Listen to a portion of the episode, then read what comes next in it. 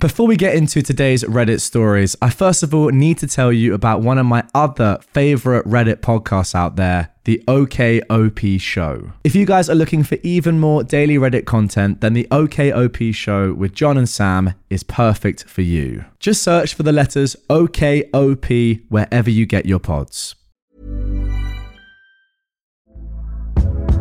Hey there, it's Michelle Norris. I'm host of a podcast called Your Mama's Kitchen. When I travel, I'm usually looking for a way to find a taste of home when I'm not at home. And one of the things I love to do when I am at home is entertain. And Airbnb allows me to do that. When I was in California recently, I rented a house that had a great kitchen. And when we were sitting around the table, we we're all thinking, we're in someone else's house. Someone could be in all of our homes as well. If you have a home, but you're not always at home, you have an Airbnb. Your home might be worth more than you think. Find out how much at airbnb.com/slash host.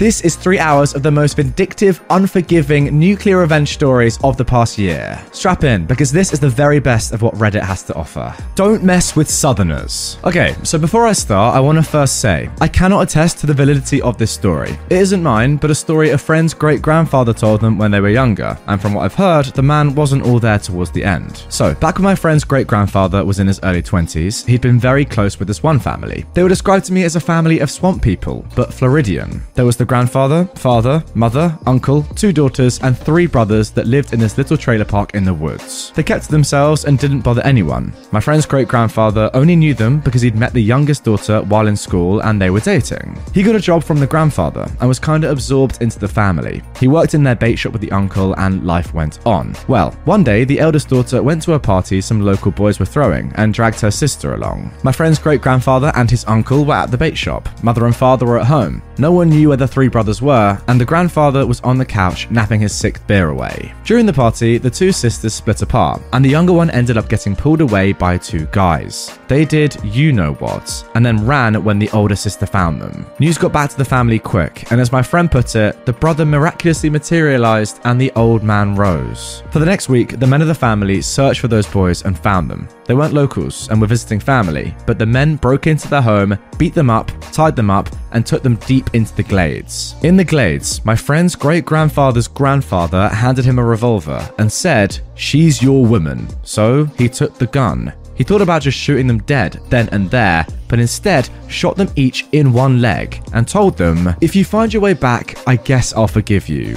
Then they left. Those guys were never heard from again. They never came out of the glades, and their truck was later sold to a neighbor by family members. My friend told me he asked why his great grandfather didn't just shoot them, and he said, I wanted to see if God would forgive them, because I wouldn't. Personally, I interpreted that to mean God showed them mercy by letting them die in the swamp instead of by the hands of my friend's great grandfather. Until my friend told me that story, I didn't think Florida had mafia type stuff like that. Now, guys, of course, this happened a long time ago and is hearsay, so we can't validate exactly what happened in the story for obvious reasons. However, let me remind you that this takes place in Florida. That's right, the same state in which a man was arrested for allegedly tossing an alligator into a Wendy's drive through window. So, as you can see, realistically, this story is extremely plausible. As for the revenge itself, yeah, definitely nuclear, but deserved. I mean, it did end in deaths, but they did some horrible, heinous things. Guys, get in the comments. Was that too far, or was it exactly right? Let me know. Try to harass my grandma, you might take back a nub. This story takes place in the early 60s in a medium sized Midwestern city in a local neighborhood bar. The title of this story comes from my grandma's old saying. See, my grandma always carries a switchblade in her purse for protection, and she said if anyone ever tried to attack her, they might get her, but she's gonna take a piece of them. Hence her term, I'll take back a nub. First of all, some context about my grandma before we get into story time.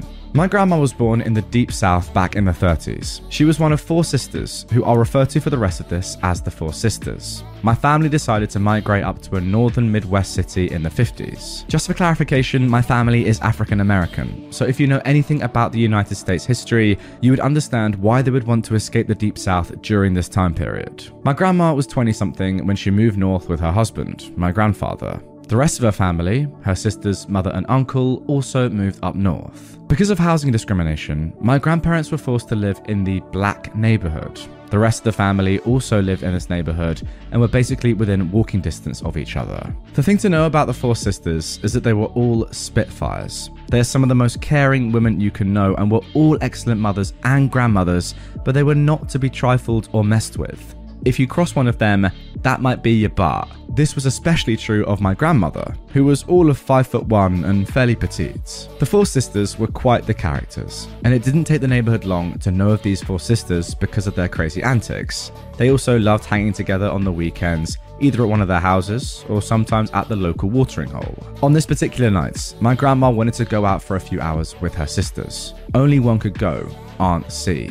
My uncle, my grandma's oldest son, was in charge of watching his siblings for a few hours on this lovely Saturday night as my grandma dressed to the nines and headed down about half a mile to the local bar to meet up with her sister. This was a pretty small bar that got a lot of regulars. My grandma had been there dozens of times and has plenty of stories to tell about her time there with her sisters and also with my grandfather. My grandma and Aunt C are lounging in the bar, having a couple of drinks and cracking some jokes with some of the regulars when a new character is introduced to the scene. This guy's name is Leroy. He was a regular as well. To picture this guy, I want you to think about a guy as skinny as Jimmie Walker and about the height of Kevin Hart. Combine this and make him about the age of 40, and you'll have Leroy. Now, guys, I'm sure you all know who Kevin Hart is and how small he is, but this is Jimmie Walker, as you can see, a very skinny man. Leroy was a regular at the bar too, but then again, Leroy was a regular at almost every bar in town. You see, kids, before the internet, online dating apps, and hookup sites, the way most people met was at bars. Our good friend Leroy was notorious for wanting to have one night rendezvous with the ladies at the bar. Well, everyone knew his game, and after he'd had a few one night stands with some of the ladies in the neighborhood, most now avoided him like the plague. This, of course, didn't stop him from going to bars on a weekend, trying his best to shoot his shot and hoping a lovely filly might come home with him for the night.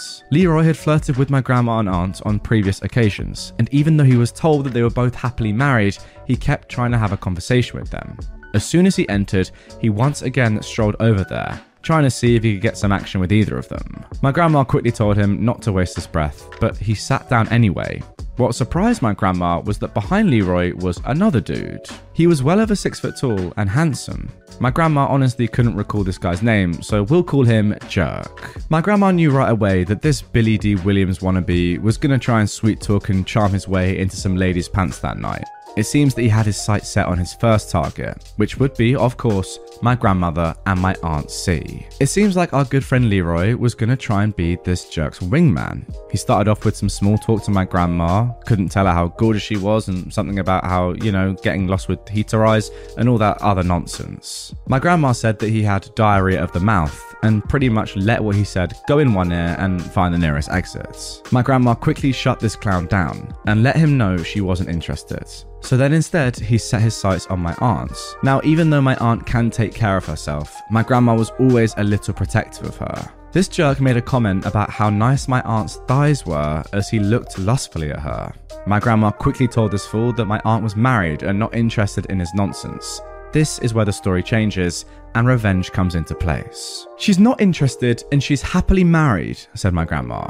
She can speak for herself, replied the jerk. He then said to Aunt C, Your legs must be tired because you've been running through my mind all night. Yes, this fool used the pickup line. Are you hard of hearing or something? Or a little slow? I told you she's married and not interested.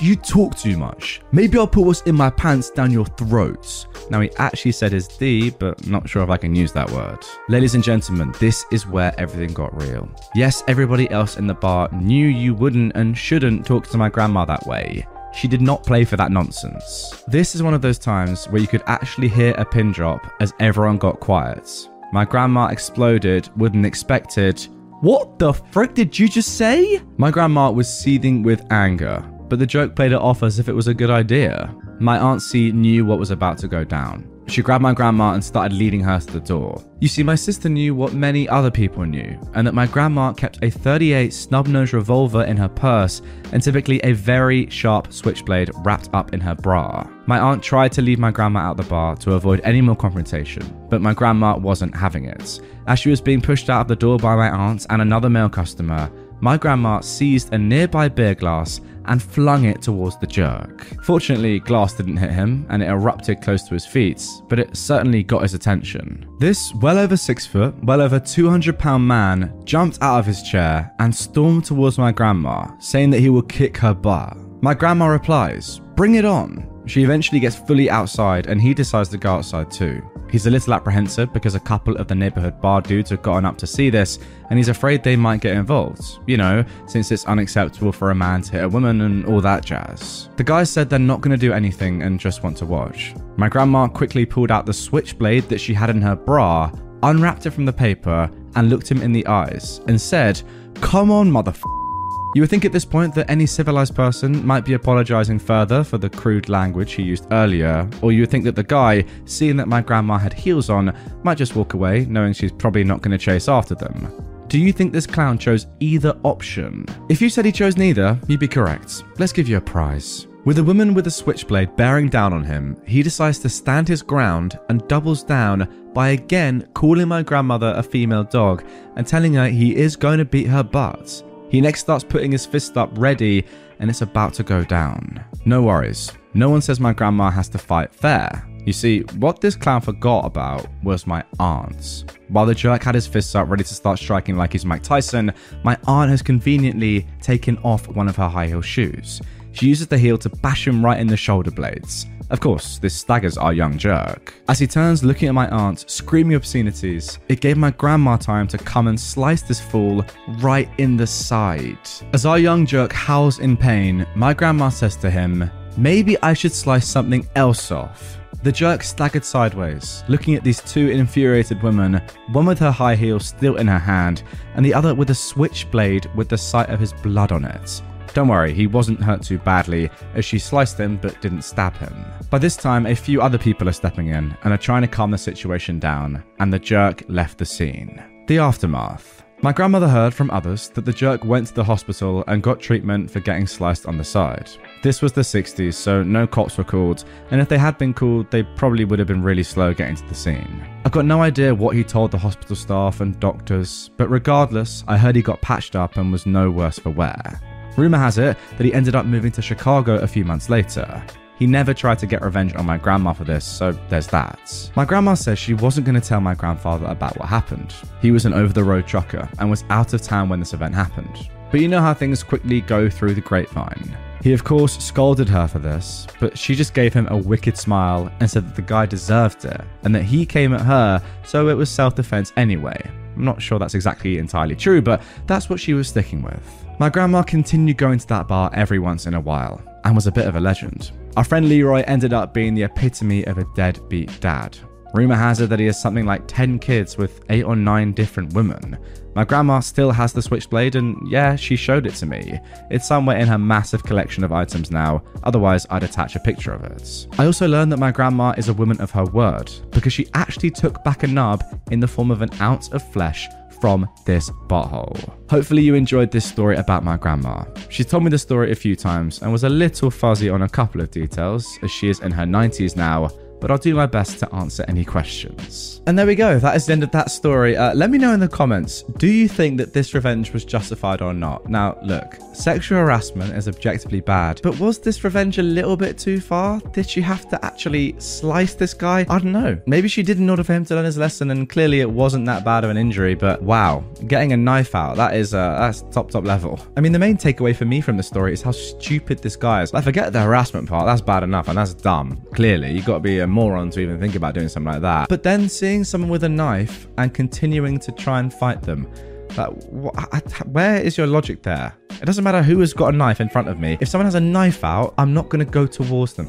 So dumb, and to be honest, he probably deserved it. Bait and switch, spoiled by their own policy. About a year ago, I signed on with a company offering a fairly generous salary and good benefits for what seemed to be a less demanding workload compared to my position at the time. I go through the onboarding, so far so good the whole unlimited PTO, Kool Aid, and whatnot. The week I'm set to assume my duties, leadership announces rather than salaried employees, across the board, we would be 1099 without benefits, with no guarantee of adequate workload. All other policies, aside from the pay structure and insurance, remained intact. They very much hammered this one home as some sort of consolation prize. Through public Slack channels, my new middle manager blisteringly rallied against the decision, very much backing their reports with ferocity I've never seen in a manager. I was appreciative. I'd left a salary position for this one to gain some stability, and now my income was zero, and there was no telling when I could earn given I had no accounts yet. I had two kids, and due to the cost of daycare, my wife is a stay at home mum. This would financially harm us horribly. Interspersed with my fear and anxiety were the constant reminders of the company's generous benefits offerings, which gave me an idea. That same infuriated middle manager was who approved my hours, expenses, and my PTO requests. Seeing an opportunity, I submitted three weeks of PTO. Within a few minutes, it was approved and signed off on. Now, due to those policies remaining intact, I was entitled to 40 hours worth of pay for the next three weeks, despite doing zero work, having no accounts yet, and having no intention of returning, thanks to their complete disregard for everyone below management. Those three weeks came and went. The policy was honoured, and I was paid my full salaried amount as it would have been before the restructuring. On my day back, I was assigned one account and given six hours of unpaid meetings a week that were mandatory. I then submitted two more weeks of vacation and got it approved. I thankfully got callbacks from places I turned down for this position and accepted a previous offer plus 20% and signing bonus. I made tens of thousands I never earned simply because they took away my chance to honestly earn it and tried to leave me with my butt in the wind. I'm still with that company that I subsequently joined, and I've never been happier financially, professionally, and spiritually. Now, the thing that springs out to me about this story is that this doesn't sound entirely legal. Not what you did, I'm saying what they did, the company. Surely you can't offer somebody a full time contract at a certain salary and then say, oh no, actually, you're not getting this. Like, that can't legally be allowed. They could fire you but they'd have to pay you notice and they'd have to give you notice. I, I just don't see how this can be a thing, right? Am I wrong here? I feel like there's more to this story. If you were to go to the IRS, I feel like this could turn into even more nuclear than it was. Because ultimately, right now, you only just got a bit of money out of them. You could have got them entirely shut down. Maybe that's something you want to do in the future. I don't know. Um, it feels like there's more to this than I'm seeing. Big respect to the middle manager, by the way. He is one person that you'd love to work for, just standing up, not just for themselves, but also for their employees. Good to see. The company, though, very dodgy. I really want to know more. My £8.50 revenge on my cheating, thieving ex. When I was at uni, I started dating this guy. At first, he was wonderful, dedicated to his studies, fun to be around, attentive, and always surprised me with things, working hard at his job, etc. Then, bit by bit, things unraveled. He started skipping classes. Then he barely bothered to go at all. Worse still, he never helped around the house. Never washed up, cleaned up, did laundry, anything. He was even fired from his job for too many no shows. All he wanted to do was sit at home and play Xbox or browse the message boards and forums. This was in the days before social media, when dinosaurs roamed the earth. This left me having to pick up extra shifts, sometimes double and triple shifts, all while going to class and studying. I later learned that this was a pattern for him. He'd be really dedicated to whatever he set his heart on, but then get bored and fall back into old bad habits. Then he'd find a new passion and rinse and repeat. I knew I should have ended the relationship much sooner, but I held out hope that he would snap out of it, that maybe it was just exam stress getting to him. I desperately wanted things to go back to how they were, but it was not meant to be. I caught him cheating and threw him out. I was so stressed with everything that it wasn't until the next day that our joint savings account crossed my mind. There was a little over £5,000 in there, and bar a few hundred from him, the rest was money I had saved. I checked the account and it was all gone. My ex had cleaned out the account and moved into a new flat with his side chick. I called the bank. There was nothing they could do. He was authorized on the accounts. I contacted the police and they told me there was nothing they could do either since it was a joint account, so nothing criminal had happened. They suggested taking it to civil court, but said I'd probably spend more money than I got back in legal fees, so it likely wasn't worth it. My ex had stolen £5,000 and there was nothing I could do about it. I felt like such an idiot. I got even angrier when I saw his posts on various forums boasting about his new game consoles, new games, new TVs, and gadgets, all bought with my money. I'm not usually a vengeful person. Petty on occasion, sure, but I've never wanted to exact revenge as much as I did right then, and I knew just how to do it. While I was a student, I temped every summer to help pay for my studies. One such job had been for a debt collection agency. The work was as trashy as you can imagine, but it paid really well and it was only for a few months. My ex had been dodging debt for many years and was very proud of that fact. He was also proud of the fact that his debt was close to being statute barred and he hadn't paid a penny. For those of you that don't know, in the UK, creditors have about six years to collect a debt, and then it becomes statute barred.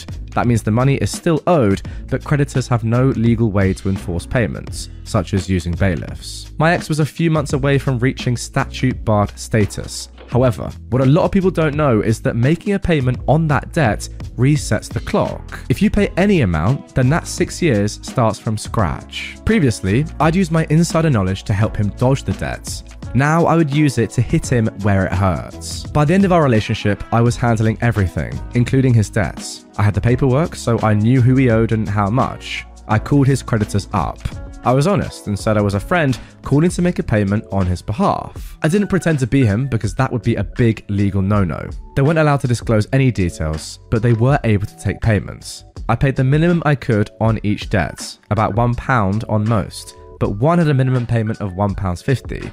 It was the best £8.50 I've ever spent. I also made sure to give them his new address and contact details, as well as his parents' address. Having worked in the biz, I knew they wouldn't change the address since I wasn't the account holder, but they would note it. They had various systems where they could search for his name against that address and see if anything came up. If they got a hit, then they changed the address. The trap was set, and all I had to do was wait. A few months rolled by, and then it happened.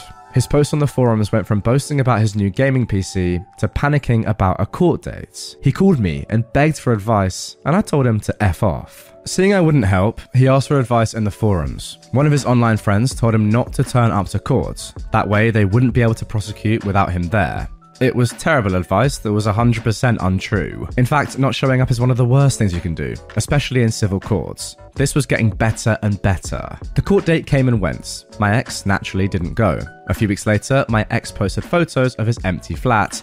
Bailiffs had cleaned him out and taken every last one of his shiny new gadgets and toys. On top of that, he ended up with several CCJs, county court judgments. Now, these are a big deal and can seriously damage your credit history, making it hard to get bank accounts outside of basic ones, near impossible to get credit, including a mortgage, and it can also make it hard to rent a place, since many landlords don't like renting to people with CCJs as they're considered high risk. He also wouldn't be able to find jobs in the financial sector. Now that he was broke and didn't have nice things, his side chick left him. Now look, I never got my £5,000 back, but it felt good to see everything he bought with his ill-gotten gains taken away. I hope that 5,000 was worth it. Also, for anyone wondering how a student accrued six years of debts, he started at the university I attended when he was 25. He'd initially gone to a different uni at 18, but dropped out a year later and went into the world of work. Then he convinced his parents to fund a business degree. He wanted to become an entrepreneur. And for anyone worried about the age gap, I deferred my uni start date by a few years so I could travel. I was 22 when we started dating, and he was 26. Uh, yeah, just good knowledge and genius is all you can say there, really. I, for one, wouldn't have known anything about that, the six year rule, and I live in the UK. It's just good to be some justice being done because £5,000, if you didn't know, it's quite a lot of money. Um, what I would love to know, though, is how much his debts were because I don't think that was explicitly mentioned in the story. If his flat has been fully cleaned out, not just of the stuff that he bought using the money he stole from you, but of more things, then who knows? The level of this debt could be mental. It's good to see. An £8.50 payment for thousands of pounds worth of justice? Oh, sensational. Be abusive to employees, say bye bye to your job. My former boss was, simply put, an absolute freaking butthole. He was the type of person that had the ability to be so condescending while acting as if he was doing you a favour. His condescending attitude was sometimes downright abusive, and he seemed to have a particular problem with all of the female employees. He acted as if they were dumb and needed assistance with every step. He loves to scream at people, regardless of how little their mistake was, if there even was one. He was a slave driver and expected everyone to sacrifice their own personal lives for the job. The thing that sparked this revenge was him telling me to miss my older sister's birthday to come into her work on a day that I'd already booked off. Nobody liked him. Me and all of my colleagues in the department, around 10 or so, couldn't stand him being here anymore. So we did the protocol. All of us piled together the evidence we had of him not sticking to booked off holiday schedules, having inappropriate and sometimes abusive language, and we brought it all into one Google Doc. This was step one. Step two was getting a cherry on top. We did this by getting him to do one of his screaming tantrums at one of us. We wanted this to be as damning as possible, and the youngest and smallest girl out of all of us volunteered to be the bait. She made an intentional beginner's mistake in her paperwork, something bound to get her roared at, and the idiot took the bait. You see, he likes to do his scoldings in front of all of us to prove a point, or rule by fear as he called it. This, of course, gave us the perfect opportunity to film it from behind our desks and add it to the Google Doc. Now, you see, in our company, there's this really not well made email system. You can send an email to an entire department, and I mean entire, as long as you have its name and manager's name. But the thing about this was the fact that all of this information was completely and freely given to employees. This means that a person could send whatever email they want to the entire company, including the CEO. So, one morning at 10am, to ensure that as many people would be working as possible, we made a burner email and sent that Google Doc through an email to everyone in the company. It took a little while as there were many departments to get through, but we got there in the end. We gave the email the subject, boss's name, vital information, branch name, department name. Of course, our boss received the email as well, and you could basically hear the clutter from his office, as people all over the company were contacting him to ask him what the heck this was about. HR did a light investigation into him and took heavy disciplinary action. As far as I know, he wasn't directly fired, but instead he resigned. And a month after that, we never saw him again, and he was replaced by a new guy who was also a butthole, but just less of one. His expressions during the whole ordeal helped me sleep at night. Yeah, I think what probably happened here is he was asked to resign pretty forcefully, and therefore the company didn't have to pay severance as they would have done if he was fired. But uh, after this debacle and that video, you want to get out of this company as quickly as possible. How embarrassing to have everybody in the company, I don't know how many employees there are, but come on, probably hundreds, maybe even thousands, see a video of you shouting at a young woman. I mean, look, I know there are worse videos out there, but that one is pretty bad. Oh, I've just seen a comment down below from OP. They forgot to mention one of those colleagues recently found his Facebook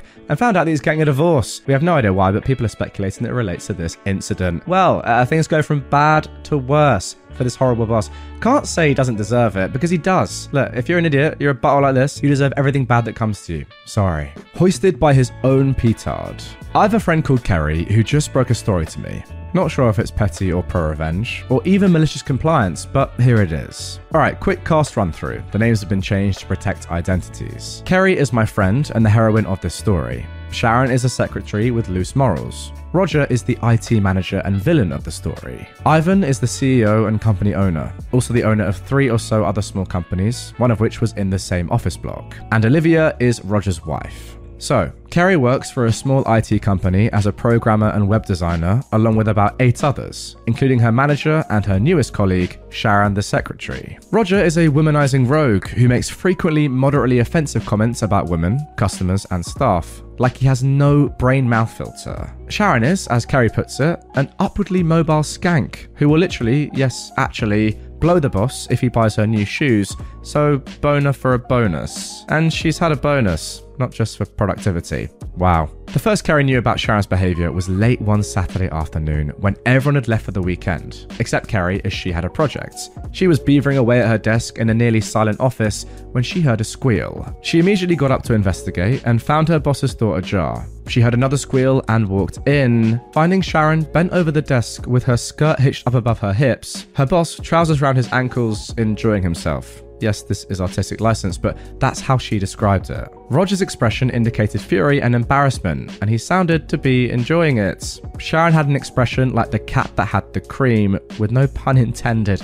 Oh my god. She certainly didn't seem bothered about being caught. Roger recovers his composure, puts his trousers back on, and called Kerry back into the room. She hadn't stopped to watch, and threatened to fire her if she let slip what she'd seen. The instruction was tell nobody, act like it never happened. It's important at this point to mention that this was at the height of COVID and they were looking at the possibility of reducing staff numbers, something which fortunately never happened, but at the time of the story, nobody was sure. Question for you Is your boss Matt Hancock? Kerry kept quiet. Oh, that's nice alliteration. Can I just say, I didn't say that, that was written in the post, but I do agree. Roger would occasionally remember that she knew what he was up to and would give her dirty looks, but little more was said. Sharon and Roger were still having regular sex at work, and Sharon was getting the bonuses that the team should have received. She was also receiving bonus, but nobody would have felt jealous had they known. One Saturday, about six months after the initial shock discovery, an opportunity for revenge and technically malicious compliance presented itself. Olivia, Roger's wife, popped in. The staff was still there and the office was busy and a bit noisy. Roger had excused himself to his office with Sharon early as he knew his wife would be in later to meet him and wanted to get his end away before she arrived. She was early. Olivia was standing at Sharon's desk. Sharon was the secretary after all and Kerry saw an opportunity. She offered to help in the absence of the secretary, and Olivia asked to see Roger. Kerry obliged. The next bit is a little bit vague as Kerry skips some details, but apparently she knows how to get past the lock on his office door, like the door frame is a little too big, and that's the vague bits. Kerry was able to open the door as if it wasn't locked and hold it open for Olivia, who walked in to see her husband screwing the secretary from behind. Olivia's eruption was one of incandescent fury, which caused Roger's excuses to melt. Planning for your next trip? Elevate your travel style with Quince. Quince has all the jet setting essentials you'll want for your next getaway, like European linen, premium luggage options, buttery soft Italian leather bags, and so much more. And is all priced at 50 to 80% less than similar brands. Plus, Quince only works with factories that use safe and ethical manufacturing practices. Pack your bags with high-quality essentials you'll be wearing for vacations to come with Quince. Go to quince.com/pack for free shipping and 365-day returns. Away. He was trying to explain that it wasn't what it looked like while pulling his trousers up. Sharon, meanwhile, had tried to discreetly leave, but Olivia had turned her full wrath at Sharon's direction. So Sharon excused herself by asking Roger why he'd never told her he was married. Now, he had actually told her, but the ruse worked. Roger stared daggers at Kerry, but she told him that she'd done as he asked. She'd never told anyone and had acted as if it never happened, just as he'd demanded. Olivia asked what she meant by this, and she explained in painful detail what had been going on. With Olivia screaming blue murder at Roger, nobody heard the big boss, Ivan, arrive. He must have heard the ruckus and come to investigate. At this point, he'd heard enough from outside the office, and Kerry was asked to leave. Now, Roger doesn't work there anymore, and neither does Sharon. Sharon was dismissed for gross misconduct, and Roger is awaiting a court date. Something about fraud or embezzlement or something. Details are sketchy here. No information about the future of his marriage, sorry. Kerry is still at the company, but now works as an assistant manager to a newly appointed female manager. I guess this is petty revenge, pro revenge, and malicious compliance all rolled into one. You did nothing wrong. You did exactly as you asked, as you said. Kerry, that is. But yeah, you knew what you were doing, and I like it. It's great to hear as well that Kerry wasn't actually punished for this because you never know what could have happened. Ivan could have just said, you know what, sack all these guys off. Let's get in completely new employees. But she actually got a promotion with a new female boss to work alongside. That is great to hear. He forced me out of the closet. Let me spill your own terrible, awful into the world. I'll be honest, this story is not mine, but about my two cousins, Alex and Steve. My mother is originally from a small town in the coastal region of my country. She left when she married my dad, but her two sisters stayed in the town. Alex is one of the sons of my youngest aunts, and Steve is the son of my oldest. When they grew up, both moved to a big city in the region for college, but took way different paths. Alex went into an art focused career, and after two semesters, came out as gay, while Steve went STEM and bathed himself in the machismo homophobic culture of the region. You can guess they were not exactly close, and as far as gossip goes, they pretty much hated each other. As far as Alex's sexuality went, it was a well known secret among the cousins and his brothers teens and young adults, people with social media basically. But it was never acknowledged in front of my grandma, the other adults, or even his own parents. That was the context. Now let's get to the drama that unleashed on December 2017 at our family's Christmas party. That, as always, took place in my grandma's old townhouse. By midnight, Steve was drunk and looking for a fight, and he thought that Alex would be the perfect prey. While not the exact words, you could say this was the statement he shouted in the middle of the dance floor. Hey, hey, Alex, where's your girlfriend? I don't see her around. Oh, yeah, yeah, you don't have one. Why is that? Hey, Auntie, you know why your son didn't bring a girlfriend? Haven't you heard?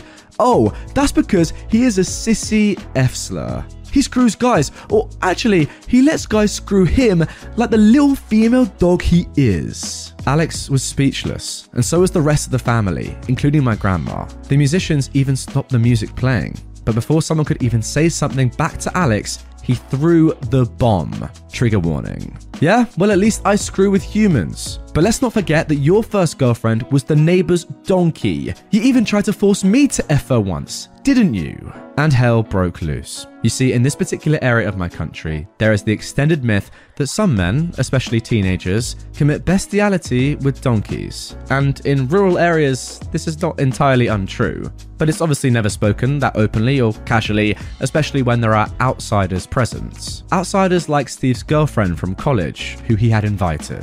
The poor girl literally threw up in the middle of the party while she started soothing herself and crying like there was no tomorrow. To make an already long story a little shorter, my parents, thankfully my dad doesn't drink and could drive, offered to take her back to the city. We left the party in the middle of shouting, punches, someone fainting at some point, and whatnot. But I wouldn't have posted this here if this is how it had ended. Steve's now ex girlfriend told what had happened to her city friends, her parents, and basically anyone who would like to hear it. Steve was already known as a donkey effer all around the campus before he'd even come back from vacation, and his social life crumbled to dust. There was also a lot of cyberbullying involved, and he ended up quitting university. He went back to the old town and is currently the owner of a bar. He also married a local woman, if anyone wonders what happened to his love life. On the other hand, Alex ended school and he stayed in the city as a designer. His homosexuality was basically overlooked by everyone, for obvious reasons, and he is in fact my very Catholic grandma's favourite grandson. The funniest part of it all?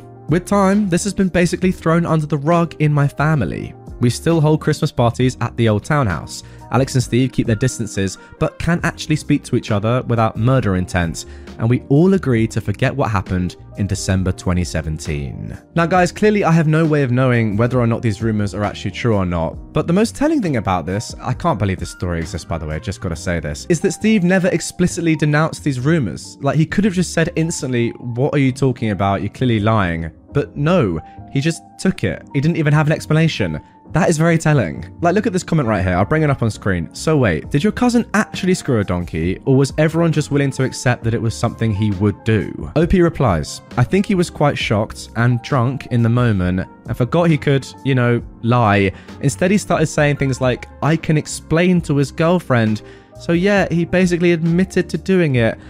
Well, there you go. Um, that is, I guess, the proof oh, what have I just read? All right, next story. Now, I kind of hope this one is a little less illegal than the first, but in many ways I don't actually. That was incredible. Scum of a man hires my unit to do a job after he refused to pay us, so I help to ruin him. A few things. First of all, I am a security officer with a private investigator certification, which allows me to take PI, private investigator cases, as long as it doesn't interfere with local police investigations. And any crimes that I witness must be reported to the police ASAP so they can make an arrest. PI cases come from a few sources. We're sometimes contracted by local police to do what's referred to as spotter work, where we are brought on active wide area investigations to do recon work and look but not interact with anything that might be involved with the case. Basically, we're just an extra pair of eyes. Or the local police will mix us in a surveillance operation, and we would follow low profile individuals and report their day to day activities. These are completely confidential. Then there are client contracts. This is where corporate clients contract our company's personal investigations unit to investigate their employees' day to day activities while on the job to see if there is some hint that an employee is committing a crime, and to report if there is a reasonable proof that an employee is breaking the law on company time. The job is to gather evidence to prove guilt or innocence. These aren't confidential, but we usually sign an NDA. And finally, there are personal contracts. When a person wants to hire a personal investigator to do a job, it's usually something along the lines of a husband or a wife suspects the spouse is cheating on them and wants some kind of proof or someone is looking for a relative or lost family and is trying to reconnect with them. There is no disclosure agreement, and it's up to the client to draw up a disclosure agreement. Now, most don't, but we keep quiet as professional courtesy. Okay, now that the job description is done, let me tell you what happened. About three years ago, I'd been hired to do a personal contract. The client, a rich, sleazy snob, was apparently stupidly rich.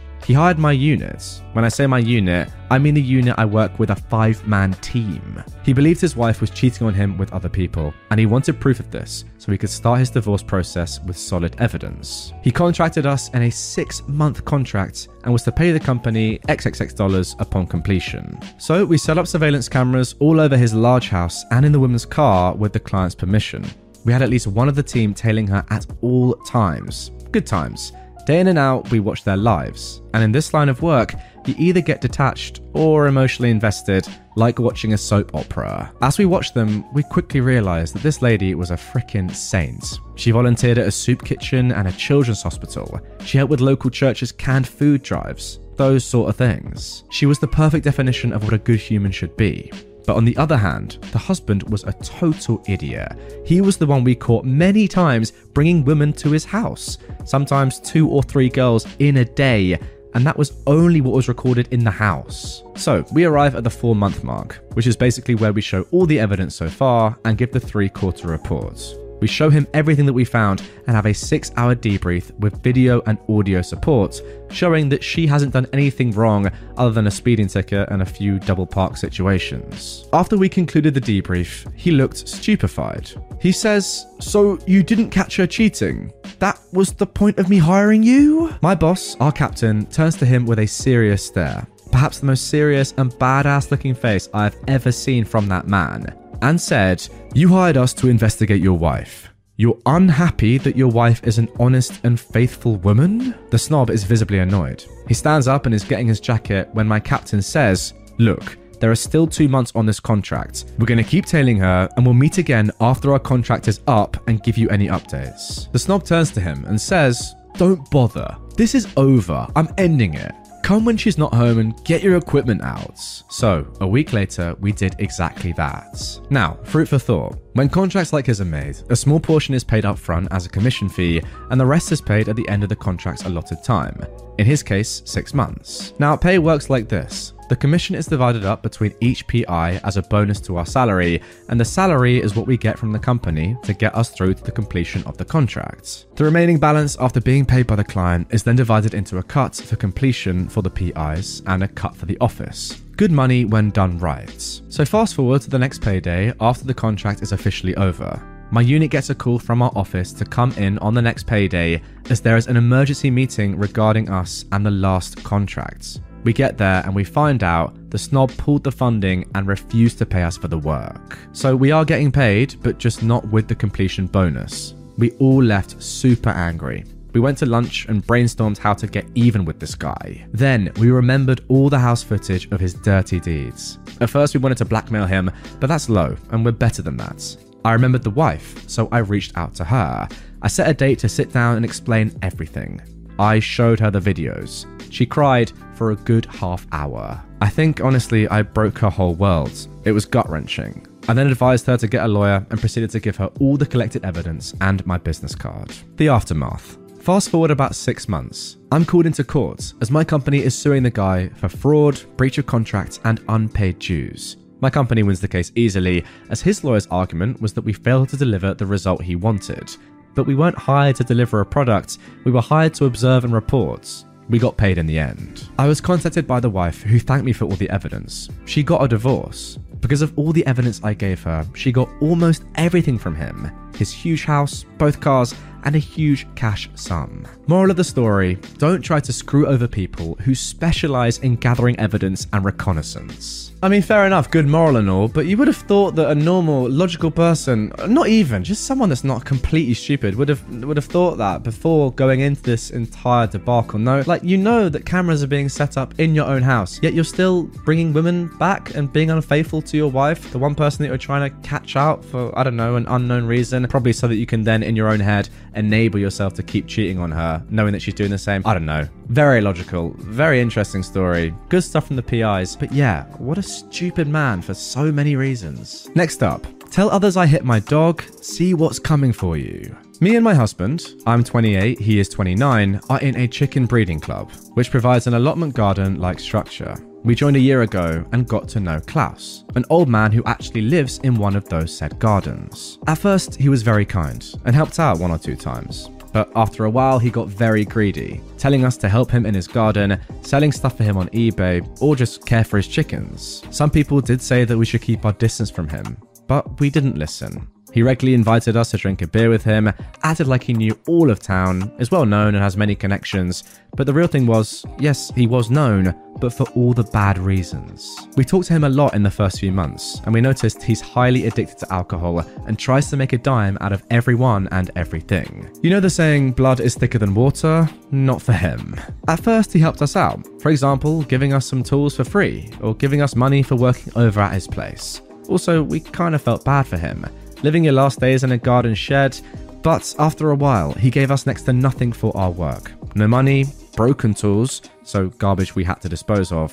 Not even a thank you. He also started to talk to us in a very demanding tone, old male Karen like. Instead of messing with him, we started to simply distance ourselves from him, not doing any more of his work. His last effort to win us back was to buy 20 weed plants and put them in his garden and show us he knew we smoked. But as soon as he demanded that we sell his future 5 kilos, we backed off again.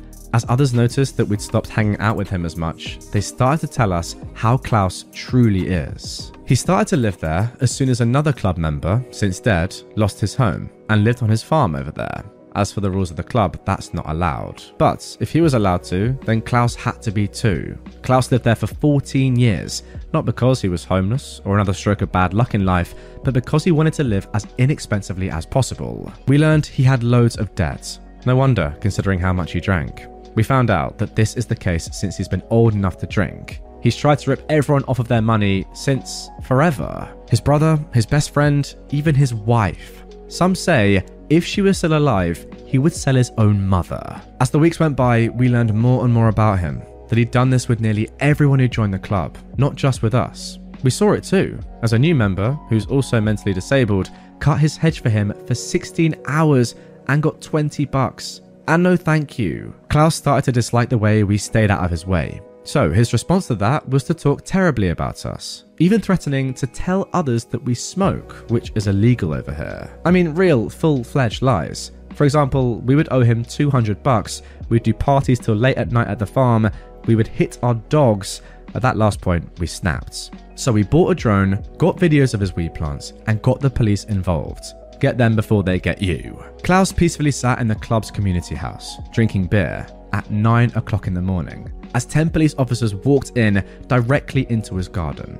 Little Klaus turned his head around like an owl and immediately stood up and walked outside. He asked one cop, Hey, can I help you? And they asked for his name. Oh, Mr. Klaus, we were actually looking for you. Behind the officer talking to him, the other cops raided his farm, not only finding the plants, but discovering themselves that he does live there. They see a living room with an obviously used bed, food leftovers, a TV, etc. They asked him where he has his address. He told them the address of his long deceased brother. They sent a car to that address, but found no clue he could be living there. By the way, he also got money from the state, social benefits, also meant to cover his rents. Now, the rent on this farm is 30 bucks per year, so huge no no. Money fraud is one of the worst things you could do over here. The cops stayed at his farm for the next four hours collecting evidence. The whole farm surroundings were patrolled by some cops, so word spread like a wildfire. Every single farm owner got over there to see what was happening, cheering that this douche finally got what was coming for him after ripping off so many people. It was amazing. This dude had 14 years to make this farm his little hidey hole, making money out of it. He split the whole community, giving us a bad name overall, and not even bred chickens. He just had them to sell the eggs. Oh my god. To his luck, he was clever enough to tell the cops it was only CBD. This is still illegal, but not as bad. So they had to send it in to test it, buying him some time. The club held a meeting. That was a trash show. As soon as this topic started, he said that we planted the weed there. He only gave us the little plots. Most laughed, some said nothing. We voted for his eviction, had to as of the rules. He got 15 against him, and just 3 voted for him to stay. So, our revenge is not over yet. I'll keep you updated. Now, at the time of recording, OP says that Klaus has just four weeks left before his court date, so I assume that if an update is going to come, it will be at the result of that. I can't think what might happen to him. Uh, hopefully he does get enough time because surely they're going to test and they're going to know that the weed wasn't just CBD. They're going to know it's just, you know, full on marijuana. And surely he's going to be sent down for a long time. You would hope so. You would think so anyway. But I don't know. Maybe he's done something silly or clever in the meantime.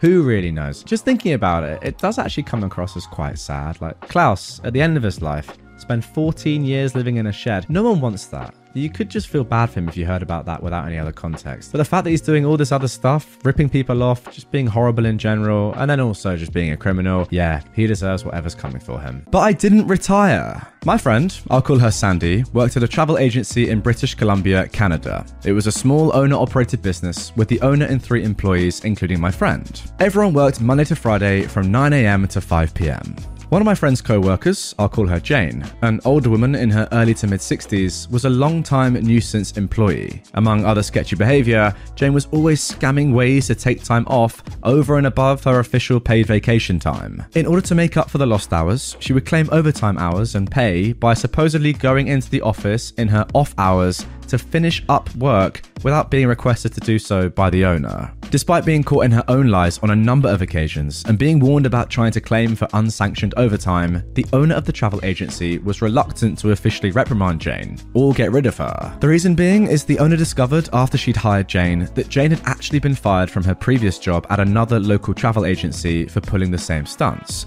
However, Jane had sued her former employer for unfair dismissal and had won a settlement. After a few years of my friend Sandy working at the travel agency, the owner was ready to retire and offered to sell the business to my friend. Sandy took her up on the deal and took over the business while keeping on Jane and the other employee. Once again, just as the previous owner was afraid to get rid of Jane, so was Sandy for fear of being sued. When Sandy took over the business, she instituted guidelines regarding taking time off, and she established an official no overtime policy. Jane would still try with her shenanigans, but was far less successful in getting what she wanted with my friend in charge. However, Jane still had one trick up her sleeve when she wanted to take time off on a whim. Sandy was a divorced single mum of two boys who were heavily involved in youth hockey. She would sometimes leave the office an hour or two before closing to get her boys to hockey practice or a game.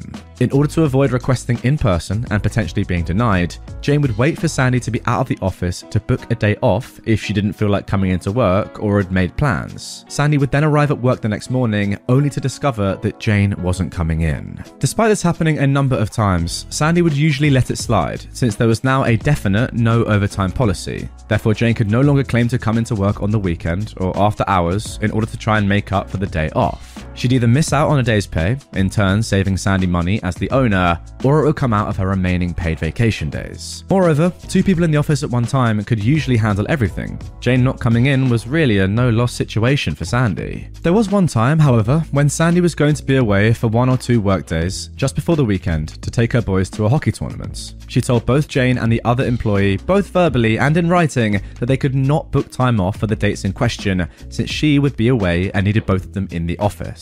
Within a few days of giving this notice, Sandy went into the office on a Saturday to do some paperwork and go through the sales for the week. This is when she discovered that only the day before, Jane had booked a trip for her daughter and son in law to Las Vegas, as well as a plane ticket in her name to Calgary, where her daughter lived. Both the trip to Vegas and the ticket to Calgary coincided with the date Sandy would be out of the office. Sandy then checked the vacation booking schedule to further discover that Jane had indeed booked the days off that she'd expressly been told she couldn't have. Not mentioning she'd discovered the travel Jane had booked for herself and her daughter, Sandy emailed Jane, telling her she would have to deny her the days off since she'd already been told they were unavailable, because she, Sandy, would be away and needed Jane in the office. Through a continued series of email exchanges, Jane replied and outright lied to Sandy with some excuse about her daughter getting some long awaited medical treatment or surgery, and she needed to go to Calgary to help out for a few days and look after her granddaughter. Sandy replied to this lie by telling Jane she knew about the trip she'd booked to Vegas for her daughter and son in law, that Jane's trip to Calgary was most likely to babysit her granddaughter while her daughter was in Vegas, and that she would still have to deny Jane the days off, especially since she booked them after being told they were unavailable. Jane countered in her subsequent reply, without even addressing the fact that she'd been caught in a lie, that she had been a dedicated employee of the travel agency for several years and couldn't understand why she was being treated so unfairly after all she'd done for the business. She then wrote that since she wasn't being treated as a valued employee, she had no choice but to retire and was giving her two weeks' notice. Despite Jane's threats, Sandy replied that she would still be unable to grant her the days off and left it at that without making any mention of Jane's threat to quit or retire. Sandy then contacted her accountant, who also acted as her de facto business advisor, and explained what had happened with Jane. Also aware of Jane's previous shenanigans, Sandy's accountant told her that this was the out she'd been looking for with Jane, and she had it all in writing. He told her that Jane had essentially resigned and retired, and all Sandy needed to do was honour Jane's desire to do so. Let her finish out her two weeks, or pay her two weeks' wages in lieu with no further severance pay legally required since she hadn't been fired. The following Monday, Sandy went into the office early, accompanied by her long term boyfriend, to act as a witness. She put Jane's belongings from her desk into a box and took the things that were property of the business. Since Jane was old school and had resisted inputting client information in the computer database, this also included a small box filled with index cards which had client phone numbers, addresses, credit card information, and other personal information noted on them. In the meantime, the other employee had arrived for work and they all waited for Jane to show up. Jane arrived just before 9, acting as though nothing had happened, and greeted everyone with a good morning as she walked through the door. However, she was apparently taken slightly aback when she noticed Sandy's boyfriend seated in the far corner of the office. At this point, Jane was midway to her desk when Sandy informed her that there was no need to go any further and that she had accepted Jane's notification of retirement. She then handed Jane a check compensating her for the hours she'd worked in the current pay period, as well as two weeks' wages in lieu of Jane finishing out her final two weeks before her retirement. Jane was dumbfounded and went into panic mode. But I didn't retire. I'm not ready to retire. Sandy responded that indeed she had retired, given her notice, and had proof of it in writing. All Jane could do was continue repeating, But I didn't retire. I'm not ready to retire, while unsuccessfully attempting to get the support of the other employee who refused to come to her defense. Sandy then pointed to the box containing Jane's belongings, wished her a happy retirement, and told her to leave the office. Jane quickly rifled through the box and noticed that the small box containing the index cards with client information was not there. She insisted that Sandy return it to her, to which Sandy refused, explaining it was property of the business, contained personal client information, and that she would be in violation of Canadian privacy laws if she were to let Jane take it. Jane's shock had now turned to obstinance, and she refused to leave without the box. Both the other employee and Sandy's boyfriend had started to get involved, repeatedly telling Jane to just leave. Sandy then informed Jane that if she didn't leave, they would have to call the RCMP, Canadian Police. At which point, Sandy's boyfriend dialed 911 to inform the dispatcher of a disgruntled former employee at XYZ Travel Agency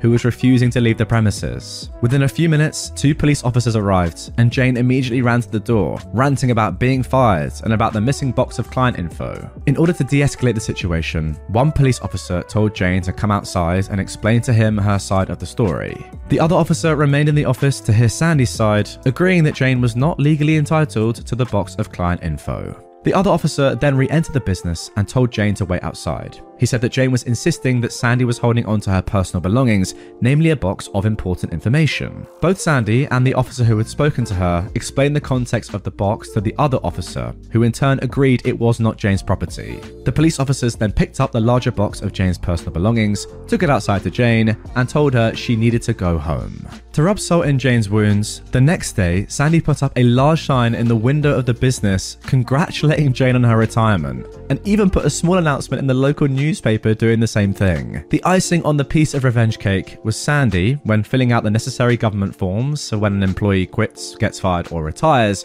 made sure to check the box labeled retired for the reason for Jane no longer being employed. By doing so, Jane was ineligible to collect unemployment insurance benefits. And there we go, a lovely little story of revenge to start today's episode. I've got to say, it must be pretty terrifying when you have a horrible employee like this person, like Jane, and you know their track record. You know that if you fire them or let them go, they're going to do everything in their power to sue you, and you know, they've got a good track history, they've won before, they might financially ruin you. How terrifying would that be as their boss? So, the fact that you have her explicitly saying that I'm going to retire is just so good. I love that you lawyered up to make sure that everything was legal. I love that you got your boyfriend in there for a little bit of muscle. And I love that he called the police as well. Because why not? Get this swine gone. You did. And now she's in the mud. Good stuff. Want some free gas? I got you, bro. So, several years ago, my friend and I, we'll call him Boris, would always help each other do the spring cleanup for our properties. This included taking out damaged trees, preparing garden plots, and taking care of our weed infested yards. I was going to be first on the cleanup detail, so I prepared tools and implements the Friday before the big cleanup was to happen. Sharpening tools and chainsaw chains, lawnmower blade, and just getting everything in order. Among those tasks was mixing two cycle oil, finished up kind of late, and generally put things away for the next day. The next morning, Boris shows up with coffee and biscuits at around 8 a.m. As we were sitting on his tailgate enjoying breakfast, my neighbors ride by in their beat to heck Chevy Cavalier, smoking like a freight train. We'll call them Rocky and Bullwinkle. Boris and I made the usual jokes about the amount of smoke pouring from the exhaust.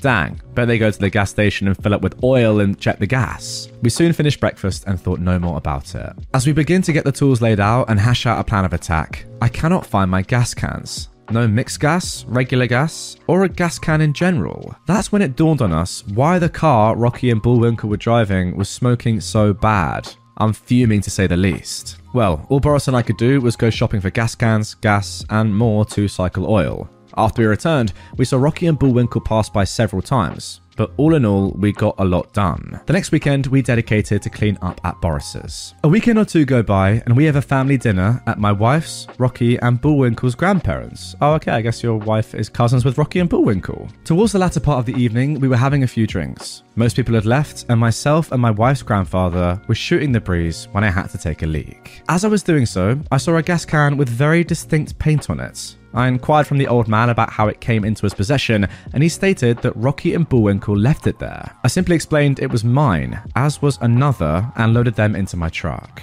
It ate at me every time that POS car with my post neighbours went by. So I hatched a plan from a rotten egg. I went and bought a few gallons of gas, a few gallons of diesel fuel, and some other various oils. I made a concoction of these different chemicals and filled my new 6 gallon gas can I had to purchase. With some clean gas, I filled the lawnmower and cut some grass that evening, making sure Rocky and Bullwinkle saw me. Then I put everything away, but forgot and left that rotten egg gas can out. I got up and went to work the next morning and didn't even think to check on the can. But when I got home, I checked and it was gone. My wife informed me that my plan must have worked as she watched Rocky and Bullwinkle go in and out with the car not only smoking, but spitting and sputtering as well. The last time they rode out, they didn't ride back in. Hmm. They gave me about an hour of peace before they came over and wanted to know if I could look at the car and see what was wrong. If it could not be fixed on the side of the road, maybe tow it home. My response I've had a long day and I've got a migraine. Maybe tomorrow. I saw the panic set in when I told them that. That's when they told me they had no insurance and it was on a main road.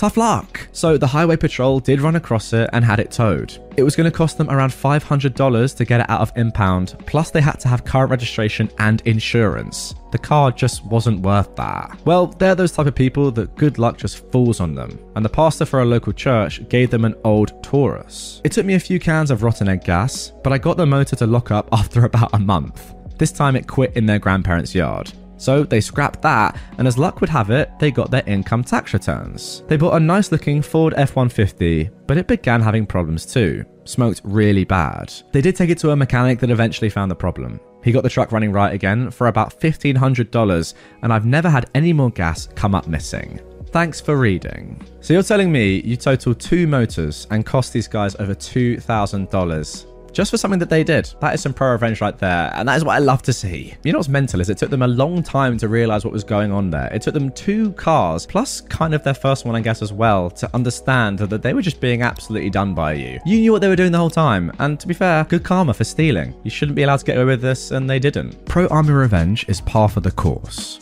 Dear reader, I had an illustrious 21 year career in the United States Army, which miraculously concluded with an honourable discharge. 21 years and 14 combat deployments produce a lifetime of stories. The overwhelming majority of memories are comical and worth remembering, like the time I barrowed another human's truck, or the time I relocated an artillery display in my barracks room. However, some memories are extra ammunition after a live fire exercise, worth donating to Chuck and Barry, memories suppressed so well they never happened. However, these memories can be unintentionally triggered. I worked at the bad place before attending assessment and selection. Working there was the sole reason for attending selection. The Bad Place was a three star command and nursing home for dying careers. It was a mixture of National Guard, Army Reserve, active duty, and Department of the Army civilians. It was essentially a foreign planet for a soldier who'd grown up in regiment and the 82nd Airborne Division.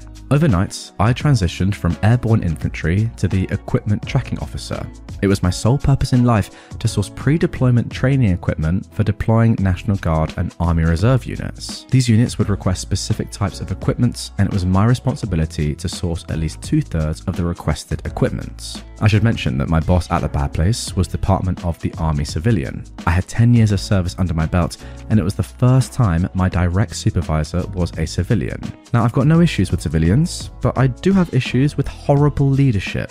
And Mike was horrible. Mike was a dirty diaper, full of poop, and always on my butt. Guys, I had no earthly idea what my job was or how I was to perform it initially. Making matters worse, I would quickly learn that Mike had no earthly idea either. Mike only knew what Z, final products, looked like, and was mentally unaware of the other 25 letters in the alphabet. Mike was less useful than blinker fluid and football bats. Fear not though, guys. It only took three months of working from 5am to 11am to garner a nascent understanding of my roles and responsibilities.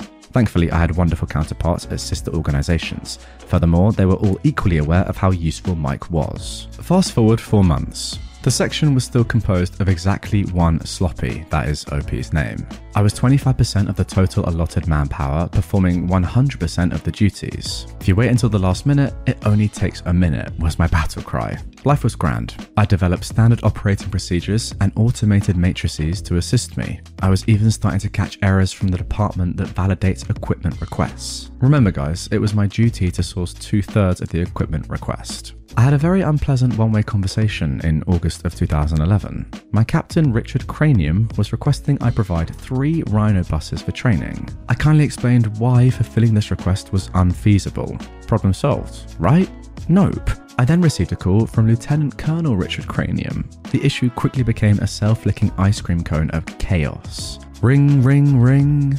I answer. The bad place. G4 Equipment Tracking Officer. This is Rank Sloppy speaking. How may I help you, sir or ma'am? This is Major General Richard Cranium from the California National Guard. Side note, guys, the Major General is the boss idiot for all National Guard soldiers in the state of California. I do not get calls from general officers ever. How can I help you, sir? He's angry. I'm calling to inquire as to why you will not fulfill our equipment request. Is it not your policy to provide two thirds? I was now a bit agitated. I clearly explained the issue to the company commander, battalion commander, and brigade commander.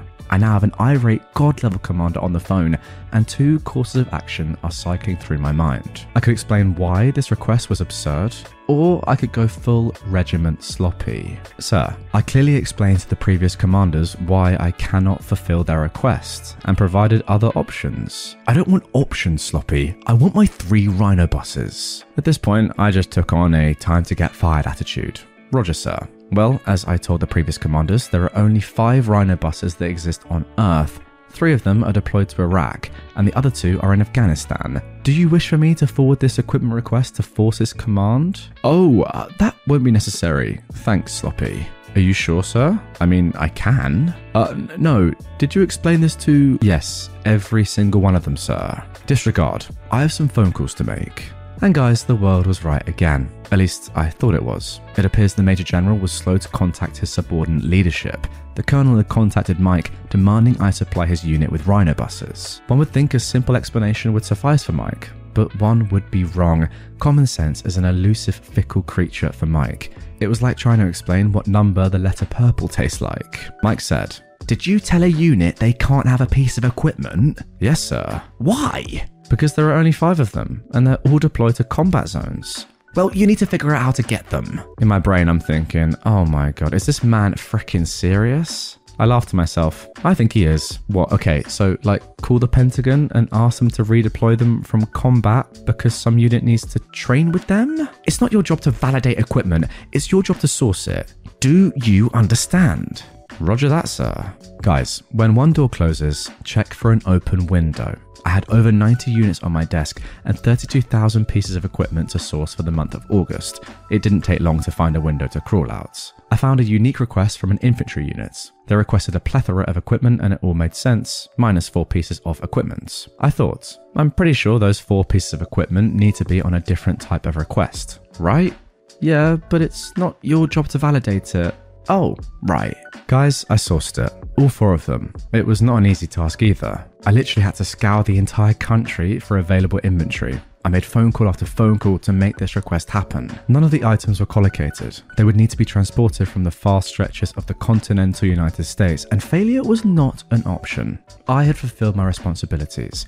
I source the equipment and turn it over to Mike for signature. Mike's signature magically allocates funding and authorizes the transportation of said equipment. Dear reader, poop typically rolls downhill. However, this specific request defied the laws of gravity. Poop was going to roll uphill. I crawled back through the window and waited a month for the fallout to ensue. Truth be told, due to my heavy workload, I'd forgotten about my magnificent accomplishment. It was another horrible day at work until I received this magical phone call. The bad place, G4 Equipment Tracking Officer. This is Rank Sloppy speaking. How may I help you, sir or ma'am? Hello, I am Sergeant First Class Ricky Bobby. I am the long range surveillance platoon sergeant for this unit. Hey Ricky, how can I help you? Well, I'm looking at four helicopters and I'm told I need to sign for them. Let me look at your request. Yes, you requested two UH 60L Black Hawk helicopters and two UH 47 Chinook helicopters, correct? Yes, but I requested them for SPIES, Special Purpose Insertion Extraction System, and FRIES, Fast Rope Insertion Extraction System training. I am not a pilot. What the heck am I supposed to do with four helicopters? I mean, once you sign for them, they're yours. I suppose you could try to fly them? Oh, the frickin' army. I suppose I could. Don't worry, man, I've got your back. I have already coordinated with our aviation validators to support your request. I'll give you their number. I'm ready to copy. 867 5309. Thanks, man. Call me back if you have any issues, brother. I'll walk upstairs, G3 operations, and get this sorted so you boys can do your spies and fries. We'll comply, man. Guys, not only does poop roll uphill, but poop rolls uphill faster than I expected.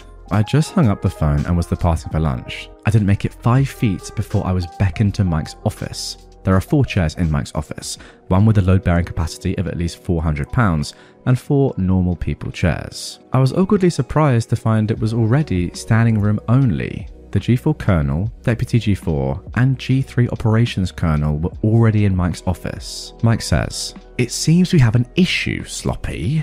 In my brain, I think, We? I say, Really? I'm not aware of any issues, sir. Well, a unit is at Fort Hood, and the battalion commander is wondering why one of his platoon sergeants signed for four helicopters. I'm shocked. Did they request four helicopters? I can go and get the equipment request. No, I have it right here in my hands. Okay, uh, did they request? Yes, they did. I don't understand that. Look, the issue is, says the colonel, that we needlessly shipped four helicopters across the United States. There are already helicopters at Fort Hood. Helicopters and pilots there to support spies and fries training. They are there specifically for this type of request. Sloppy, did this request not look odd to you? At this moment in my head, I am laughing hysterically. Absolutely, sir, I reply. The entire room has shocked faces, just baffled as frick. Then why did you source it? Sir, as I understand it, it's not my job to validate, it's my job to source it. Mike made it very clear on multiple occasions. Oh, Sloppy, do you realize you just cost the army over $100,000 to ship equipment that we didn't need to ship? But, sir. No, Mike, says the colonel. You just cost the army over $100,000. Sir? Mike, it is your signature that authorizes allocation of money and shipping. Did you tell Sloppy it's his job to source, to not validate anything and only source? Well, sir, I did, but. The colonel starts walking out. Mike, let's have a meeting in my office. A quick side note I know the other colonel. We'd worked in the same unit when he was a major. He follows me out, sits on my desk, and starts laughing hysterically. How in the frick did you do it? Do what? I ask. Find four helicopters. I called everyone. I leveraged my network of contacts and made it my mission. What does your counterpart say about the request? Well, they have the same sentiments as me towards Mike. Oh, honestly, that's impressive. Well, sir, I was gonna get pooped on either way, so I decided screw Mike. Yep, screw Mike, I guess. Guys, thank you for reading my pro army revenge. I have good news. I no longer work for Mike after that interaction. Other misdeeds, stories, came to light after that encounter. I had a long desk side meeting with the G4 colonel and fully detailed my relationship with Mike. It's nearly impossible to fire Department of the Army civilians, but it was easy to move me. The other colonel found a more suitable position for an infantryman. It also sucked, but he gave me ample time to prepare for assessment and selection. I was at the bad place for 18 horrible months before I found greener pastures. I could lament on all the horrible things, but it's not worth it. Why? At least I know where to go if I ever need four freaking helicopters. So I guess um the too long didn't read there. It's just screw Mike. What a terrible bloke. I'm happy he got found out, but my word, imagine working under someone like that. I do feel for all of you that have terrible bosses. It must be just so toxic. Gotta say, shout out Sloppy on this one. Love your writing style, great story. Now to end today's episode, I've got a story of nuclear revenge from you. And let me tell you, you're not gonna want to miss this one. Here we go. Landlord tries to defraud us and ends up losing his visa instead. This happened a long time ago, but I recently found out about the end results and figured that it might belong here. If you've never heard of the US EB5 visa program, then don't worry, I hadn't either. From what little research I've gathered, this is essentially a program where foreign nationals can fast track US residency visa status by contributing financially to approved community investment projects. I don't think that these specifics are that relevant, but feel free to add if I've missed anything important. So, when my husband and I were still dating and first looked for a place to live together, we settled on a small townhouse. It was old and needed work, but the rent was reasonable, and it was in a neighborhood that we liked. The landlord had recently purchased the property but didn't live there and wanted renters to help pay for the mortgage, I assume. We found the house on a realty website. It had been sold less than a month before we moved in and still had photographs posted by the seller. This will be important for later. We liked the place, applied, and got accepted. We moved in and lived happily ever after the end. No, but seriously, the landlord left us alone. We lived there for a few years, paid rent on time, never had issues until we moved out. We had to pay nearly 5,000 in refundable security deposits, and when we moved out, our landlord repaid half. We were confused as the lease laid out the steps the landlord had to take in order for them to keep the deposits. Central to that requirement, the landlord had 45 days to provide us with an itemized list of damages we caused, as well as the cost to fix each thing. 45 days came and went, and no itemized list. So we contacted them and asked for the list. We received a mostly blank one page invoice for $2,500 to repaint, remove TV mounts, patch holes, etc. It wasn't itemized, and there were no individual charges. So we asked for pictures of the alleged damages. The landlord immediately got hostile and refused. So we filed suit. The landlord hired an attorney to represent him, and the attorney submitted an itemized list as well as pictures. We printed date stamped copies of the photos posted by the previous realtor, the same photos submitted by the landlord's clueless lawyer. The clerk overseeing the matter found in our favour immediately. Because the landlord had lied about the photographic evidence, the landlord was also found to be in breach of contract and was assessed treble damages plus interest, penalties, and court costs. Yay for us. But he didn't pay, so we submitted to a collection agency. I don't really understand the particulars. We eventually recovered most of the final judgment, so we were happy and left it at that. Until. Unbeknownst to us, the landlord was an EB5 applicant. Apparently, the breach of contract, collection, and shenanigans surrounding the dishonesty regarding the lawsuit made it back to whomever was reviewing their visa application. There were other issues too, I'm sure. The landlord's visa application was denied. He ended up having to cash out of his US investments and won't be eligible for this visa again. The final outcome was an unintended consequence, but I kind of feel like he got what he deserved. You see, it's people like this that just give landlords everywhere a terrible name. Why do this? Especially in the knowledge that you are currently applying for a visa, and if you get found out for something like this, which is fraudulent, you're going to be in jeopardy and probably not get it. Like, why do that? You don't deserve one because you're a fraud, but still, what goes through your head at that point to think, yeah, I know I'm in this kind of perilous position here that it could all go downhill for me if something happens, but I'm going to risk it all for this anyway. Like, what are you even gaining? A few thousand dollars? Is that really worth it? No. Make my co workers cry? I will help Karma turn your life upside down. Backstory I worked at this hotel for over two years and was one of two people left that went through the training when our hotel changed hotel franchises. During this training, we were told about certain rules the company had. On to the story. One afternoon, I was scheduled to work second shift 3 to 11. I walked in and both AM front desk co workers looked like they'd been massively crying as their makeup was smeared. My manager looked quite angry.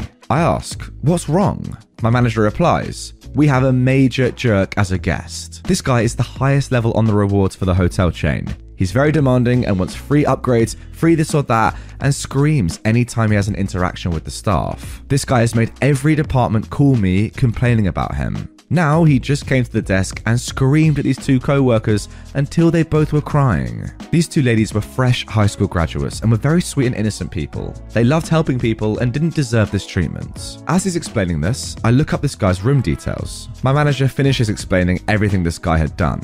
I see this guy's info and I got a smile from ear to ear. I reply, didn't you see he is an employee of a different hotel? Yeah, but so what? said my manager. Well, first off, while you travel as an employee, you are required to behave and be respectful. It's in the fine print on the discount form. I grabbed this form and showed it to the manager. Failure to be respectful can lead to having your employee discount suspended or permanently revoked and even get you terminated. You need to call this guy's hotel and ask for the GM, then explain to him who you are and what this guy is doing. I look up the hotel phone number and call the hotel and then hand my manager the phone. My manager ends his call with their GM and has an evil and satisfying smile on his face. His GM is steaming mad after I described all the stuff this guy has done. Then the main switchboard phone rings. I answered. Hello, thank you for calling the hotel. How may I direct your call? The caller says, Put me through to the entitled jerk's room, please. I replied, Absolutely, sir. Have a nice day. I transferred the call and looked at my manager and say with a sarcastic tone, Someone wanted to talk to the entitled jerk. Gee, I wonder who that could be. My manager continues after he stopped laughing. The GM gave me his personal cell phone number and said if I have any more issues at all to call him immediately. I'm leaving the phone number next to the switchboard. If you need it, call him. I told my manager, Your revenge is done, now for mine. Oh, what are you gonna do? He replied, wide eyed. I smile a very evil smile. You'll see. I pick up the phone to make a call. Hello, Hotel Rewards customer service. Yes, I would like to report somebody using a reward account while using an employee discount at his stay. The customer service replies, He can't do that. Yeah, I know. I'm calling to report him. I gave her the guest reservation number and rewards member number. I continued. I bet anything, if you dig through this guy's history, you'll find all of his stays are probably at employee discount. Okay, I'm starting a ticket to have this guy's account investigated, they said. Thank you, I replied. Then I hang up the phone. My manager watched as I then remove his rewards number from his stay. My manager had a huge grin on his face. That was awesome.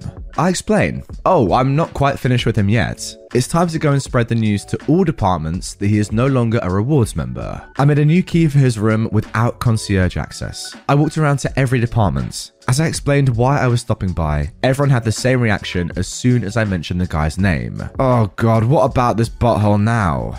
I finished explaining that he was no longer a reward member, and if he gives anyone issues, to call the front desk immediately, and his general manager already probably tore him a new one just a minute ago. Everyone was so happy at this news. I finally went to the concierge room and used the guest's new key to void his current key. Then I walked into the room and explained the information to the evening concierge. She cringed at the mention of his name. After explaining that she would not have to deal with him again, and asking her to leave the morning person a note about this guy not being allowed in the concierge room anymore, she was very happy. While I was gone, evidently the manager explained what we did to the 2am front desk ladies. The minute I got back to the desk, both my front desk co workers came up to me and gave me a huge hug thanking me so many times. After my other co workers went home, my manager said to me, Do me a huge favor, please. I replied, Sure, what's up? If I ever anger you, please come and tell me so I can fix the issue. Later that night, the entitled jerk comes to the desk, hat in hand, politely saying his key doesn't work. I replied, Oh, I'm so sorry about that. Let me make you a new key. In the best fake smile that I can muster. Aftermath. The next day, I check his rewards accounts and it's now suspended. I check back next week. Sorry, Account number not found. Wow, I think that is the definition of pro revenge there. All completely legal, so well thought out. You knew exactly what you were doing in the same way that this guy had no idea what he was doing. You would have thought that someone that's exploiting two things at once who works in the industry might understand what they were doing and know that they're probably going to get caught at some point, but maybe he thought he was too clever for his own good, and he was. Let's be honest. Craziest thing about this story, in my opinion, is that it's so weird that someone that works in the same job as everyone else that he is abusing and being horrible to could do that, could act in that sort of way. Surely he knows what it's like to deal with entitled people in general and people that are just horrible to you at work. He works in that role in his own job, yet he's the one that's doing it to other workers at another hotel, a very similar one to his. I don't get that. Surely he'd have a little bit of passion for people that are pretty much your colleagues, but no, good karma, fully deserved you're an idiot. I was able to simultaneously gain a 30k per year pension for my mother while wiping my POS father's retirement. My father is the Canadian Satan.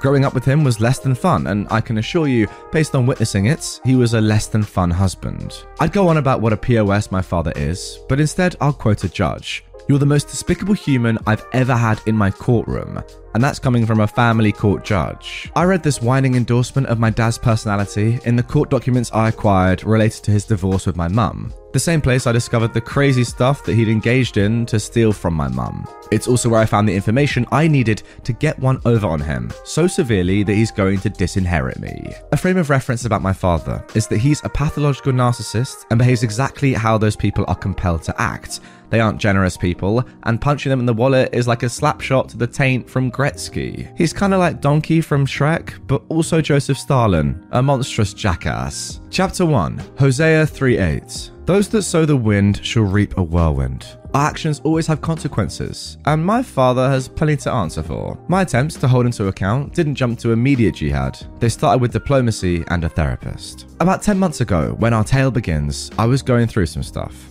Stuff being a whole lot of PTSD related to both my dad's abuse and my job as a paramedic. He did a ton that affected me deeply, things that I needed to move past, along with all that other razzmatazz from 15 years of EMS. In so trying to move past and work through everything, I quit drinking, started turning my untreated PTSD into treated PTSD, and thinking having my dad involved might help me and our relationship. Well, I seriously fricking misjudged that one, so you'll probably be unsurprised to hear that conversation went swimmingly. I'll spare you the lurid detail, but when I broached the subject with him, our back and forth degenerated into visceral hate, with him screaming at me that I'm a failed paramedic, liar, and POS alcoholic. While I have a certain pride about my job, I have more pride in my 14 month sobriety. So hearing this from my old man might have caused me to behave a little bit psychotically. I got right annoyed at him and decided to dig up every bit of dirt I could, see what kind of man he actually is and has been. When it was convenient, I hopped in the mystery machine before taking a trip to the courthouse to unleash my inner gumshoe.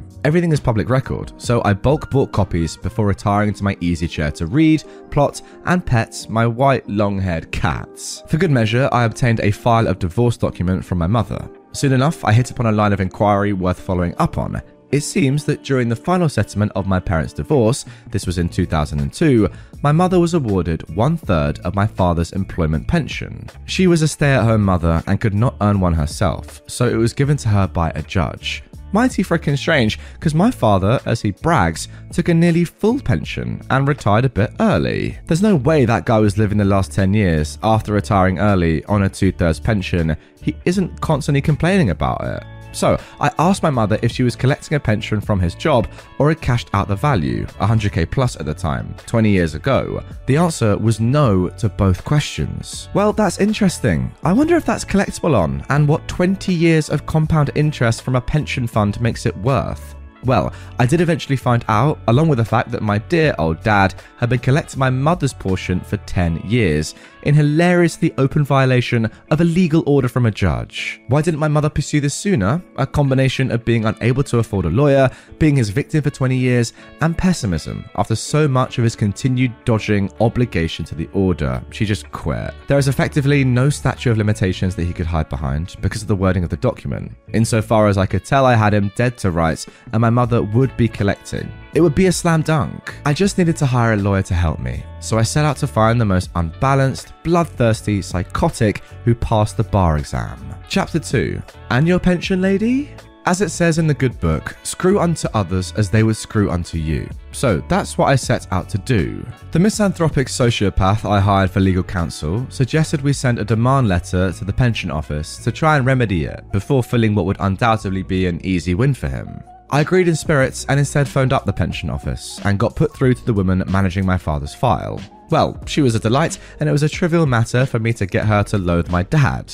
We talked for 45 minutes, and I swear if you'd given me another hour, I could have convinced her to suicide bomb his house. In all our conversations about life, families, and relationships, we got down to some things of note. Since I could show her correspondence her office had sent to my father, CC my mum on, from some years ago and ongoing for five consecutive years, trying to resolve this matter, which he'd ignored, she was more than willing to start the process on remedy immediately. Full cooperation from this lady and her office was a matter of merely providing documentation, and with my lawyer on retainer, this office was beyond asking my father to comply. They complied for him. About two months since I last spoke to my father, and he had no idea his pension was about to take a serious hit.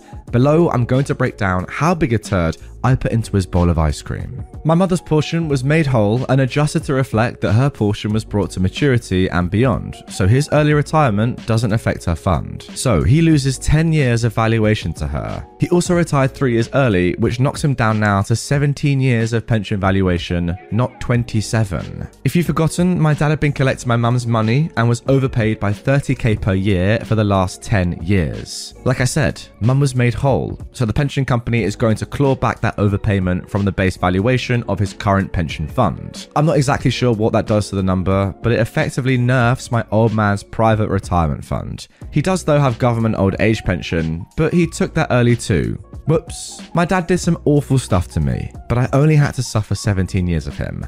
My mum still has the high score at 20. As much as I did this for spite and malicious glee, I did do it also to give my mum a chance at a proper retirement. Chapter 3 Glitter Bombs of Justice. My mother started collecting her pension about three months after I contacted the pension office, and to celebrate, she bought tickets to New Zealand for the family for Christmas so that we can see our relatives. I was able to get most of my retainer from the lawyer back, and to celebrate, I went online to order a glitter bomb.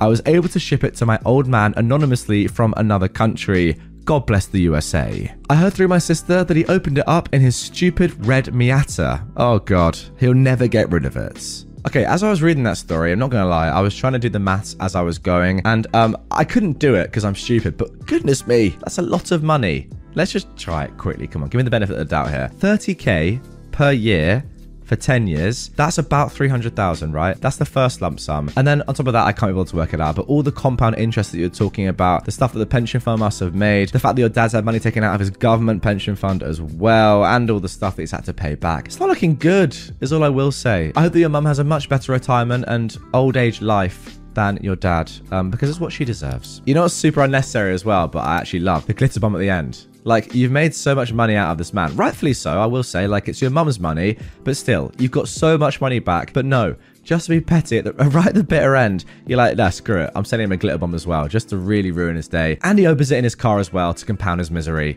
I love it. This will be a long one, so grab some popcorn. Let me start with a little background. I am a 28 year old man, and my wife is 26. We married three years ago, and we've been together for six years total. When we met, I was already in my third year of college for a special branch of a very productive industry, something like the US Army. You go to a different country for a few months, do some really dangerous jobs, get paid a lot, come back for a few months, and so on. In the beginning, I was going for six, eight, or even 10 months at a time in order to promote as fast as possible. Now, I earn around four years of medium salary in my country in just three months. It's a hard job, but I love it. My wife was very supportive, and I always knew that it's very hard for her to have this kind of lifestyle. I always try to spoil her and compensate her for my time spent away with tons of gifts and trips to exotic places. Two years ago, when I came home after an extended contract, I had to stay almost two more months because all flights and borders got shut down during COVID, but I did get an extra 20% salary during this time. She told me she can't take it anymore. She goes crazy alone at home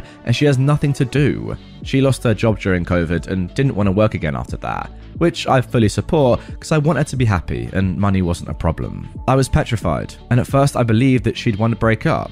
Then she continued with, I love you so much and I want you to give me a baby so I can take care of him and have a little bit of you when you are gone on your contracts. After five months of hard work, with no women in a 100 kilometer range, making a baby was done very fast and multiple times just to be sure, uh, if you know what I'm talking about. I was nervous for the first month because we always feared we may not be able to make a baby. For the first four years, we didn't use any kind of protection except out, and she never got pregnant. But after a few weeks, she wakes me up with a long kiss and a smile on her face, then shows me her test results. I was the happiest man alive. Everything changed. I was a man now. I was a father. I was on top of the world. I was going with her to every doctor appointment. And during my contract, I was asking for ultrasounds instead of nudes. The birth had no complications and everything went amazingly. One month later, I go on another contract to make some money that should cover every need for our little baby. Halfway during this contract, I receive a text from my wife which shattered my life. The text was short and simple, and I would never forget those four words that were sent to me in the deepest depression I'd ever had.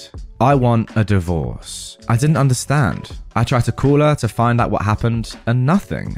After a few days of talking back and forth, she said, I want a divorce so I can marry with the love of my life. I was already preparing my suitcase because I'd made a request to my company to send me back as an emergency. When I got home, she and the baby were gone. Two weeks later, I was in court to settle the divorce. During this time, I found out that she's had a lover for well over four years and she plans to marry him as soon as the divorce is done. Now, the laws in my country are different, and I knew that my first priority should be a really good lawyer. My wife had a really trashy one, and she decided to speak by herself without the help of the lawyer most times.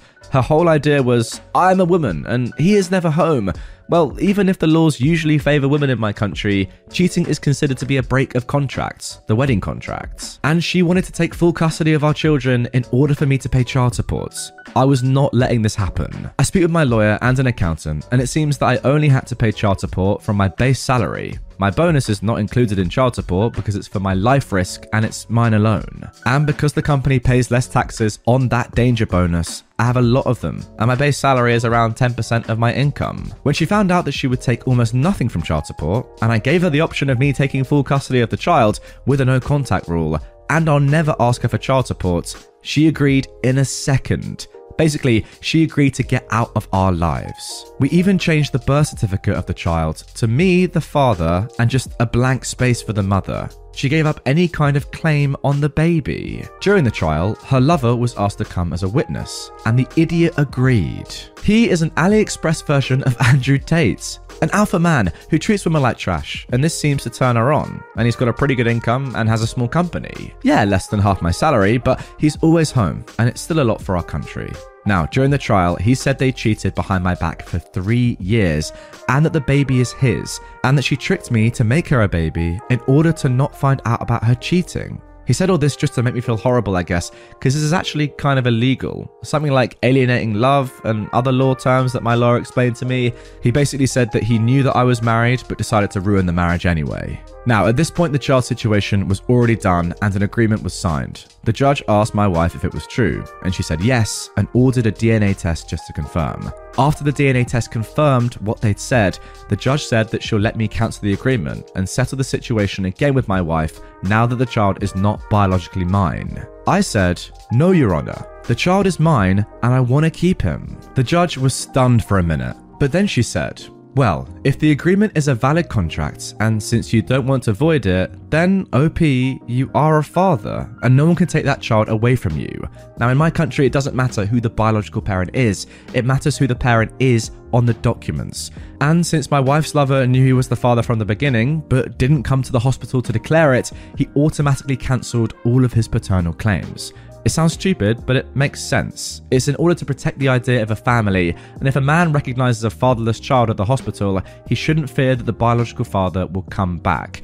It's in order to protect the value of family and encourage people to do a good thing and start a family and things like that. Now the divorce was over, I got my baby, and my wife was out of my life. The first thing I did was to hire three babysitters to work eight hours a day so my child has 24 7 someone to stay with him, and I have time to prepare my revenge. I started two separate companies with the help of an online assistant from India. You can hire them kind of cheap and they do whatever you need online. This guy made two super professional companies on in, uh, one industrial. This guy made two super professional companies, one in industrial credits, giving money to businesses for a lower rate than banks, and the second one was a copycat of my ex company, but this one was in the same city as his. Both were made just for one client, my ex wife's lover. My assistant started sending tons of ads for my credit company to him. Emails targeted Google, FB ads, etc. I was sure that he knows that if he needs money, this is the place he can take a lot with low rates. Next, I made a lot of advertisements on the second company.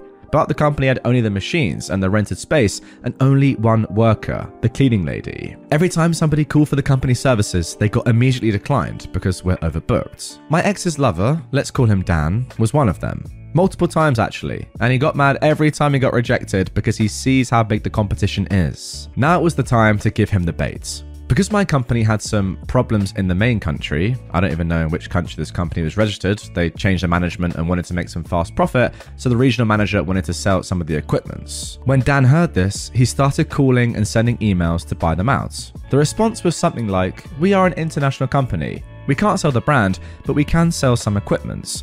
It was illegal for me to sell the company without showing him the accountant's data, which was empty, of course but equipments I could just sell with a simple contract. He wanted the competition out of his city. He did not need the equipment. So the manager gave him a deal. If you buy our equipment for, let's say, three times the price, we can say in the contract that we won't do business again in this city. In just two hours, I received calls and emails to my first company for a credit for that equipment and blah blah. I knew that Dan was out of money because he spent a lot on his future wedding with my ex wife. I sent him a contract. Based on our evaluation, the equipment is not worth that money, so he'll need to give us a guarantee from his company, and he's not allowed to sell any equipment or parts of his company until he pays everything back. And if he's behind on a payment for six months straight, I get all of it. Also, in the contract, I stated that the credit company will buy that equipment directly. Basically, I just give myself my own money. And I made sure every single word of the contract was legal and a deal was good enough for him to take. Later that same day, he sent me the signed contract. Now, normally he should be able to pay for everything, even if the clients he hoped he will get from this company leaving are not existent. He still should be able to pay if he gives me around 80% of his company income for the next five years. Fast forward a bit. On the day of his wedding, I go to give him an envelope. In my country, you give money in envelopes as a wedding gift. He started to laugh at me and tell me to get out because I'm not invited and he doesn't need my money. I smiled and I told him to open it. He looked inside and saw that I was expecting him to come into court next week. He laughed and asked, What is this? And I told him, See you in court. Enjoy your wedding night. The next week he came. I was suing him for child support. As I said in my country, if you are aware that you have a child and refuse to go to the hospital to recognize it, you are no longer the father, but you are still forced to pay child support, and it's actually an increased rate because you tried to dodge responsibility, like running from a car accident scene. He didn't want to pay, so he tried to say that he wants the child, or co custody, that he's the biological and blood and whatever. This made me happy because I wanted to drag the trial on as much as possible to drain him of all of his money. But I couldn't after the judge saw all his declarations during the divorce trial. She ended the trial really quickly, forcing him to pay me 40% of his, and therefore his company's, income from the time the child was born until he finishes college or I get married. And guess who didn't manage to pay? And guess who is the new owner of his company? Now, I don't work anymore, I just run his company and spend almost all my time with my child. Alright, so let's quickly recap. You managed to get rid of your cheating wife, get rid of the AliExpress Andrew Tate, and also stop a child from having a terrible life with terrible parents. Oh, and on top of that, you made an unbelievable amount of money and you ruined a guy who just left his child at the hospital. What a win! Just looking through some of the comments now, people are saying how beautiful it is and how they hope that OP and the kid are doing great. And OP has said that they are doing great. They spend almost all their time together, except when he has to go to work for about four to six hours a day. But then the babysitter still come because he needs the help. He wants his kid to have some feminine energy in his life too. Yeah, makes sense. Also, his parents are very supportive. I mean, just sounds like a brilliant, you know, relationship there. What a man. Fair play to you and your family. I just can't believe that for four years, your wife was cheating on you. I mean, look, I know it's not that uncommon, but four years, you away, obviously, but earning so much money to provide for her while she doesn't even work after COVID. Yeah, tough spot, but still, she's not actually earning any money. That's just a fact. Yet she's the one cheating on you. And obviously, look, it's hard for her when her husband is away for all that time. I get it, but you know, it is kind of what she signed up for. I presume that you talked about doing this job and that you are going to be away for a long period of time. Ah.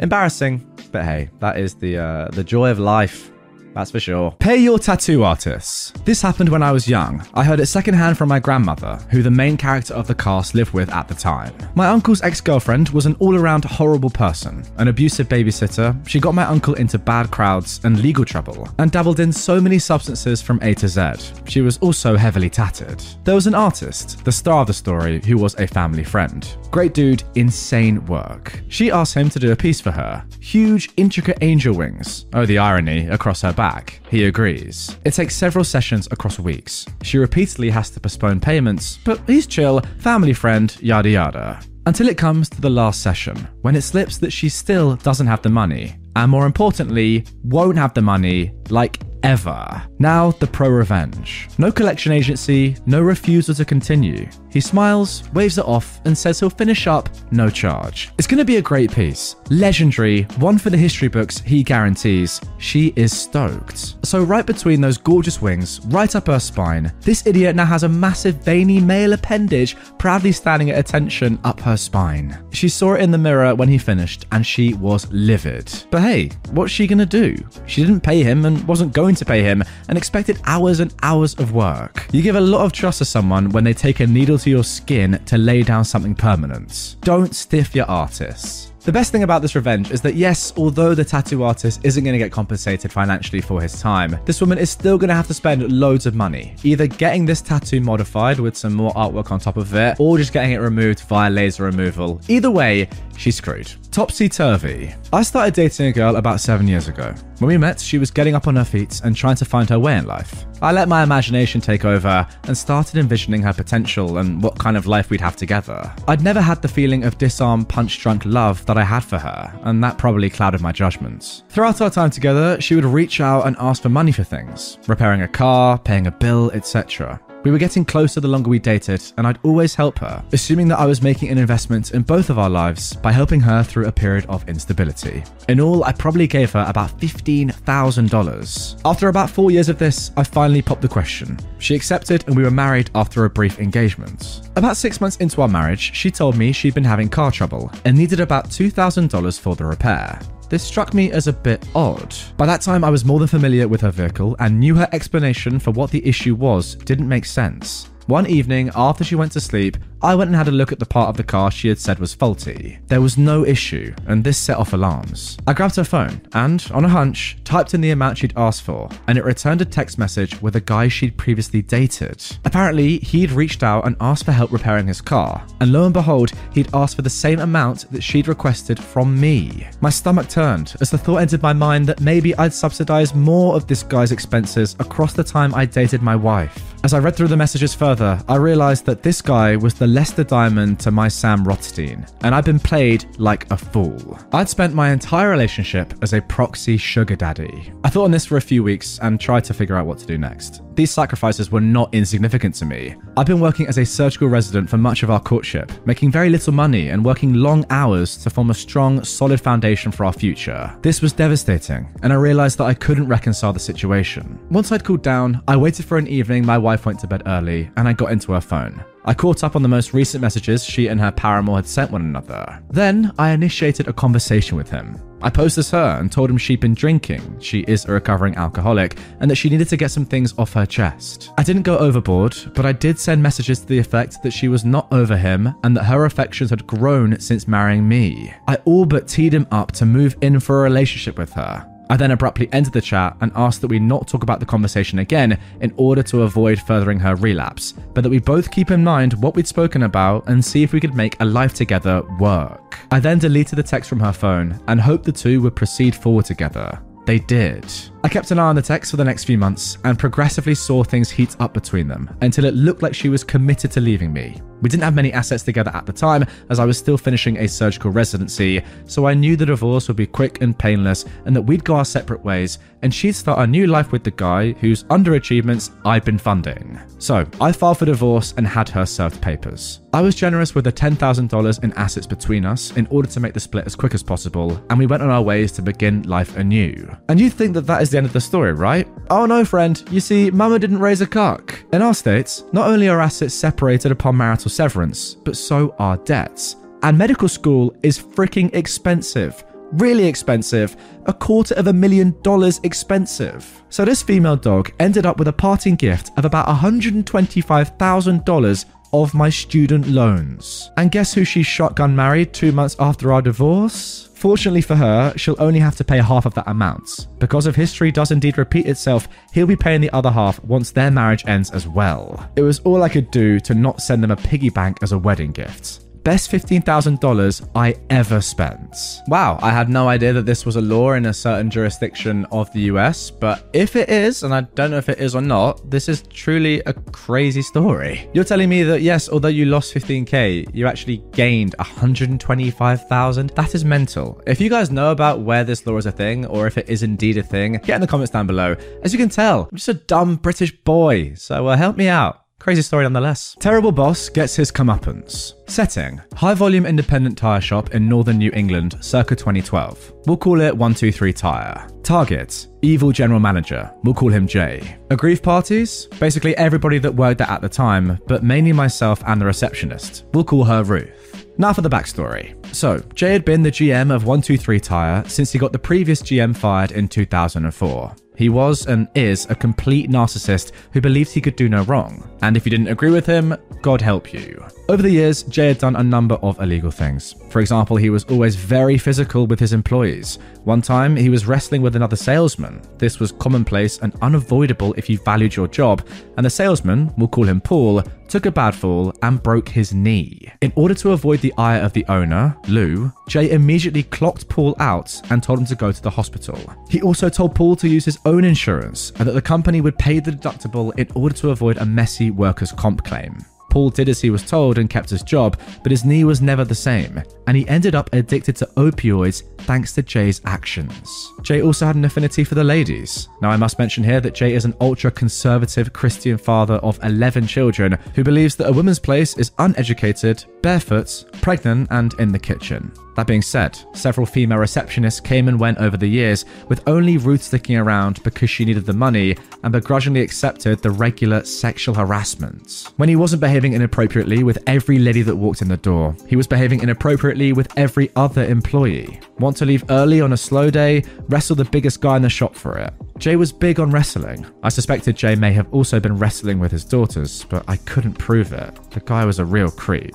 Big guy isn't in that day? Buy him a pizza. Trying to have lunch? Expect Jay to throw food at you. Want to schedule a vacation? Tough. He'll let you know the week before if you can take it. He was a complete child, and I put up with him for six long years because I couldn't let him win. The setting. It was the summer of 2012, and Ruth and I had had enough. Jay was completely out of control as usual, now telling me, a Latino, that if Obama won re election, he would make my work life heck come November. Ruth was going through a divorce and he was trying to move in on her. For the record, Ruth hated Jay's guts. It was time to hit him where it hurts. Ruth was ready to drop a lawsuit for sexual harassment on Jay and 123 Tyre, and I was ready to drop one for constructive discharge. Now, suing an employer doesn't exactly look good on one's CV, but we were both at wit's end. The revenge. Ruth and I decided one evening that Jay's ultra conservative values must be shared by his wife and family. As he was always working, his wife must be the one who goes to the mailbox every day. I created a throwaway email and got him a Bill Me Later subscription to Hustler magazine, and Playboy, and Penthouse. Fast forward a couple of weeks, and he comes in looking like death warmed over. Turns out Mrs. J didn't appreciate his new taste in reading material, and he's now living in a motel in the next town over. Now, he's not saying that his wife kicked him out, he's far too much of a narcissist for that, but I could put two and two together. He's decided that he's done with his wife and 11 children, and that he's going to start a new life with Ruth. After all, her divorce is going to be finalised at the end of the week. It was at this point that Lou's sister, co owner of 123 Tyre, and also not a big fan of Jay, we'll call her Liz, overheard him talking to Ruth in a less than business appropriate manner. Liz later took Ruth aside and got the straight poop on what had been happening for the last several years, and that was that. The next morning, Lou called Jay to his office and was far kinder than I would have been. Jay was to lose his title of GM and go to work in another 123 Tyre location an hour away until the end of the year. Beginning in 2013, Jay would need to find other employments. Jay was also not to contact the location that he'd overseen and worked in for years. Also, the location that Jay was relocated to added an hour to his already hour long commute. I suspect that Lou also encouraged Jay to reconcile with his wife, which Jay did. Okay, then, now onto the epilogue where karma really hits home. Jay entered his employment with 123 Tyre in January of 2013 and never suspected any involvement from me. In fact, to this day, he stays in occasional contact with me. He went on to work for another tyre store, this one a corporate chain, as a store manager. He put his house on the market, bought a new one closer to his new employer, and everything. A year later, he was fired after bringing a seven figure lawsuit on them. They settled out of court and he moved back to the house he was in before as it hadn't sold. Jay's next job was five minutes from his home, and his new boss was the guy that Jay had gotten fired back in 2004. That one lasted a couple of years until Jay gave up on finding employment in the area and moved himself and the whole family to the Midwest sometime around 2016. Now, in the Midwest, Jay's been unable to keep a job in the car business for more than a year, and as soon as each of his kids turn 18, they seem to move right back to the area they grew up in. His New England home sold in 2019 for less than he bought it for. Ruth still works for 123 Tire and is very happy there now. The icing on the cake. In early 2021, I finally left my job at 123 Tire. I sold my house and became a full time RVer. I've seen 47 US states, including the Midwestern state and town that Jay now resides in. I looked him up when I got there, and he came to see me after he got out of work in my new RV. He said, Boy, you must really think something of me to look me up and want to see me all the way out here. If he only knew the half of it. Yeah, this guy is just clearly screwed. The fact that he genuinely thinks that you like him, even after he's treated you so badly for six years, just shows how screwed he is in the head. Like, I bet you he still doesn't even realize to this day how much people hate him. Like, he wouldn't even realize how horrible it must have been to work under him if he's the one that's saying, Oh, I really appreciate you coming out to see me, man. We're such good mates. How does he not know? I have no idea. Then again, I guess if he did realize, he wouldn't do it in the first place. Um, yeah, Great karma. Thoroughly enjoyed it. Park your car in a danger zone. Good luck finding it. This is the story of Mike. Mike managed the warehouse of a hospital.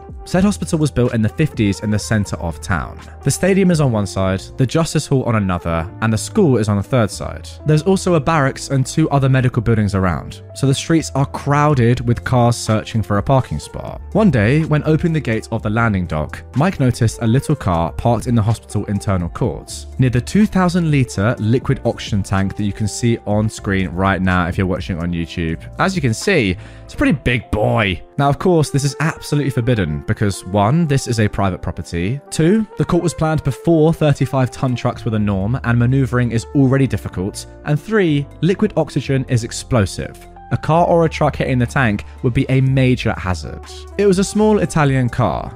No advertisement, but it was the kind commonly used as a second car or to travel in the Dolomite Mountains where the roads are very narrow. So, Mike makes some calls. The car isn't owned by someone who works at the warehouse or one of the nursing staff. No doctor has such a small car. The reception made announcements asking visitors to move the badly parked car, but to no avail. By 6 pm, the car is gone. Okay, problem solved. But the day after, the car is there again. The same calls happen with the same results. Mike then called the police. But the police can't tow it because it's a private place. And of course, the towing company can't do it without a police query. By chance, that day only lorries came to unload medical materials. When it's time to close the warehouse, the car is gone once more. On the third day, when the landing dock opens, the car is already there. And now it's a real problem. A 35 ton truck from Germany must come this day. There's no way it can reach the dock without tilting the car and therefore the liquid oxygen tank. This has become a clear and present problem of security. All the warehouse team exchanged ideas on what to do, but all feasible solutions have already been tried. It was only when someone from the maintenance team passed by on a forklift with a pallet of plaster bags that it struck everybody at the same time. There's no way this Italian car could weigh more than one ton of plaster, so Mike went and saw the forklift driver while the team searched for a wooden pallet. Slowly, with many precautions, the forklift slided the pallet under the car, lifted the whole thing, and went to drop the car off at the nearby street. In just 10 minutes, the police were warned that a car is parked in the middle of the street blocking traffic. The said car is towed in less than half an hour. Of course, the truck came in and had no problem maneuvering. Two days later, rumours ran through the hospital. Apparently, it was the car of the director's wife. She worked in a medical building some streets away. While everybody agreed that Mike had made a good move, they waited to see what would follow. It's turned into a global problem of management. Mike is called to see the director. As soon as he goes in the door, he starts to explain, Yes, I know it's your wife's car, but the director stopped him. What? No, I called you for an entirely different matter. I warned my wife several times. She had it coming, the idiot. Until the hospital closed 20 years later, this story has been repeated to each new worker and each medical student. Put your car in a tree if you want, but don't park in the landing dock court because Mike will make it disappear. Wow, that is so good from the director. I reckon Mike thought he was in massive trouble as well. He did something that was completely fair, I've got to say, and I'm sure he would have been okay, but nonetheless, When you do something like that and you realize it's a director's wife's car, you must be thinking, oh, I've messed up here massively. Even though what you did was completely fair, you're still thinking, oh, I'm in big trouble. But the fact that he was just like, no, I told her multiple times she's an idiot for doing that. Anyway, let's talk about something else. Good man. I like the previous story. That is a boss that you want to work for. What a good guy. Now, if you were looking at the screen, reading along with the story as I narrated it, you might have seen that this is clearly not written by an English speaking person, or at least English is not their first language. And as a result, I was kind of having to paraphrase at points. But I've got to say, one thing that I did change, which maybe I shouldn't have done, is the phrase park on a tree if you want. I mean, can that just become English? Because that is elite. So I just get it completely accurate. Put your car on a tree if you want, but don't park in the landing dock court. Yeah, Get that into my lexicon right now. How I screwed over a racist, horrible, bigoted business owner and likely resulted in him going out of business faster. This occurred in a southern state. I won't mention the state because, well, you'll see. I was an account manager for a digital marketing company. We sold lead generation services to business owners to generate leads. One of our key selling features was if you turned on call tracking numbers and recorded phone calls, we'd guarantee you X amount of leads based upon Y spend. And if we failed to meet that, you'd be entitled to partial, or if we really failed, potentially a full refund. Some things quickly to note about advertising. CTN stands for Call Tracking Number. It's a unique number that's assigned to a certain point of advertising that consumers call. This number is only on that piece of advertising. It routes to the business line, and unless the consumer is very observant, they have no idea they are using a CTN. Call recording. If you turn on CTNs, we can record the calls and store the audio on our servers. The business has to consent to this. Also, when you call, you'll hear a message, this call is recorded for quality assurance type of thing. Both of those are required to be eligible for our service guarantee. Storytime Part 1 The Lay of the Land. The business in question was a small dad and son contracting company with a couple of employees. They primarily focused on smaller jobs such as windows, drainage, finishing, etc. Unfortunately, this business owner was a royal pain in the butt. He went back years and his account was filled with nothing but complaints. Also, there was a strong suspicion that he was racist because his last account manager was black. The business owner, who we will name Scott, refused to ever meet in person with the previous manager. Also, I was white and he had no issues finding the time to sit down with me and tell me how trash our service is. Well, it's coming up to do contract renewal, and he says we aren't producing his leads and he wants to put in a claim for failing to meet our service guarantee. I spoke to my manager about this, and he said he wants me to listen to his calls, write a detailed report, and present my findings to him. The manager is worried this may end up in court due to the dollar amounts involved. Nearly a whole working week of hours later, I probably spent dang near 40 hours on this, and I wrote a detailed 24 page report outlining the results of our advertising. To say I shred this business owner's business practices is an understatement. The report was a straight up attack on his poor customer service skills, disorganization, inability to execute, and complete and total failure of anything resembling any sense of standard business practices that just make logical sense. I will share with you a few examples of the types of calls I listen to. Small calls where multiple phone calls are truly epic in their total incompetence. Customer 1. This one was a small time landlord who had three different properties that had received a quote from Scott for work. The landlord had accepted Scott's quote and agreed to do business. In one voicemail message, he offered to pay a deposit to start work. Throughout four voicemail messages, this poor landlord went from, hey, I want to pay you, to, are you okay, to, why the frick aren't you returning my calls? Yes, I said voicemails. Scott had gone out to this man's properties, quoted his pricing, and then straight up refused to do anything more. Why? I legit got no idea. I called the customer in question and said I was the quality assurance agency and was doing a survey on Scott's performance. The guy ended up paying Scott's competitor about 15% more to do the work and was utterly beside himself on why Scott ignored him.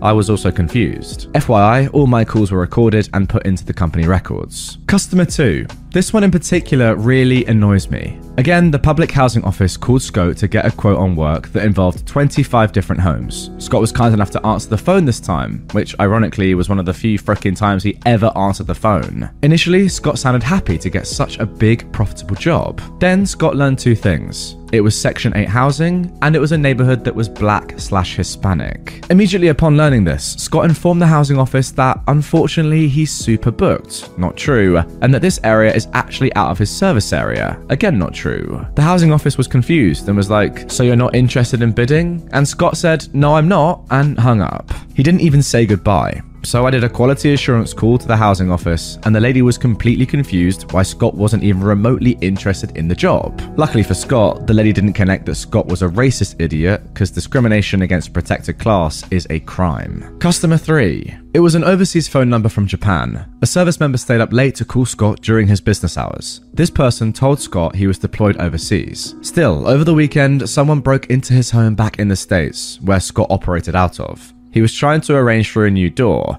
He mentioned this was an emergency as his wife was being forced to stay at a hotel. Scott never returned his calls nor made any effort to contact him on the email he provided, or called the wife, who was local. It was a super easy job that Scott could have done in about an hour or so and made a solid profit. I think that's enough examples. Yes, I completely agree. Remember, guys, that Scott is trying to get a refund from this company because they haven't generated him enough leads, allegedly, whereas clearly we can see from all these examples they absolutely have. Scott is just being lazy and not even doing his job. So then, part two review and plan. The actual report at the end said out of the X phone calls, Scott failed to properly service the leads in about 70% of the cases, and that I could keep on going on. Still, I felt that after X number, there was a clear trend that had been established. It wasn't that our service wasn't producing leads for Scott, it was that Scott was a racist, bigoted idiot who everyone freaking hated. Obviously, I said that in more professional language. When I presented the report to my manager, he looked at it and went,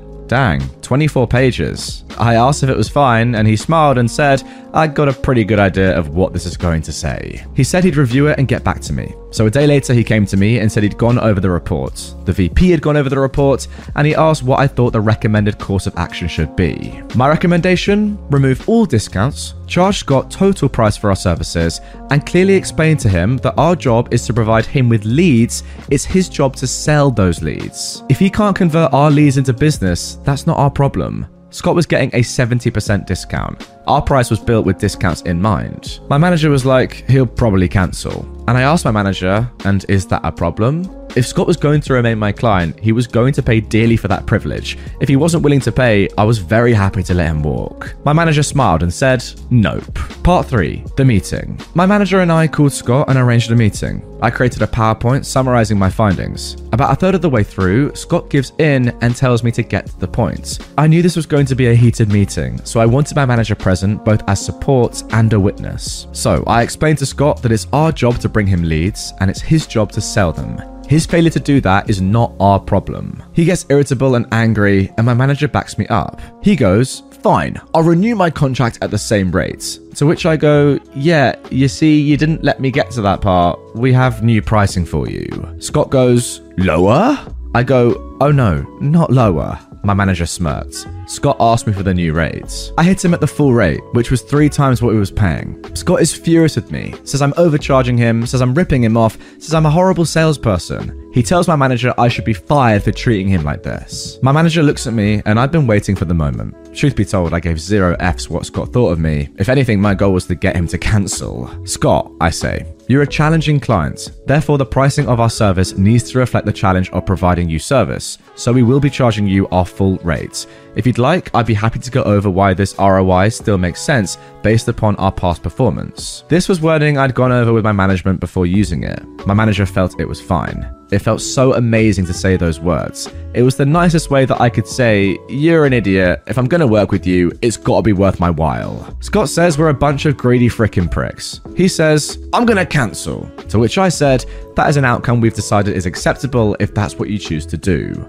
Scott huffs and goes, and what about my refund? Dismayed, I go, Scott, we've clearly demonstrated we did our part. The reason why you aren't bringing in sales is because of your company's inability to close on the leads we generate. To which Scott goes, So you're saying I don't know what I'm doing? To which I say, Scott, if you agree to sign at the new rates, I'd be happy to sit down with you and help you free of charge on how to improve your sales techniques and close more of your leads. This is me telling him he doesn't know how to run his business and was very much meant as an insult. Scott goes, Nah, F you, I'm calling my lawyer. I go, So I take you're not going to renew? He goes, F no. My manager goes, That's fine. Would you like us to email you our report on your leads? Scott goes, Sure, I'll show my lawyer. FYI, we never heard from Scott's lawyer. We wish Scott a good day and he leaves. Later, we wrote him an email, attached the report, and also told him if his lawyer would like the recording in question, we can send that file over as well. Our bases were covered, and we knew it. I suspect he also came to the same realization, but he had too much pride to admit that. Part 4 Make sure that dagger is nice and deep. A few weeks go by, and my manager says that we've got to shut down Scott's account, so I need to call him and ask him what he wants to do with his CTN numbers, which we control. In our contract, we say at the end of the agreement, the customer has the right to have the numbers ported over for a fee. It would have been normal to waive the fee as a gesture of goodwill, but Scott desired zero goodwill, and he received what he desired. I tell my manager there's no way I'm porting the numbers for free, and just like his quote, I'm charging him full rate $15 a number. The total came out to just a bit over $100. So I call Scott. I get his voicemail, but he doesn't answer. I write him a registered letter, and in that letter, I outlined he has 30 days to respond. We have his CTNs, and if he's willing to pay a $15 per number port fee, we'll transfer those numbers over to his phone provider. One morning, I woke up to about a dozen hateful text messages in which Scott told me to go frickin' burn in hell. I took that to mean that Scott wasn't interested in porting over his phone numbers, and I reviewed those texts with my manager. We saved those messages and uploaded it to his accounts. So, is that all? Of course not. Part 5. But wait, there's more.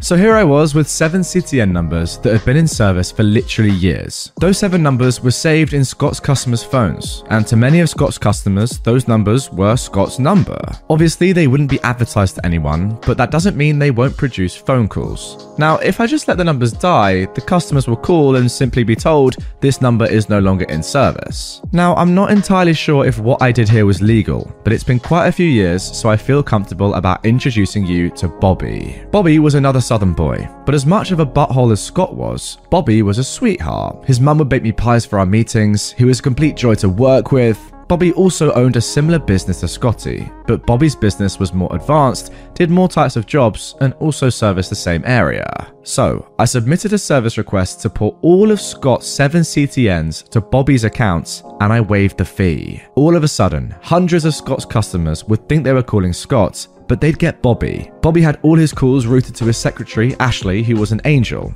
Ashley was also a wickedly talented saleswoman, and I know for a fact she'd be able to take Scott's clients and convert them for Bobby. So that's what I did. I had those seven CTNs ported over to Bobby. This did a few things that benefited nearly everyone involved. One, Bobby got more business. Two, I produced more leads for Bobby, which means Bobby was comfortable with spending more money with me, which meant I made more money. And three, Scott's old customers got a better service. And finally, part six, capitalize on my revenge. At the next performance meeting with Bobby, Bobby was very pleased with the sudden uptick in new customers. He even asked me, What did you do to my account? I smiled and said, I reviewed your account and made a few tweaks. Have you seen any improvements? He absolutely did.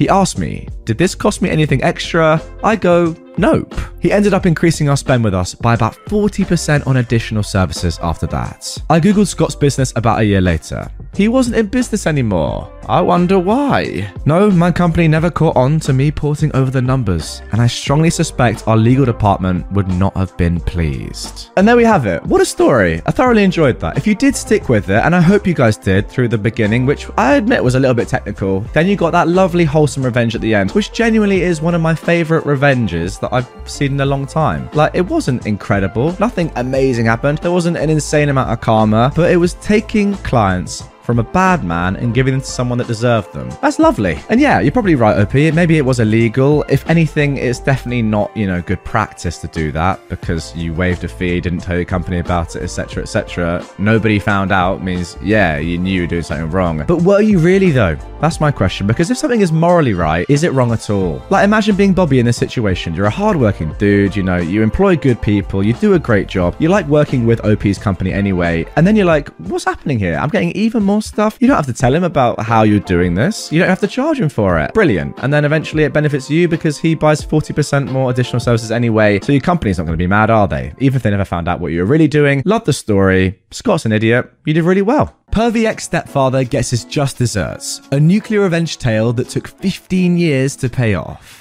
My ex stepfather, I refuse to acknowledge that he married my mother, and since my mother is deceased, I shouldn't have to anymore, is an awful man. My mother married him because she thought I needed a man in my life to help raise me. He was abusive verbally and was just a toxic person to be around. Even when my mother and he divorced, he still insisted on trying to see me, and I had to be forced to go and see him and his new wife every other weekend. When I moved away from the city he was in, due to me ending up in foster care, I didn't bother looking him up, nor trying to find out if he was even still alive. So, when I moved back in 2008, I was kinda surprised to find out that he was still alive.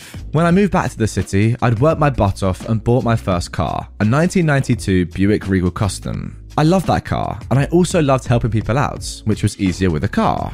Well, my ex stepdad knew about the car because he'd seen me driving around town, running errands for the local homeless shelter where I volunteered, taking guys to the doctor's office when they didn't want to take a bus, stuff like that, and he was a resident at said shelter. Through my volunteer work at the shelter, I befriended a couple of young guys who had landed on hard times and were just working odd jobs to save up some money to move back to their hometown, the same town I'd moved back to the city from. After hearing about this and their plans to just get a Greyhound down there, I told them no, that I'd actually drive them for like $40 in gas gas saving them about $250. We made arrangements and set a date for their departure. Apparently, my ex stepdad heard about this, so he cornered them in the shower that night, told them that he was gonna have his way with them, and that I would be expecting the same kind of payment when I got them to that town. When they refused, he threatened to kill them, so they finally accepted.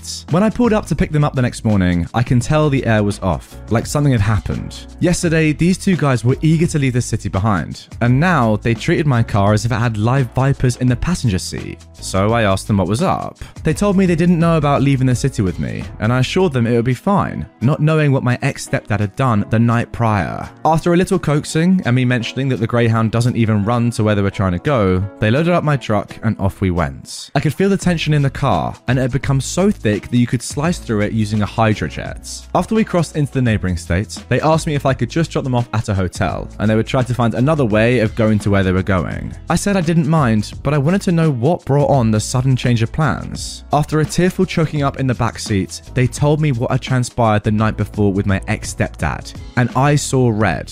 Oh, I absolutely despise this man. I wanted to. No, I needed to hurt him. But how?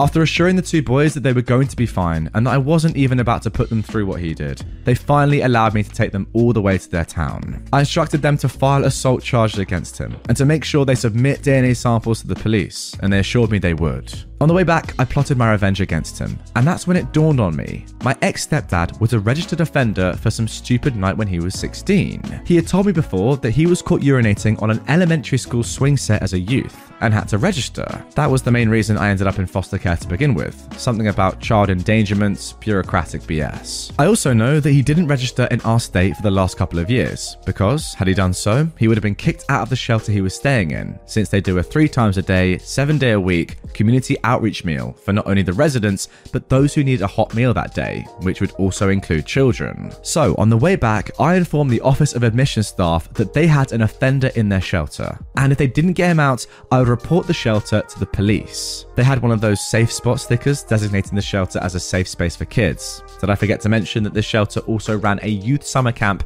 and had a youth correctional facility and the library right next to it? They took action almost immediately, but when they went to a victim, he was nowhere to be seen. He'd taken off, not to be seen again, or so I thought. You see, when he vanished from the shelter that day, he thought the safest place to hide out was in his hometown, nine states away. A smarter person would have looked up what his registration entailed and would have known that fleeing across state lines without informing law enforcement is a felony, and it doesn't just stop at the state one left, but carries over to every state between point of origin and destination. So he had over nine felony charges against him just for that little jaunt. Fast forward to about three months ago, I get a message from the two boys on Facebook asking me for my new number. I give it to them, and I'm almost immediately put in touch with a county sheriff who had a federal agent in his office asking if I knew where my stepdad was. As I was telling both gentlemen that I didn't have a clue, my Facebook pinged. It was my ex stepdad's wife telling me to give her husband a chance to reconcile. I couldn't believe it. A quick look on her page revealed that they were together, living in my hometown, and what's more, seriously, future Darwin Award winners here, they were living next door to the school he was caught urinating on all those years ago. I relayed that information to both gentlemen and asked them what charges they had on him. They said they had two counts of statutory on him and three counts of felony evasion. I mentioned his failure to register and that the day he'd left my hometown, he'd ran to his hometown nine states away. The county sheriff informed me that he was calling from that county and he wasn't aware of the failure to register charges, but thanked me for informing him. Ladies and gentlemen, that dirtbag that nearly ruined my life, my trust with other people, and my reputation in my hometown was finally getting what is owed to him 25 to life for everything, and isn't eligible for parole for another 17 years if he lives that long.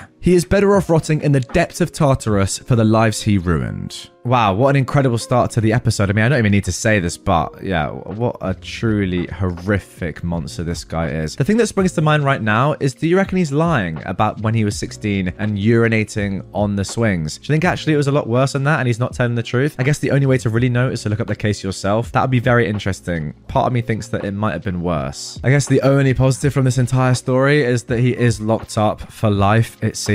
But the lives that he's ruined, I mean, is that even justice? I don't even know. Wow, what a start. Let's carry on. Put prawn viruses on our computer, get kicked out by Mama Bear. This happened years ago. I believe I was around 9 or 10. My mum was dating this jerk. We'll call him Jay. He was never the best to me and my little brother. Lots of physical and emotional abuse from that man that went on behind the scenes when my poor mother was never home. Jay had a prom problem, I guess, which led to many viruses on our computer my brother and I shared with the man. My brother and I tried our best to get rid of them, considering how young we were, but one day we were just getting home from school. Mum picked us up, brought us home, and we decided to jump on the computer and play some Roblox, the early 2010s. But we were rudely interrupted by one of those pop ups. My mum heard and marched over, looked through the search history, and found several prawn sites. She got rid of them and let us continue playing on the computer. I guess she was waiting for Jay to come home from work or from the liquor store to chew a piece off of him. We heard my mother screaming at him, saying she'd pack up his stuff and send it off on a Greyhound to his hometown if she saw it one more time. Now, me being a conniving nine year old thought, why not give myself the best birthday present and quickly plotted a plan? So, I would sneak onto the computer before school and simply go onto Pronhub. I closed the tab but left the search in history and went to school. I was waiting to get home, and all I knew was that my mum would use the computer eventually. Finally, we got home. It was a half day, so mum had to get off of work early to drive us home. Again, like clockwork, it was back to Roblox and music. I checked the search history and called mum over. She saw the search and her face went red. She looked at us and told us to help her pack Jay's stuff. A few hours later, it was all packed up and at the Greyhound station. It was sent to one of his relatives' place. We returned to the house and gave him his ticket before we dropped him off at the Greyhound. My mum was so happy. She never knew what happened until two years ago when she was asking about a certain thing that happened during her and Jay's relationship. She looked at me and smiled. She thanked me, and we both ended that topic with, He's a jerk. Yep, genius. That is crazy. One Google search, deleting the tab, just leaving it in the history, knowing what you've done has ruined this guy's life. Fantastic stuff. And let's be honest, he kind of brought it upon himself, but still,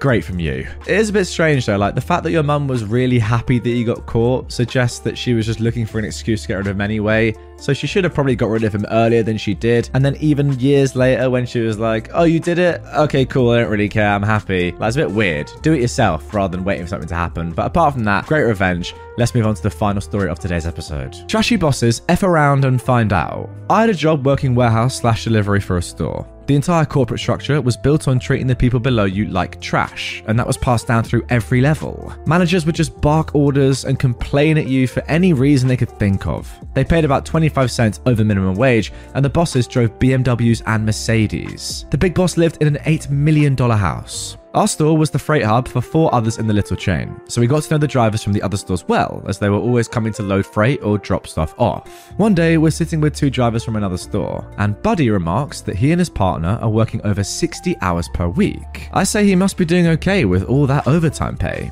But he says they're not getting overtime, just paid a straight time rate. I asked him if he signed an averaging agreement, and he says no. He shows me his pay stub, and there it is. His partner comes back and confirms all of this, and they've been doing it for months. He'd asked his manager about overtime and been told that straight pay was just the way it worked. I tell them that's illegal and I urge them to take it to labour relations. They're reluctant to rock the boat, figuring they'll be fired, so I drop it. We never got any overtime. Our warehouse was busy, our store was not. A couple of months later, they're in again, and Buddy's partner tells us that he and his girlfriend are moving back east and he's giving his notice. I tell him again to file a complaint. There's nothing to lose now, so he does. A few weeks go by, and when I come in one day, there are expensive boss cars parked all along the loading dock. My workmate says something big is going down. All the managers have been summoned and are inside with a bunch of people in suits. So we wander upstairs to see what's going on. The company bookkeeper had an office in our store and handled all the payroll. He was a Chinese immigrant, a nice guy. The bosses were trying to pin this on him, saying he didn't speak English very well, which was true, and had obviously therefore screwed everything up. It turns out he was a pretty cagey guy. He knew what they told him to do was illegal, and he was able to produce all the records of him telling them that, and of them telling him to basically just shut up and do it. He hands it all over to them and quits. I see Buddy with a new partner a few weeks later. He's got a pay stub for about 15 paychecks worth of earnings. The company got caught for all the overtime pay and a pretty substantial fine on top of that. Added bonus the second in command had driven over a nail when he parked his silver BMW on the loading dock and had a flat when he came out of the store. He opened his trunk and called me over and said, Change that for me. I told him, sorry, that's not my job, and if I hurt myself, my compensation claim would be denied. As he went in to call a tow truck, I stood on the loading dock and gazed upon all the havoc I'd wrought, and my heart was glad. Wow, that's actually an amazing story. The fact that OP's diligence has probably changed a lot of people's lives, if anything, given them a lot of money that they deserved, and destroyed this company. It's just brilliant to see. Can you imagine being OP in that last sentence, just looking around you and thinking, you know what? I've done this. Everything right now is just completely effed, and it's all because of me, all in the name of justice. Good people getting what they deserve, and bad people that have done bad things getting proper punishment. You love to see it, and that is why I love this subreddit. Why we don't see Uncle Mark anymore. So, this was told to me by my dad over a drink recently. He'd gotten a little drunk and ended up admitting it to me. Said it's been too long now and he'd paid the consequences, so there was nothing to come back on him. Only reason I'm posting this. Uncle Mark was my favourite uncle when I was a child. He always invited me around to show me his airsoft gun collection, hide and seek parties with my friends, and even took us to the beach. He would always come with sweets for us and acted like one of us, another child who just wanted to have fun. But then came the day that I, a seven year old, was meant to be going around because we were going for a ride to this amazing place. My dad was happy and cheerful for the entire day. He was going on about how much he loved the fact that his brother wanted to be in his children's life until he got a call. I was in my room, packing my stuff, when I heard the most blood curdling scream from my dad. He was screaming and raging. I heard him rip open our front door and slam it back shut with enough force to make the picture next to it fall off the wall. I didn't see my dad for a long while after that, and he never told me why until we had this talk, but that should be explained at the end. Mum had a lot of money saved up from a minor lotto win, so we were okay, and she always smiled and said, Daddy is just away for a little while because he was looking after me and my siblings, whenever I asked where he was. Uncle Mark didn't come around either during this time, but we did see him in town a couple of times. Funnily enough, he ran away the moment my mum saw me waving at him. Nine months later, Dad came home, and I excitedly ran and hugged him. He hugged me right on back with a good squeeze. We had a party to celebrate him coming home. We had party food and cake and all the usual stuff. I was just happy my dad was home though. A week or so later, Dad sat me down with the other children and explained that Uncle Mark wouldn't be coming around anymore. When asked why, he just said Uncle Mark was a bad person, and that if he ever tried to talk to us, we were to ignore him and come find one of them. We all agreed because my dad always knew best after all. One day, a year or so later, was nine at this point. I'm coming out of school to wait for my parents to pick me up. My other siblings were either at secondary school or too young for school, so it was just me. And I see Uncle Mark stood there with a big grin. I get nervous when he comes up to me, saying he's here to take me for a ride. I tell him I'm not supposed to talk to him, that he's a bad person, like my dad said. Uncle Mark got this scary look on his face for a second, then told me it was all good, and his parents had changed their mind and made to take my hand. That's when I saw my dad just appear. My dad punched Uncle Mark right in the face, and little old me saw blood fly as Uncle Mark went sprawling. I didn't see much after that, except Uncle Mark running away with my dad chasing him. He came back after a little while, sighed, and took me in a hug. He told my mum to take me home and that he'd see us later. I don't know why, but I knew there and then it would be a long time before I ever saw my dad again. And I was right. Five years. Five years my dad was gone. My mum eventually admitted to us that he was in prison for protecting us, and we'd all guessed he'd done something to Uncle Mark. And he had.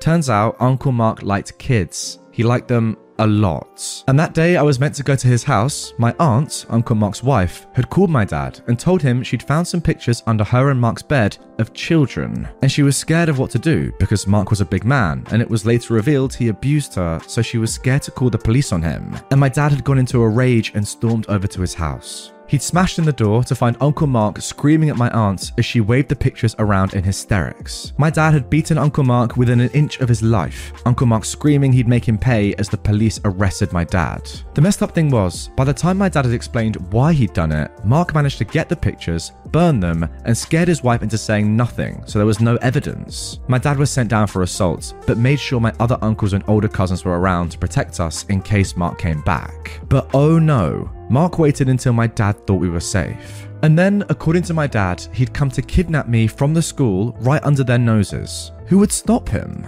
People didn't believe my dad when he explained that Mark was a predator. They thought he was just excusing himself for attacking him. After all, the police hadn't found anything, and his wife said my dad was a liar, whereas my dad was the big angry guy with a few assaults under his belt already. So all they saw was my nice uncle here to pick me up. He had gotten away from my dad at the school. My dad had tripped and it had given him a chance to run, but my dad knew where he would go. He knew Uncle Mark would run home to hide and more than likely destroy any evidence he'd gotten since destroying the last lot. He also knew the police would be on his tail for the attack on the school, so he didn't have long. The difference was, though, my dad had his car while Uncle Mark was on foot. So, he drove over and demanded to know if my aunt was going to lie again after what Uncle Mark had just tried to pull. Now, I don't like my aunt much after what she pulled the first time, but I think in that moment she really realized what a monster my uncle was. He was willing to do this to her nephew just for pathetic revenge for being called out as a predator. She said she wouldn't stop my dad or save Mark this time. My dad ordered her to get all the evidence she could as he waited for Mark to appear. She came back down with pictures, lots of pictures. He then told her to go, wait one hour, and then call the police. He was ending this. And as Uncle Mark appeared, my dad, who'd been waiting behind the wall of his garden, slammed him through the door of his house, and then proceeded to beat him to death in his doorway. He apparently, towards the end, couldn't see the floor through the blood. My dad was arrested on murder and did so without resistance, only saying he wished they'd done his job for him. But when it was revealed that Uncle Mark was indeed a predator who'd attempted to kidnap me, and the fact that they had to face the fact that they'd allowed a predator to run free, he was instead charged for manslaughter. His lawyer stating my father had gone into a protective rage and had only intended to render him harmless. Funnily enough, no one argued in defense of the predator for my dad not getting the murder charges. He said he didn't regret it, but that he wished he'd done something else purely so that he didn't miss out on so much of my life. I told him I was forever going to be proud of him for that, and that I loved him. I was a bit shocked I wasn't told just what Uncle Mark was for so long, but my dad asked if it would have made it any better to be told as a child what he really was, or now as a man who can handle the truth. And he was right. Me as a child would not have been able to mentally handle it. I'm barely able to handle it now. Well, no doubt about it, that revenge was definitely nuclear. Oh my god. I mean, look, let me know in the comments down below. Do you think it was justified or not? I'm kind of inclined to say that what you did, Dad, was fair. To be honest, I think the fact that the murder charges were dropped and he was actually charged with manslaughter instead and only got a few years in prison shows that on the whole, it probably was just about justified. Yes, of course, horribly illegal, but still, like, you know, he did the right thing, didn't he? I mean, just think if your dad wasn't around to protect you, if he wasn't there to pick you up from school on that day, what might have happened? Sickening to think about. All right, now moving on to our second story of today's episode. Now, this one is from r slash pro revenge, so a little less insane than the first, but still some great revenge nonetheless. I'll come back so long as Larry isn't there. To give you some background on my friend Tim, he's been programming since he was like seven years old. Tim said by the time he got to college, he breezed through most of his comp sci classes because a lot of the content they were covering he'd already mastered years prior. Tim is an excellent programmer. Tim's career has been quite successful. He's worked for Google, Facebook, Amazon, and finally a hedge fund. The story starts at the hedge fund. Tim works a lot with AI technology, and at this hedge fund, he was the lead programmer manager who spearheaded an effort to optimize their AI that helped them complete literally millions of trades a day. To say his work had a massive impact was an understatement. All of this going on with COVID 19 in the background. Due to COVID 19, they went to a work from home model where my friend Tim kept working. During the work from home, Tim was looking around his fancy $4,500 New York City apartments and wish for things like a yard, a heated pool, a nice three car garage, and not living in a high rise. It dawned on Tim that he could now leave New York City. So Tim moved back to his hometown in Michigan, where he bought himself a really nice home with a heated pool, a three car garage, a nice yard, and guess what the yard had in it? A mother in law suite, which was essentially a two bedroom, one bath second home on the property of his main home, which he turned into his man cave. It's actually pretty sick. Oh, yeah, and his mortgage payment was far less than his 4.5k a month rent, like half. Tim spent the rest of his COVID 19 work from home, pounding out projects, etc. He never actually informed his employer on an official basis that he moved, he just kept working. Then COVID 19 ended. Tim's boss, Larry, calls him up and goes, Alright, Tim, on Monday we're starting work back at the office. And Tim goes, Yeah, about that. I moved to Michigan. Larry is shocked and goes, You didn't even ask if you could do that. And Tim basically said, Well, I didn't know I needed your permission to move, in a sarcastic as frick way. Larry insists that Tim needs to move back to New York or he won't have a place on the team. Tim says he's been doing the exact same work from home at a high level for the past year. He's willing to travel to New York for a few meetings a year on his own dime, but he feels his quality of life is so much higher outside of New York and he has no desire to move back. To which Larry said, if Tim doesn't have any desire to live in New York, then he has no desire to keep Tim employed. Now, guys, what do you think a talented senior programmer with over a decade of experience who specializes in AI technology is going to say to a response like that? If you're thinking he quits, you'd be absolutely right. He quits. Now, anyone that has done any programming knows that sometimes the best person to maintain the code is the person who wrote the code. There's logic, there's thought processes, there's so much that goes into programming that can be so individualistic, it can be hard for someone to take over a code they didn't write. Six weeks go by when John calls Tim. Now, John is the CEO of the hedge fund. John gets Tim to agree to consider coming back, so that's when John suggests they fly Tim to New York and he sits down with John. Tim, however, flipped the switch and said, No, how about you fly out to Michigan? And we discussed this. Tim said he said that because he wanted to establish if he was going to come back, it was going to be him working from Michigan. And if he was going to talk about his employment, it was going to be done in Michigan. John agreed, and two days later flew out to meet with Tim. Tim sits down, and John says they really need him because he provided a lot of value to the organization, and the programming team is struggling. John offers Tim the opportunity to come back with a 20% pay cut, since he won't be living in New York, and John called that a cost of living adjustment. To which Tim said, No, I want a 15% raise above what I was earning. John sits back and responds, the reason we pay what we pay is because we ask you to live in New York, and we understand that's an expensive city to live in. To which Tim says, You pay what you pay, and you pay it because I'm worth it. If I wasn't worth what you pay, you wouldn't be paying me. Now, my first condition is if you want me back, it will be a 15% raise. John goes, and second? The second condition is I'll come back so long as Larry isn't there. John sighs. You're asking for too much. To which Tim goes, You don't need to bring me back if you don't want to. I'll be fine elsewhere. John says, I'll talk to the partners. And Tim says, My offer is good till Friday. What do you mean? asks John. Next Monday is when I'm going to start looking for work. This offer is good until Friday. Now, the day that John left was the Tuesday. That Thursday, the phone rings. It's John. Tim, we're transferring Larry to a different fund. He won't be working with you anymore, and we're fine with giving you a 15% raise. Can we send you an offer letter for you to sign? Tim said, Of course. And Larry is really gone? Yep, you'll never need to interact with Larry ever again. That was at the start of this year. Tim hasn't been in New York and hasn't heard from Larry and hasn't seen Larry or had any communications, etc. See, guys, I'm not entirely sure where I stand on this story and the conclusion for a few reasons. First of all, I don't know about you, but to me, this all seems quite petty, and Tim seems like a little bit of a petty person. Like what John is saying about living in New York is the truth. They do pay more there because the cost of living is higher. Yes, of course, the work is valued at a certain price, and I understand that, but it is also true that they're paying you more to be able to live there. So you not living there пока. Going to live somewhere else, not telling anyone, but still expecting the same, and also not expected to go back into the office when you're allowed to go back into the office is pretty weird, do you not think? Look, I get it. Clearly, he's a very good engineer, and it's important for him to remain in that role. I do just kind of think the power went a little bit to Tim's head in the story, is all I'm trying to say. Like, did Larry actually do anything wrong here? That's the question. COVID 19 ended, and he asked you to come back to work and was annoyed that you weren't living in New York. I think that's all very reasonable, and ultimately, you were the one that forced him to move positions, something that I doubt he wanted to do. So, look, it's kind of on the company, I get that, because you should never give an employee this much power. And also, I kind of understand it if you're thinking that Tim was well within his rights to get as much money as he could and live in a nicer place and have a more chilled life, etc., etc. Ultimately, it was the company that allowed him to do so. But overall, I don't know.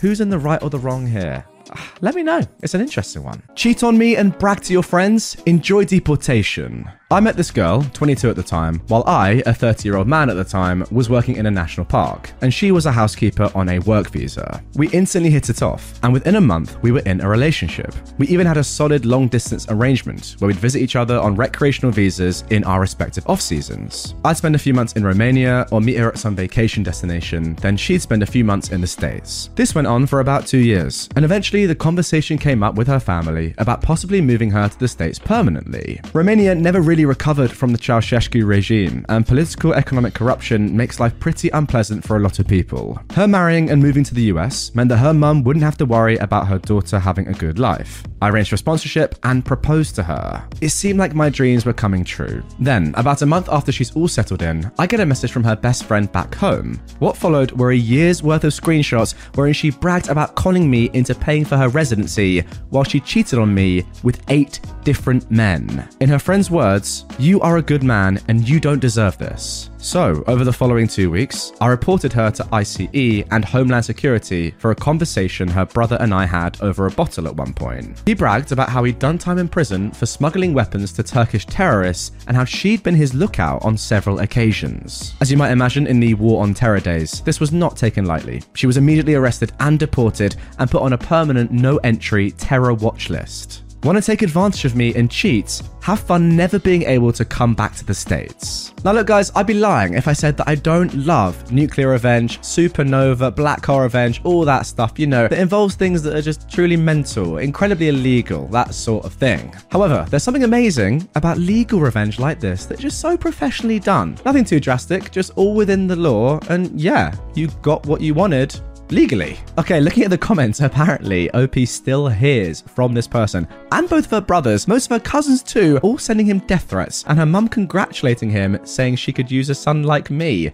Strange. The mother's approving what you did, but the rest of the family are saying, you need to die. Franchise owner told me I was a nobody who should know her place. He doesn't have a business now. I got hired to be the manager and completely run a frozen yogurt shop after working at a different location that had different owners for years. I was promised great pay and complete control. I get there and it was a train wreck. The type of yogurt they sold you took a powder base, mixed with milk, and add flavors. The workers were just pouring straight milk into the machines. The floors under the machines literally had never been cleaned. I found an anthill under the cold topping cooler. I found mold in multiple machines. They didn't have a blender to mix the yogurt or a recipe chart for employees. The owners also owned a Subway, so the only knives they had were dull Subway knives. They had no gloves or cleaning supplies of any kind besides dish soap. I worked my butt off cleaning the store, literally spending hours with a razor scraping the years of yogurt off the floor. The owner fussed at me for doing unnecessary things on the clock and demanded that I clock out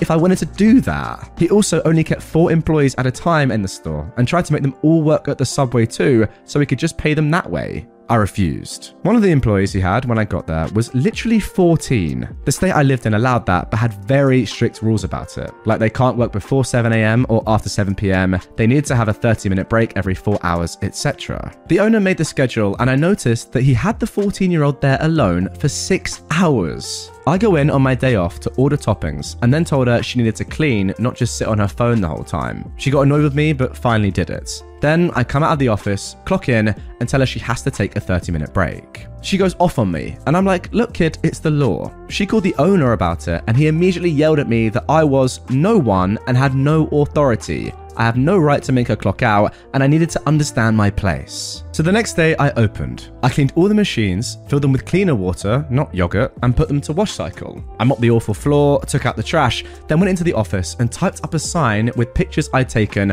of all the disgusting things I'd seen and since fixed. I printed it out, taped it to the door on the inside so it couldn't be ripped off, locked the door, slid my keys under it, blocked the owner, and left. The sign read, Dear customers, I apologize for the inconvenience. Due to the owner, owner's full name, believing this is an acceptable way to keep the store and that cleaning this is unnecessary, I, a nobody who should know her place, have decided you deserve to know the disgusting state of this store prior to my employment. The store will remain closed until he tricks someone else to manage it for minimum wage after promising $18 an hour. Feel free to speak to the owner at the subway across the shopping centre. I don't recommend eating there though. I've also contacted the Department of Health and the Department of Labour for his illegal hiring of a minor without following the law and his demand that all workers here also work at the subway so he only has to pay us subway checks with yogurt shop name hours added on. Corporate of both, the frozen yogurt chain and the Subway, have also been contacted over the multiple contract violations the owner has done. Apologies again for the inconvenience. If you still would like a cold sweet treat, I recommend another ice cream shop nearby. In conclusion, the yogurt shop and his Subway got closed down.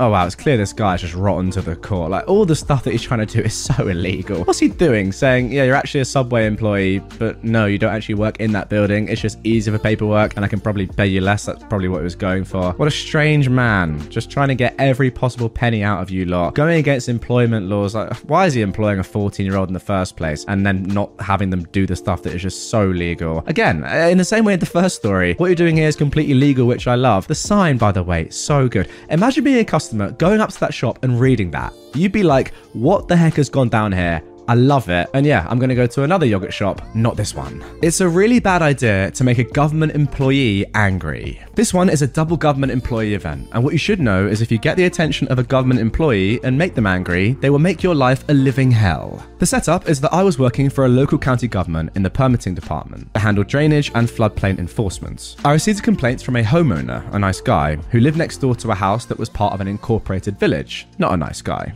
The nice guy lived in an unincorporated portion of the county, and hence the call to me as an agent of the county. I drove out to the sites and to investigate and discovered some interesting facts. The permitting agent for the village allowed the incorporated homeowner to fill his lot, affecting the drainage, which caused the unincorporated lot to flood every time there was anything more than light rain. The nice guy indicated that there was some tension between him and the not nice guy, and part of the issue was that the nice guy and his partner were a gay couple. This ran up a red flag for me, but in trying to be impartial, I took the information and some photos for the file and indicated that I would contact the village to find a resolution. I wrote a letter and then called the village inspector, Jack Wagon, to discuss. I was told by Jack Wagon that the village could do as it pleased, and that I could do nothing to stop the not nice guy from doing as they pleased, as it was approved by the village. There was then a comment about those type of people, the gay couple, making complaints just to cause trouble. I was now on the case, and it was time to make sure everything done on the incorporated lot was 100% legal. At this point, the game certainly was now on, because if there's one thing that grinds my gears, it's bullying.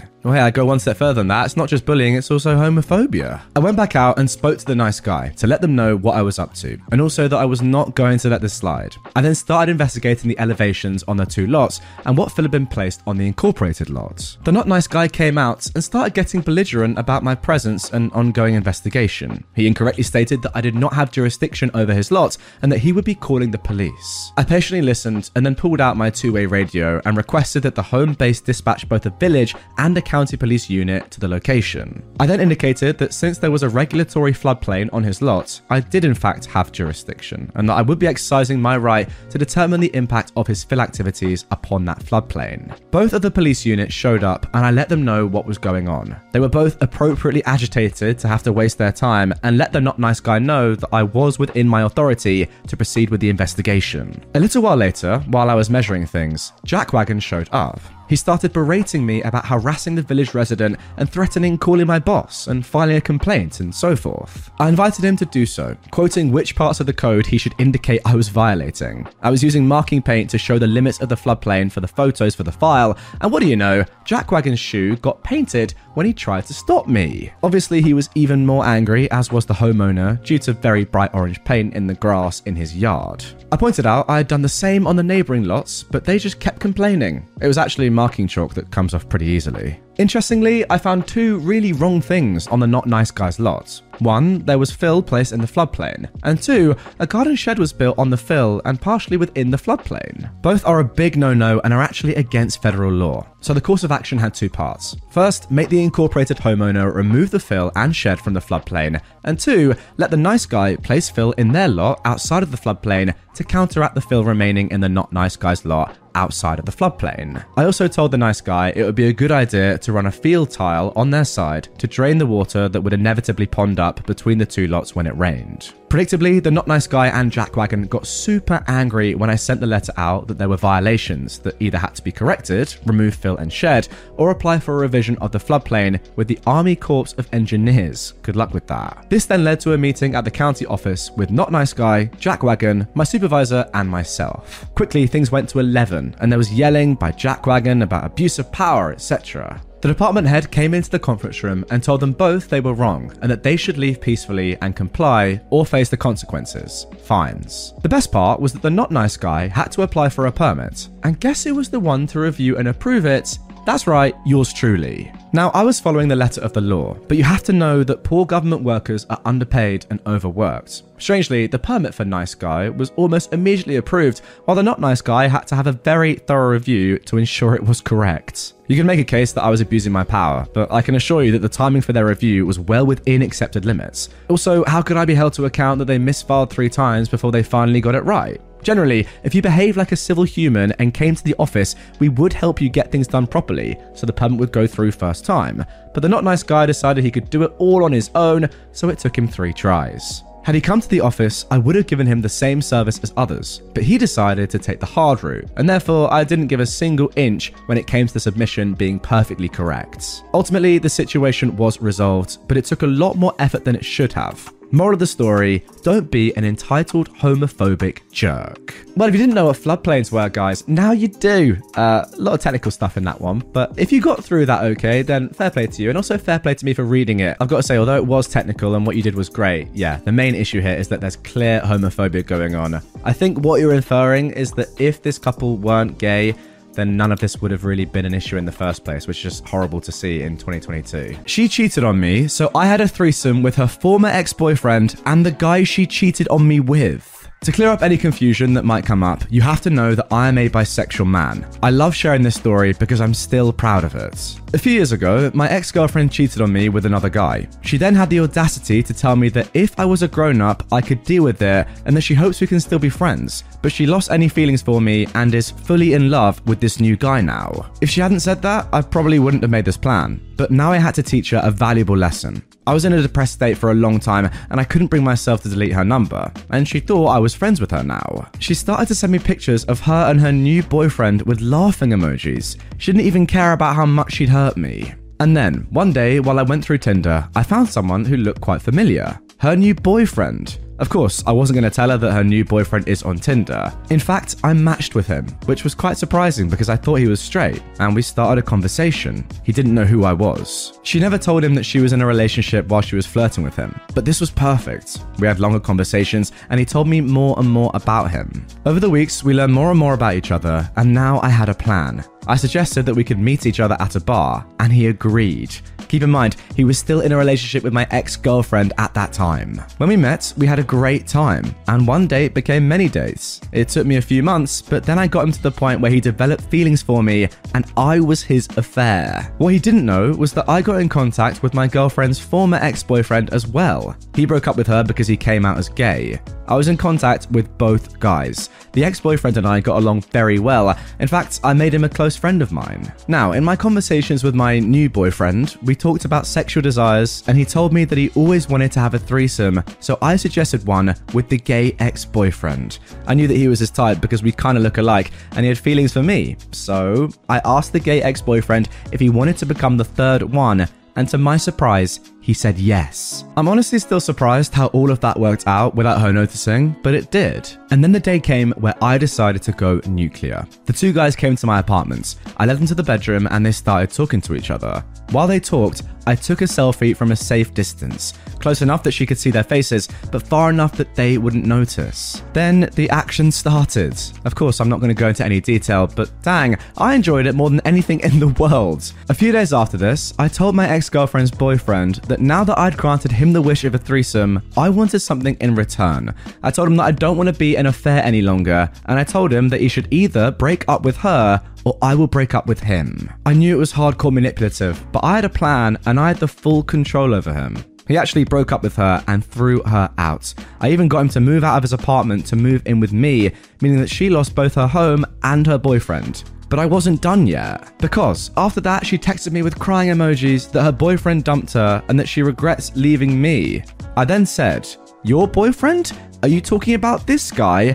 And I sent her the selfie I took. She called and texted me several times, but I ignored her. My plan was almost successful. There were only three things left that I still had to do. The first was that I told her mother, who hates infidelity more than anything because her father cheated on her mother with another woman. You could say, like father, like daughter. Her mother was angry, but thanked me for telling her. From what I've heard, her mother cut ties with her, but I admit that I don't actually know if that happened. And I don't think it has happened. It would be fun if it was true, though. The second thing I did was dump him, because unfortunately for him, he was a cheater too, and I also hate infidelity. The last thing I did was go out with the gay ex boyfriend. And after a few dates, we got together and we're still a couple. In the end, I destroyed both her and the guy she cheated on me with, and I couldn't be more proud of myself. Uh, okay, wow. I mean, like, what, what have I just read? You lot know that I like giving my comments at the end of stories, but sometimes, very rarely, I am just left absolutely speechless by what I've just consumed. What on earth was that? Like from start to finish, that was mental. Um, the twists, the turns, just everything. Uh, a truly exceptional story. I am flabbergasted. Even up until the last sentence there, I wasn't expecting that. The fact that you're now with her gay ex-boyfriend as a couple and you're still together now. What? What's um amazing? Strange. I don't know. Just overall astonishing, really. What a way to start off today's episodes. Now, before we get into our next story, I have a very special announcement for you. After an insane amount of demand from you guys, I'm delighted to say that I've released some limited edition Not Today Karen merch. Picture this you're out and about in the streets, and a wild Karen appears and starts confronting you. What do you do? Well, normally you have to talk to a witch like this. However, get one of these t shirts or hoodies on, and all you have to do is simply point to it, laugh, and walk away. How easy is that? The link is down in the description if you like what you see. Go ahead, check the stuff out. I think they'd make a great Christmas present or even just a little gift for yourself. As always, it's official stuff from the very best supplier, so the quality is unmatched and it's one of the best ways to support me and the channel. With that being said, let's carry on. Pedo gets entire life ruined. I've gotten permission from my older sister to write this story. I'm not the one doing the revenge here, rather my father, uncles, and a few gang members. My parents came to the United States in 1987, coming from Zacatecas, Mexico. A few of my aunts and uncles were living here in south central LA before my parents came. I have in total five siblings, two sisters and three brothers. I am the youngest, now 18 years old. My sister is three years older than me, so 21. She was 13 years old at the time of this story. My uncles were gang affiliated, and my eldest uncle, who is now 62, was an amazing tattoo artist. This is relevant. My dad wasn't a gang member, but was well known in our city for participating in gang activity, but he never really jumped in. One of my uncles threw a party for his daughter's birthday. Practically anyone who wanted into the party was allowed to join. I know, stupid mistake by them. Myself, my brothers, and mother weren't at my party, as it was also my mother's sister's birthday, and we enjoyed being around her more. But my sisters went with my dad as they were close to my uncle's daughter. My sister was left alone sleeping in my cousin's room, since our parties always ended up going until the next morning. The door to my cousin's room didn't have a lock. As my sister was sleeping, she felt someone touching her. As she woke up, she realized it was a boyfriend of one of our older cousins, 17. The boyfriend was 19 at the time. Nothing was known beyond that until a month later when my sister finally told my mum. That's so brave of her, since she was only 13. Many people at that age keep quiet for years. By then, everyone on my dad's part of the family became aware of this, including my older cousin, the one with the pedo boyfriend. She was heartbroken but agreed on something with her dad. She set up her boyfriend into meeting up with her at a local park. My dad, along with my uncles and a few members, waited at the park at around 9 pm very lonely, barely lit, a quiet park. A friend of my uncle, known as Santi, rest in peace, had a small RV in which they waited. That POS arrived at the park. That is when my dad and the rest ran up to him and started beating the heck out of him until they dragged him into the RV. Once inside, they still continued to beat the heck out of him until they arrived at my uncle's place the one who did tattoos. Once they arrived, they took him inside when my uncle was ready with all of his equipment and gave him some new artwork all over his face, neck, head, and hands. All over, he had writing indicating that he was a pedo, including an extremely big tattoo across his forehead all the way to the right side of his head. They waited until he woke back up at around 2 am. They dumped him in front of his father's house, not to be discovered by neighbors until the sun came out. My father left a heavy, well written note on the door of the POS dad's house. This led to his dad giving him his own set of beatings and finally kicking him out. Surprisingly, one of his friends let him stay with him for a while, until a month after the incident, him and two of his friends were found guilty of a murder charge. Apparently, the murder happened around three months before this whole incident. Pedo was charged with a second degree murder along with a few other charges. He was sent up to Chino Penitentiary. Two months in the pen, he was R worded, beat, and finally killed by some African Americans, getting shanked three times in his chest by a screwdriver. We're not sure if this happened due to his tattoos indicating he was a child pred, or if it was mostly a race thing. Regardless, if any of this didn't happen, he would have still been taken to the pen due to his conviction. So my uncles and father have no guilt for this. My older cousin understandably mourned his death for a while, as it was so unexpected for him to turn out to be such a POS to this world. They were together for three years prior to this incident. As for my sister, she is doing well for herself currently attending Cal State Long Beach. Well, that is good news at least, the fact that your sister is now in a better place. I mean, the fact that she said this in the first place at just 13 years old, as you said, OP, the vast majority of people in this situation, probably to be expected, don't say anything. They're so scared to even mention it to anybody and they live with it for a long, long time, maybe forever, before ever saying anything. But the fact that she said that after just a month is incredibly brave. I mean, unbelievable. As for this dude, the child pred, what do we reckon, guys? Get in the comments. Is it fair that he had the tattoos put on him, that he went to prison and was killed, murdered? Is that justice? Some would say it is, some would say it's a bit too far. Let me know. What do you think? For me, I'm not gonna lie. I think it's just about alright. They screwed me out of my pay, I screwed them out of their company. Many years ago, I got a job with a marketing company during phone deregulation. It was the Wild West, and a lot of small long distance companies sprang up, all trying to get a piece of the pie. Eventually, they all got bought up by the bigger fish. But at the time, they were all paying hired gun marketing firms very well to score contracts for them to lock people in. I got a job with one of those marketing firms, a new age capitalism company that insisted we all do yoga and breathing exercises while they rang a little bell and gave us affirmations about how many contracts we were all going to sell and how much money we'd all make. The job was 100% commission, but I was always good at sales, so I looked at the pay scale and noticed that it was exponential, presumably to entice people to work hard with impossible payouts. We were allowed to work as many or as few hours as we wanted, with the payout based on your weekly sales numbers. I decided I'd give it a shot for one week to see how much I could realistically make before deciding whether I was willing to put up with the tasteless vegan snacks and mandatory voluntary yoga regime. For the next week, I pushed myself as hard as I could. For seven straight days, I worked 14 plus hour days every single day and used every trick and technique I'd learned doing sales to score as many contracts as I possibly could. I figured that this would tell me my maximum possible income and could decide on that basis whether to stay. At the end of the week, I'd blown everyone else out of the water. In fact, I'd not just gotten more contracts than anyone there had ever seen in a week, I'd gotten more than any of them had seen in a month. Because of the exponential scale, I realized that I was making absolutely ridiculous amounts of money over $10,000 per week. They had never expected anyone to actually hit those kind of numbers. Coming in the next week, expecting a huge payday, I ended up with about 5% of what I expected.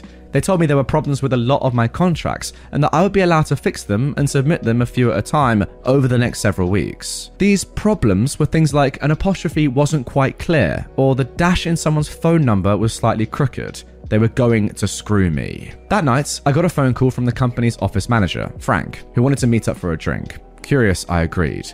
Over beers, Frank told me that the owners of the company were in a panic because I would have bankrupted them. He said they spread out all my contracts on the floor of the office, then they crawled over them, inspecting each one, trying to figure out if I was committing some kind of fraud. When they comprehended that all my contracts were legit, they decided they had no choice but to screw me over. Frank told me he realized at that point that if they would screw me, they'd screw him too. And besides, he was tired of doing yoga. He asked me if I would be interested in going into business with him and going head to head with his bosses. I thought it sounded intriguing, but I asked him how he thought we could compete. Frank explained that he'd found out they didn't actually have the contract for our city. They were acting as independent contractors for another company who had the contract to market the service in an entirely different city. They were poaching here because the person who did have the contract here wasn't actively using it. We put together a pitch and approached the guy with the real contract, Joe, and told him about the people poaching his turf. We agreed that we'd split with him. We'd take the upfront money for each contract, and he'd get the back end money down the road. It was a good deal for everyone, so Joe contacted the phone company and had them threaten the poachers with a big lawsuit if they didn't stop.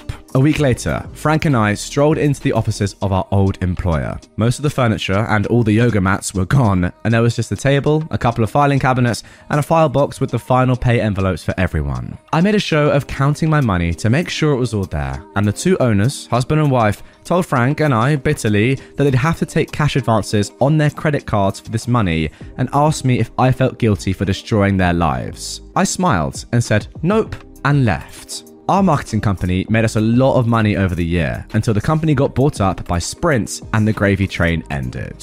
Well, my friend, if you were bought out by Sprint, it, it, seems quite unlikely that the gravy train ended. That's ridiculous. I mean, to do that in a year, very, very impressive. Fair play to you. You know what's funny is that people that do illegal things, like these two owners, who genuinely have frauded you out of what, 95% of the money that you rightfully made that you were contractually obliged to, then say, when you do something legal to get revenge on them, do you feel guilty? No, obviously not. You were the one that broke the law. I stuck by the law and ruined you. Your fault. Revenge and roadkill, a love story. When I was a sophomore in high school, a new guy moved to town, Matt. Matt played guitar and I was a singer. Our love was meant to be. We started dating when I was a junior and he was a senior. I was 16, he was 17. Honestly, it was a super cute romance that would probably make a decent Wattpad story, but it wasn't meant to last as I was moving to a new state at the start of my senior year. This story takes place about two weeks before the end of my junior year, and the school and town are getting ready for senior graduation. That was my first everything. Losing my virginity wasn't great, but is it ever? For everyone's sake, I hope that I'm wrong.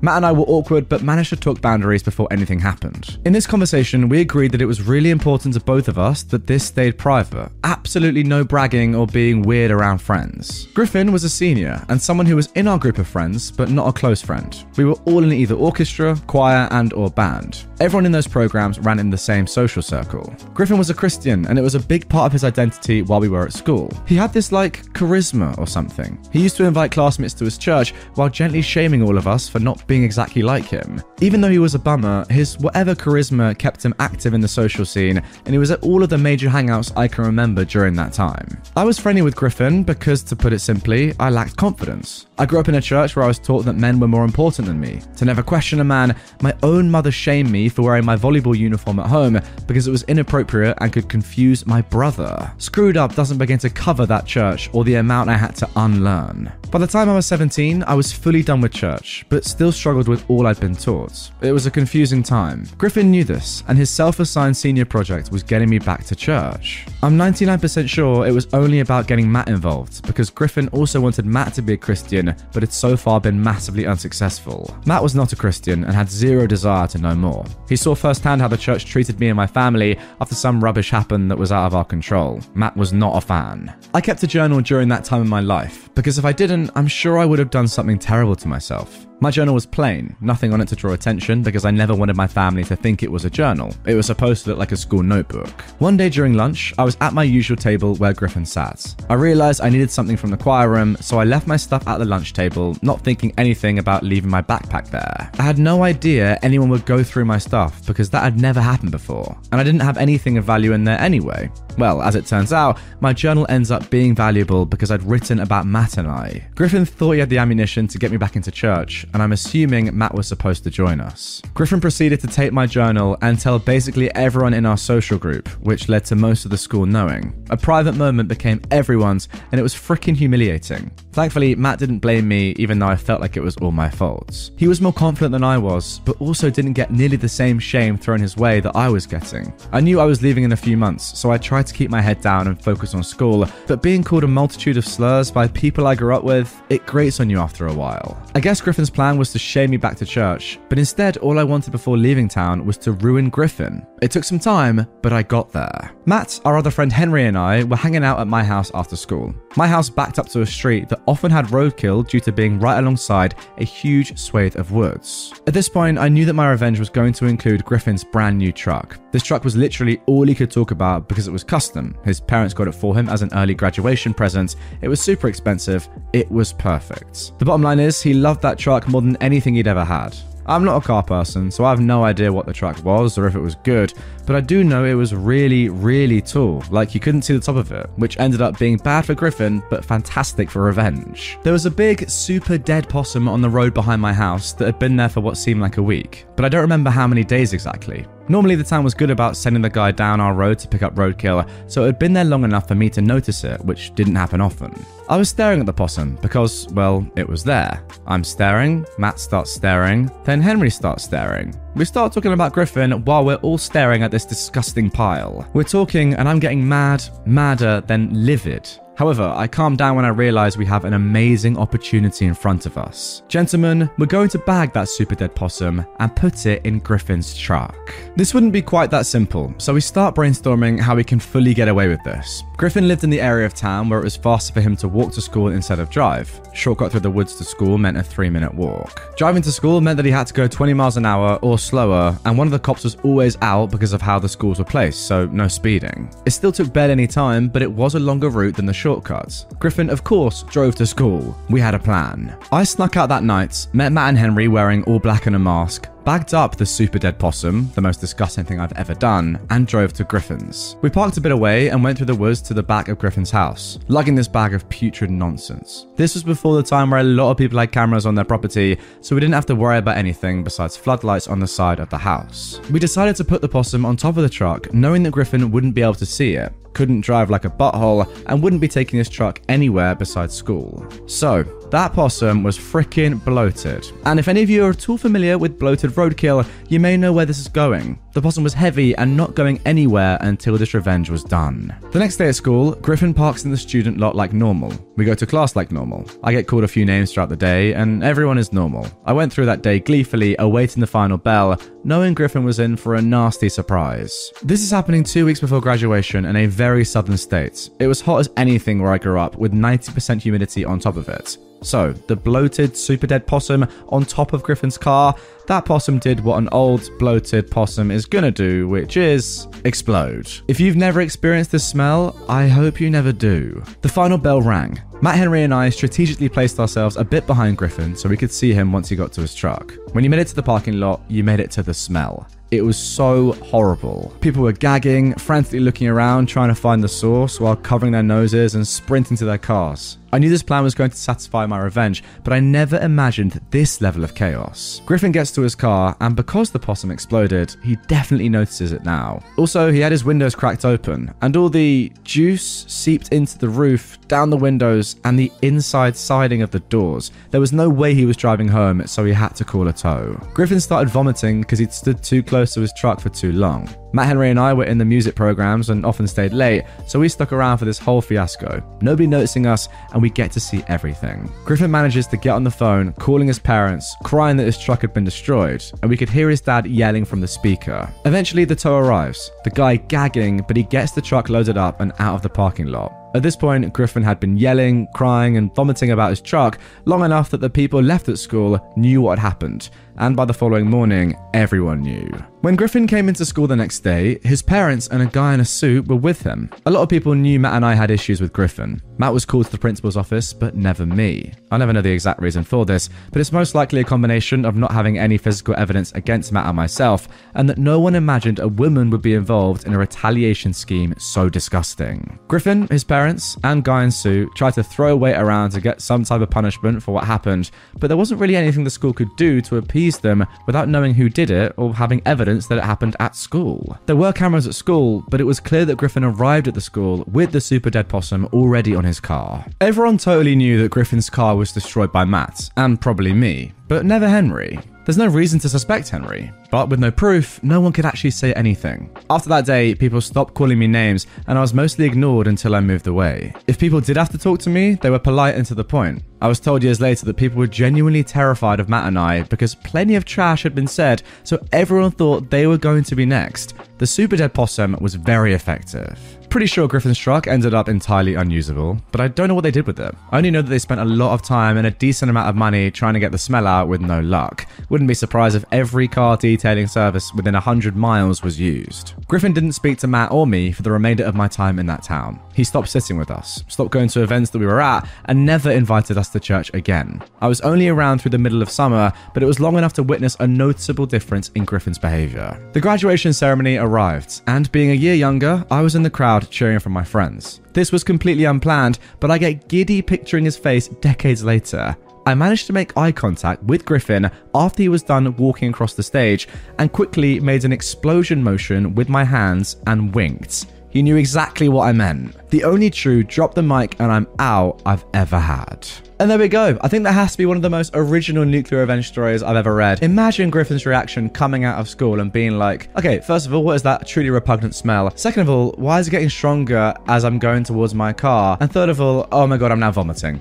I would have loved to see it. Now, that you could argue that maybe it's not nuclear. I mean, we've seen definitely more serious revenge tales than this one, but you have to remember that these guys are in school. There's a limit to what you can do here. And getting a dead animal from the road and completely writing off someone's car with it, that's pretty nuclear to me at that age. Also, you've got to think about the amount of money lost during this. I mean, the car alone is very expensive. And I imagine they also tried to spend a lot of money, as OP said, through all these dealerships trying to fix the issue, but to no avail, it seems. That's a lot of cash. Now, before we get into our next story, I have a very special announcement for you. After an insane amount of demand from you guys, I'm delighted to say that I've released some limited edition, not today Karen merch. Picture this you're out and about in the streets, and a wild Karen appears and starts confronting you. What do you do? Well, normally you have to talk to a witch like this. However, get one of these t shirts or hoodies on, and all you have to do is simply point to it, laugh, and walk away. How easy is that? The link is down in the description if you like what you see. Go ahead, check the stuff out. I think they'd make a great Christmas present or even just a little gift for yourself. As always, it's official stuff from the very best supplier, so the quality is unmatched and it's one of the best ways to support me and the channel. With that being said, let's carry on. How I got a car dealership to give my friend a newer car. Circa 2020 January, my friend makes a stupid decision and buys a brand new car he can't afford. His insurance is like $400 a month, he makes like 10.25 an hour working as a shift supervisor at McDonald's. His car payment is like 7.95 a month. Now, at 10.25 an hour, 30 hours a week, that's a weekly income of about $300 a week or about $1,230 a month. So, yeah. So, my friend came to me for help because I used to sell cars and I know the industry pretty well. I go over his paperwork. The dealer did rip him off, but my friend is trying to find a way to get out of this mess, and ripping someone off isn't illegal. They did, of course, overcharge him for warranty, they gave him a higher APR, they had add ons, etc., but none of that is illegal, and I know the only way I can get my friend out of this deal is if they did something illegal. So I look at his finance application that my friend signed, it correctly listed as income, which turned a light bulb on in my head. No bank is going to approve someone for a $795 car payment if they're only making $1,200 a month. It does not make mathematical sense to do that. So I start searching through his paperwork for the finance app the dealer submitted to the bank. Oftentimes, when you submit a finance application at a dealership, the dealership will take the hand filled out application and reproduce it electronically. This is pretty normal. However, on the application the dealer submitted to the bank, the dealer said my friend was a GM for the McDonald's and made $70,000. My friend had good credit, so it doesn't appear like the bank asked for proof of income. So I go to the dealership with my friend and tell the sales manager he's going to want to put me in touch with the GM because we're going to be unwinding my friend's deal and giving his trade in back. The sales manager thought I was joking. The GM also thought I was joking. Then I demonstrated how his dealership finance department committed bank fraud. I showed the GM the finance app my friend filled out. I then showed the GM the finance app his dealership submitted to the bank and pointed out the income difference. My friend really made 14,000 a year. The dealership claimed my friend made 70 a year. That's bank fraud. That's a felony. Let's keep this simple, shall we? The GM sees his dealership is in a load of trouble. The proof I'm presenting to him is rock solid. He knows it, I know it, we're all on the same page. He goes, Okay, so what can I do to make this right?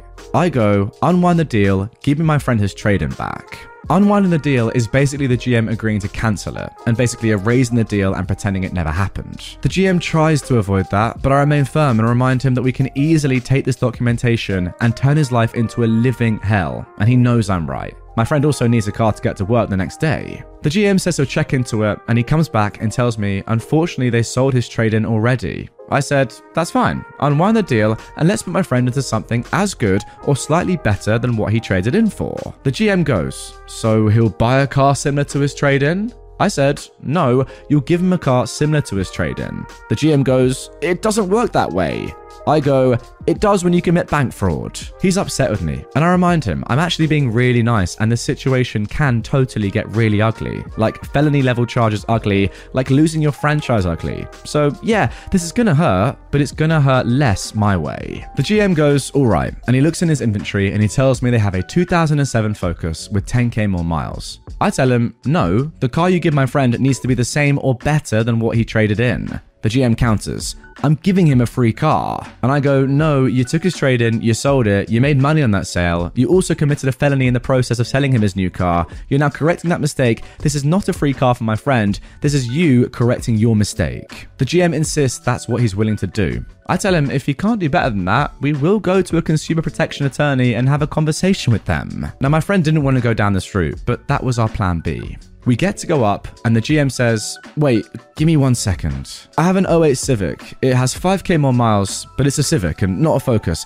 I'll unwind the deal of the new car and put your friend in the Civic at no extra cost. We agree. The GM has the paper drawn up. The old loan on the new car is cancelled. They take in the new car again, but because it's already titled, they'll have to sell it as used. That sucks for them. And they gave my friend a better car than the one he traded in. Now, for people asking why we didn't get a lawyer involved from the start, we could have done that, but courts take a long time, and this was a faster way to fix the situation. Uh, quite a lot to unpack here in this one. First of all, I have to say off the rip, you need to like educate your friend somehow on financing. Like get him into some sort of finance class. Because yes, you helped him out in the end, but I mean, that decision on its own, in principle, was absolutely ridiculous. Paying that much for a car when you're only earning pretty much the same as that when you add the insurance together, yeah, that's nuts. Uh, please make sure he gets a little bit more responsible with his money, first off. Secondly, I really like your rationale for not going through the legal process because I completely agree. That might well have been way more effort, time, money, who knows, than it actually, you know, needed to be. In the end, you got a good deal. Like, yeah, you probably would have made more money had you sued and gone through the legal route. But who really wants that at the end of the day? Like,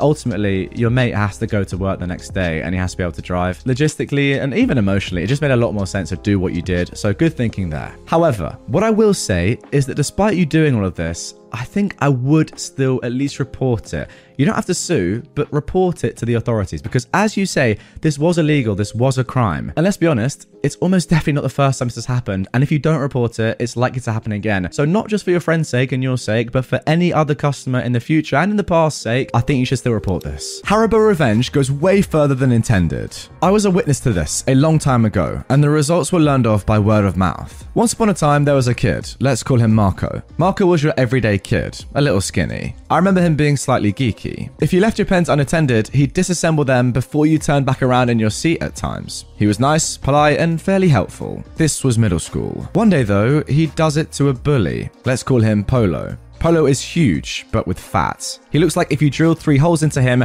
a giant could use him for bowling. He's not nice. He's not handsome. He's got a posse of equally disgusting friends who all gang up together to bully others. I suspect that if they hadn't ganged up with each other, they would have been bullied. Perhaps they had been in the past and got a taste of power over others when they ganged up. I don't know, I kept to myself. One day, I see Marco with a swollen eye and wet hair. He's limping a bit too, and his backpack is ripped. I asked him what the hell happened. It turns out Polo threw him into a bathroom stall by his backpack, which ripped. The toilet got him in the knee, and Polo shoved his face into the water, bashing his eye into the seats. I asked why Polo had done this to him, and he says, I took his pen apart. It was just a Bic Cristal or some cheap pen like that. Things escalate over the next few weeks. Eventually, Marco has to take time off when Polo strips him naked in the bathroom, except for his boxers, and makes him shove them into the toilet. The school, being full of your typical buttholes, tries to expel Marco for damage to school property and does nothing to Polo. This is stopped by video evidence of the gang leaving the bathroom, laughing and rifling through Marco's backpack, then tossing it in the trash. When Marco comes back, he's different. He's not happy. He's quiet, subdued. He doesn't talk to anyone, and bruises magically appear on him between classes. He withdraws into himself and begins to look positively skeletal. Of course, no one at the school does anything, except this one nice jock. He comes across Polo stealing Marco's backpack and folds Polo into a trash can. Of course, he's suspended, but does it again when he comes back. The teachers give up on suspending the jock after his parents threaten to sue. The fact that someone bothered to stand up for him, though, seems to have given life back to Marco. He starts opening back up and putting weight back on, which is very good. One day, though, he's wearing a scarf. A very special, beautifully knitted scarf. His grandfather had knit it for him. Yes, grandfather, before he died. Polo steals it and comes back the next day with a bag of ashes, handing it to Marco. He laughs hysterically. Marco comes back the next day with a backpack full of sugar free Haribo gummy bears. Polo, being the glutton that he is, steals every single bag of bears and eats them by the fistful throughout the day. Marco cries, but I remember something in his sobs that didn't quite reach his eyes. Near the end of the school day, Polo lurches out of the classroom and bolts for the bathroom. He doesn't come back the next day, or the next. Someone says they saw blood in the bathroom. Polo comes back a few days later with an eye patch and mottled, fading bruises all across his face. I believe it's called petechiae. He is permanently blind in his left eye, and the bruising makes him look like a ripening fruit for as long as it lasts. He's in and out of school for doctor's appointments for a while. He didn't mess with Marco again, and instead became very introverted and quiet. The reports of blood in the toilet of the bathroom he went to were never confirmed, but it's quite likely. Wow, a very nuclear start to this episode. This bully, let's be honest, deservedly going blind in one eye. Nobody likes a bully, so is this fair? I don't know. Maybe it is. Now, OP explains later in the comments that Polo was actually extremely intolerant of sugar substitutes, so that is the reason why he had this reaction, ending up with burst blood vessels in that eye, leading him to go blind. Unbelievable. You know what? Fair play to Marco. I can't think of anything worse than getting bullied by someone like Polo. And also, fair play to the jock for stepping in, taking the suspension on the chin, but doing it for the right cause. Both of you, absolute legends. Cheating ex flaunts side chick, loses his job, and she gets graduation dress burned into oblivion. This happened almost 10 years ago, so even if dots get connected, I know I'm safe as per our laws. This didn't actually happen to me, but I executed the revenge. My last year of middle school, I introduced my best friend, whom I'm going to call Lily, to one of my arts classmates, who I'm going to call Trashy. They dated for around seven years, all through high school and uni, until she found, right after graduation, that Trashy had been cheating on her with his classmate from uni, Catty Cat. Lily and Trashy took language lessons at a small school next to a big shopping mall, and after their breakup, I went with her there so she could cancel her classes. I've been giving her grand speeches about how life would take care of teaching the guy a lesson, all this rubbish. After being done with cancellation fees, papers, and all, we went into the mall for a feel better dessert. And guess who was there at the food court? Trashy, who spotted me and Lily right away, and Catty Cat, who looked as white as a ghost. Trashy literally dragged Catty Cat towards us. We were both frozen because, can you believe it? And forced Catty Cat, who clearly wanted to be anywhere but there, to greet Lily and asked Lily, Are you not going to talk to me? All the while with a disgusting grin. I pulled Lily from there without a word. We left them all, walked to the bus stop, all in silence. After I digested what had just happened, I told Lily, You know what I said about life? Forget it. It's gonna take too long. I know what I did afterwards was illegal, and only later would I realize how catastrophic it could have been. Lily still had all of Trashy's passwords bank account, email, cell phone, etc., and he had hers. As soon as we got home, she'd been staying with me since the breakup. I made her change all her passwords and asked her for his emails. That's all I wanted. In our country, WhatsApp is the most used social media, and we often set it to backup daily into our Google Drive or Gmail. Trashy had his backup on Gmail. I skimmed through two years worth of conversation with Catty Cat, complete with pictures and audio files, and screenshot or cropped out the most interesting parts such as them talking about sex in the restrooms and emergency exit at Trashy's work during his shift, bragging about how they blinded their SOs to have their escapades. It turns out Catty Cat was married. Now, I was going to send the clippings of Doom to Trashy's family. He was their golden boy. But I got a better idea after learning how bad they'd fricked up. So I tracked down Trashy's boss on LinkedIn, got his work email, found Catty Cat's husband on Facebook, and using a throwaway account, sent them the bomb. I heard through the grapevine that Trashy got fired, but cried, literally, for a second chance, and was on probation at work. One more F up and bye bye. Not the outcome that I wanted, but meh. Fast forward a few months, I was talking to my cousin and she was telling me about how her fiance's colleague was traveling all over the world and he recently posted some pictures at a bar made of ice and she wanted to travel there too. She showed me the picture the guy had posted. Lo and behold, traveling colleague was Catty Cat's ex husband, Rick. I asked her how she knew Rick and she told me he was her fiance's friend and work colleague. I didn't tell her about my shenanigans, only said that Rick's ex wife and my best friend's ex had cheated on her, and inconspicuously, I hope, asked my cousin how Rick was, how it must have been a sad breakup for him, and did she spill the tea? So, Catty Cat had introduced Rick to Trashy during her graduation ceremony a few weeks before I sent the bomb, saying, Look, this is the friend who helped me with my graduation project. Rick had allowed Trashy and Catty Cat to use his computer at home for said project, It turns out they were screwing on his bed while he was working his butt off to pay for her sorry one, and she made him shake hands with her lover. Rick was a programmer, Catty Cat was from the countryside, and she'd been living in the city with him for a few years. Rick had an awesome salary. He paid for everything so Catty Cat could focus on uni. But one day, he received some evidence that his wife was cheating on him with the guy he'd shaken hands, the same guy he allowed to use his computer in his house to help his wife do her graduation project. Rick got her graduation dress, set it on fire, shoved her into the car, drove all the way to her family's home in the countryside, and reportedly dragged her into her parents' house by the hair, made her kneel, and tell her mother and father what she'd been doing. Her father was so distressed he had a minor stroke, and her mother kicked her out and cut her off from the family. As far as I know, last I checked was five years ago, there was still no contact. Rick threw her out of the house. She moved in with Trash's family, and Rick, now with his salary trashy X free, was living La Vida Loca, going to ice bars in neighboring countries. And I was desperate. Had Rick been 1% madder, he could have burned her along with the dress. Her father could have died after my interference. I didn't calculate how Rick could react at all. I called Lily, told her all about it, lost my sleep over it for weeks, and even considered confessing to what I did. Lily asked me to let it go. What was done was done, to take this as a lesson and let life run its course the next time, as I'd initially said it would. I'm not proud of it, and even though I don't lose sleep over it anymore, I still feel somewhat guilty. Confessing here is kind of cathartic though. Okay, it's one thing cheating on your partner. I mean, that's pretty bad. I think we can all agree. But then to do that and then introduce your partner to the person that you're cheating on them with and have them shake hands is actually crazy. Like the level of psycho that you must have to be to do that is actually nuts. And the fact they both did it as well, they genuinely said, No, I want you to meet the person that I'm cheating on you with. I, it's unbelievable. It really is. That might be the most shocking thing in this entire story to me. I mean, I don't even care that someone almost died, had a stroke. The fact that someone would do that, wow. And also, OP, it's not your fault that it could have gone a lot worse. Like, them cheating was the reason why this happened. Them cheating is the reason why the dad had a mini stroke. It's not you telling them. It's not you making Rick know that it happened. Like, yeah, you did the right thing by letting everyone know and telling Rick what was going on. The fact that her dad had that reaction is because of his daughter's actions. It's nothing to do with you.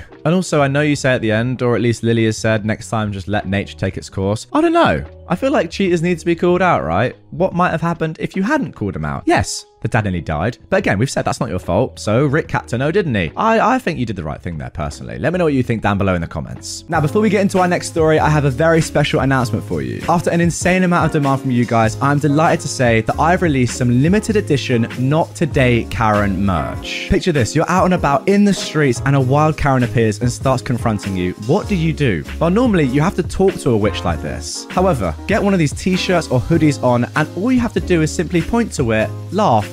and walk away. How easy is that? The link is down in the description if you like what you see. Go ahead, check the stuff out. I think they'd make a great Christmas present or even just a little gift for yourself. As always, it's official stuff from the very best supplier, so the quality is unmatched and it's one of the best ways to support me and the channel. With that being said, let's carry on. Never safe to badger. As an apprentice, during the early days of my career, I worked for a no nonsense Italian master marble installers. During one of the first big projects I was on, they were installing 8 by 20 centimeter Italian bone stone on the side of a brand Perfect. All the huge pallets were stacked in one area, and after finally clearing customs from Italy, sitting on the dock for 110 days, three of us were charged with keeping the installers in materials. Holy heck, they were installing like madmen, and we were busting balls. Whenever a guy had to wait more than a minute or two, he would start yelling in Italian, Andiamo, andiamo, stupido cretino. Let's go, let's go, stupid moron. Nice. Side note, my father was off the boat from Campobasso, Italy, so I knew what was up. At the same time, the so called bank safe guys were also on site. Seemed there was a stupid visor, an older gentleman, and his nitwits, Bluto like son. He reminded me of Non General Zod's slow lackey. After three weeks of listening to the dad berate and badger his son, we'd all just about had enough of his trash. This was evident during one lunchtime when a tree frog jumped out of one marble crate. The idiot dad grabs a gallon of muriatic acid sitting there, pours some into a plastic cup, and proceeds to drop the frog into it, bellowing an evil laugh. Oh, look, an Italiano frog. Here's what we do to them here in America. As luck would have it, the frog merely jumped the F out of that cup and right onto the guy. Holy heck, he starts screaming as the acid is all over him. He runs out to the hose and starts drenching himself. While he's out there, all the other guys agree that he's just a POS, and the son was the prez of that club. Okay, another week goes by and all the trades were behind schedule. Our marble crew was on our final leg, and the very last pallet was behind this god awful huge deposit safe still packed on a pallet. Couldn't even get around to it to offload it by hand. I politely asked the kid if he could move it, and he snaps, Better ask my dad. Ugh, so I go and find him. Again, politely inquire, and he snaps, I'll move it when I'm good and ready. You think you're more important than us? Can't you see we're busy? Who the frick do you think you people are? You people? Hmm. Marble setters? Italians? Guys in Harley shirts? I don't know. So I go and tell the installers who are already getting agitated, and oh boy, the one guy starts yelling at the son in Italian, and the father is yelling back at the guy. I may not understand you, but I know you're calling him bad names. How about this? F you, huh? Understand that? Huh?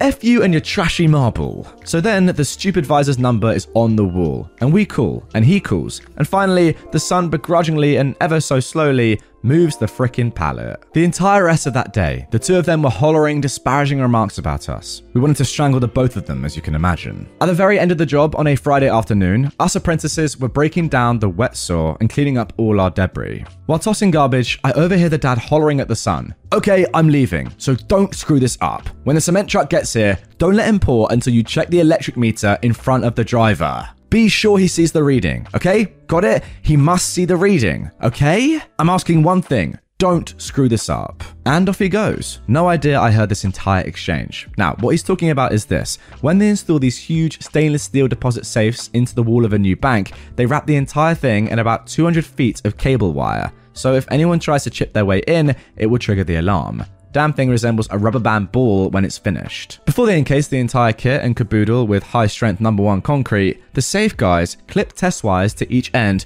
to be sure there is contact for the alarm guys, as there will be zero way to repair it after the pour. Everyone is gone but the son and myself. The truck pulls up. The kid, all boss like, approaches the driver, and over the roar of the truck, he hollers, You have to witness the meter read. The guy's unimpressed. Yeah, whatever. The dimwit attaches the leads and it shows positive conductivity and he shows the driver. When he looks at it, I really don't think he knew what he was even looking at and snorts, Okay, I guess. The kid's all proud and screams, Let it go! And while the guy's positioning the shoe over the framed in deposit safe, I go around back and take my trusty Gerber plier multi tool and just reach in there and start cutting wires. I cut a half dozen and floofed up the wires to cover it. Less than three minutes later, the entire thing was covered and encased in the concrete. The next day we show up, and there's the father, the son, the stupid visor, the concrete guy, the contractor, the alarm guy, and four suits standing around this meter, taking turns assigning blame. The best part we heard was the father screaming about getting paid and the contractor refusing until that circuit showed positive. And we all know that's not going to happen. Now, normally I'm not a vindictive kind of guy, but this incident was different. I felt I was representing all the guys on site that were badgered by these idiots. Not sure of the final ending, but that bank opened on time and the exterior marble looks magnificent. I smile each and every time I drive by it. And there we go. I'm not entirely sure, to be honest, who exactly had to pay for all of this. I assume it was the father and son, though, as they were contracted to do the work and they didn't fulfill their contract. So I assume they never got paid. Maybe the bank had to pay eventually anyway. But as long as the father and son didn't get any money, then I'm I'm satisfied. That's for sure. Or maybe they never actually realized and they just were like, oh screw it, let's do it. So that means that if you ever come across this ATM, I don't know where it would be, but hey, maybe you can work it out somehow. You can just get into it and take all the money without causing the alarm to go off. Yeah, it seems unlikely, but you never know. Cheat on me with my best friend? I'll wreck your career and publicly humiliate both of you. Shahid and Sarah have been like family to my wife and I for several years, practically ever since we moved in across the street from them. The four of us were extremely tight. Our kids are the same age as theirs and are all good friends. We were one big family unit. We did dinner together a few times a week. We went on vacations together. I truly saw Shahid as a brother, and my wife and Sarah were very close too. Five months ago, I was completely blindsided by the discovery of an affair between my wife and Shahid. My wife had left her email open on our computer, and I saw an email from her to her longtime therapist saying that Shahid would be joining her at an upcoming session again. Uh, what the frick? My mind started racing. Why in the world would Shahid be going to her therapy sessions without my knowledge? I did a search and found some other emails to and from the therapist proving that Shahid had been going to sessions together with her for about six weeks. I checked our mobile phone account and discovered that since late summer, they'd been exchanging hundreds of texts every day, peaking at nearly 500 per day by the holidays. Speaking of the holidays, my wife and I hosted both of our families, parents, siblings, etc., for both Thanksgiving and Christmas dinner, and Shahid and Sarah joined us either for dinner or after dinner on both holidays. Text records show that the entire time that they were at our house celebrating with our families, my wife and Shathid were texting each other across the room. They were doing that pretty much every time the four of us hung out, for months. And, you know, all day, every day, just in general. But what bothers me the most is that they were doing it with Sarah and I right there. I confronted my wife with the evidence, and she admitted that yes, she and Shathid had fallen in love. It just happened. I don't know how, but I love him, and I just don't feel anything for you anymore. I'm sorry. They'd gone on a school district trip together. Something had happened in her hotel room, and things had moved quickly from there. She explained as I lay face down on the couch, unable to look at her, that they'd already made plans to move out and divorce me and Sarah,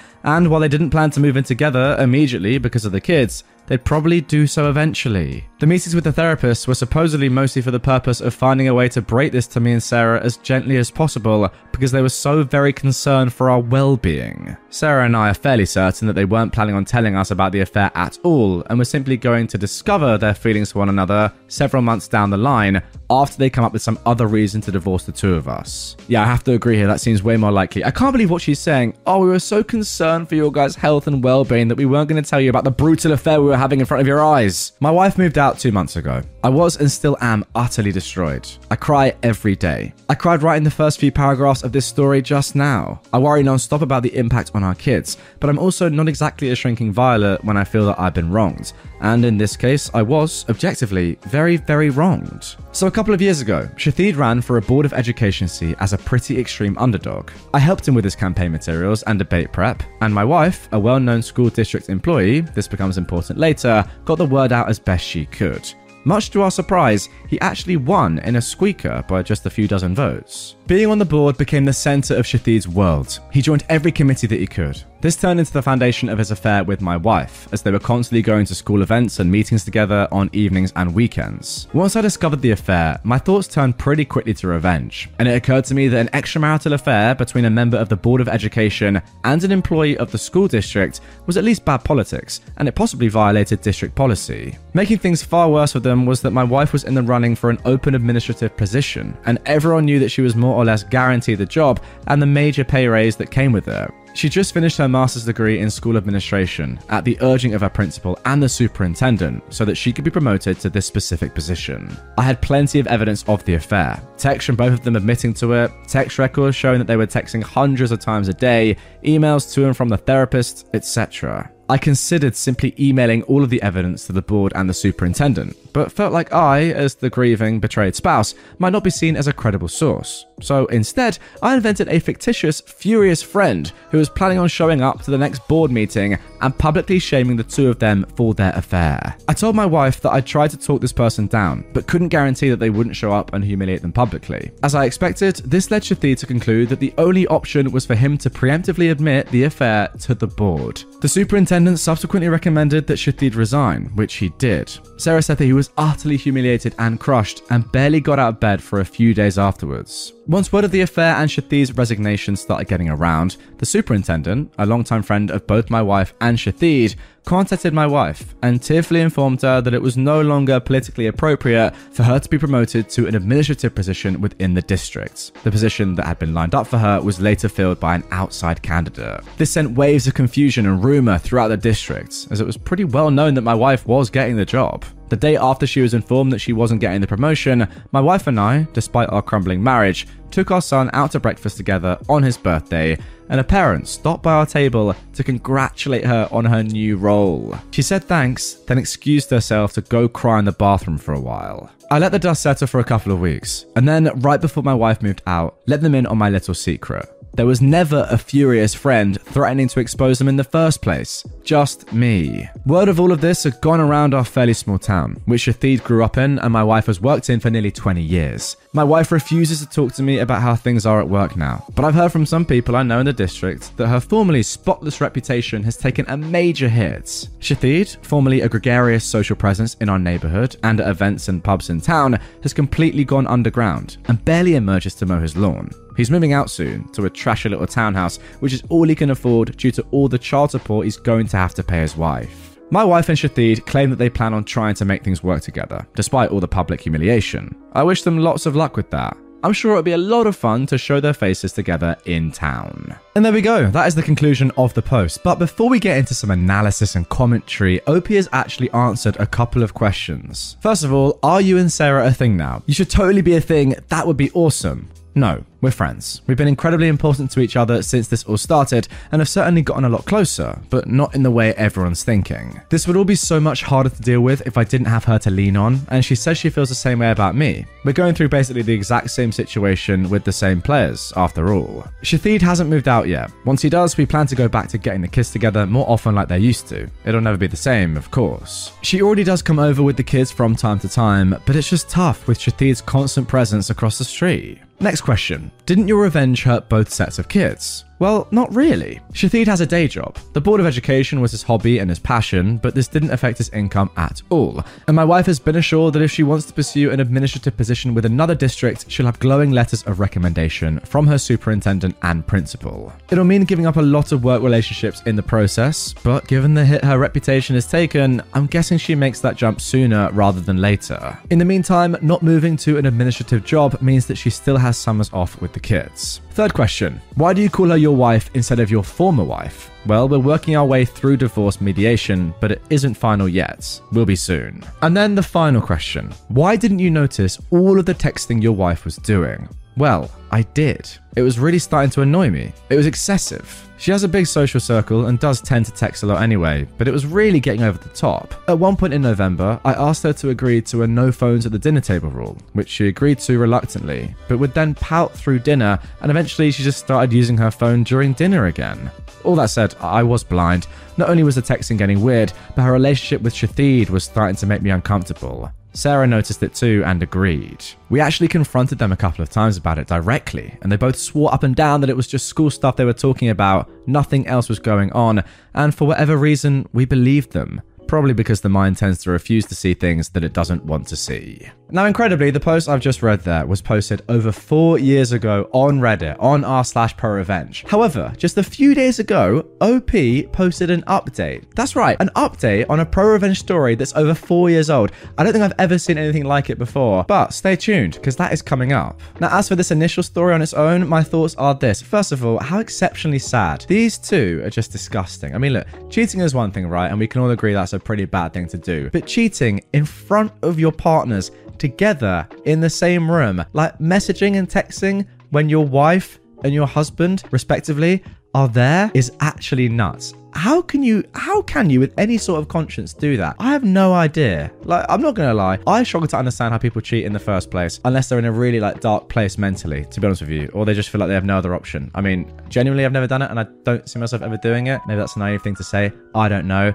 But this is one step further. Doing it knowing that your partner is in the same room as you. It's unbelievable. And then, as I mentioned during that story, because I just simply had to mention it at that point, the fact that you've said, oh no, we were trying to work out how to tell you, but we knew it would really hurt you, so we just didn't tell you. Like, is that not the most dumb logic you've ever heard in your life? For me, it's gotta be. As for your revenge OP, I've got to say, genius. Making them self destruct themselves is great because it just means that you didn't have to do anything. Like they did it for you. Lovely stuff. Anyway, with that all being said, let's get on to this update four years later, just literally a few days ago at the time of recording. Now, before we get into our next story, I have a very special announcement for you. After an insane amount of demand from you guys, I'm delighted to say that I've released some limited edition Not Today Karen merch. Picture this you're out and about in the streets, and a wild Karen appears and starts confronting you. What do you do? Well, normally you have to talk to a witch like this. However, get one of these t shirts or hoodies on, and all you have to do is simply point to it, laugh, and walk away. How easy is that? The link is down in the description if you like what you see. Go ahead, check the stuff out. I think they'd make a great Christmas present or even just a little gift for yourself.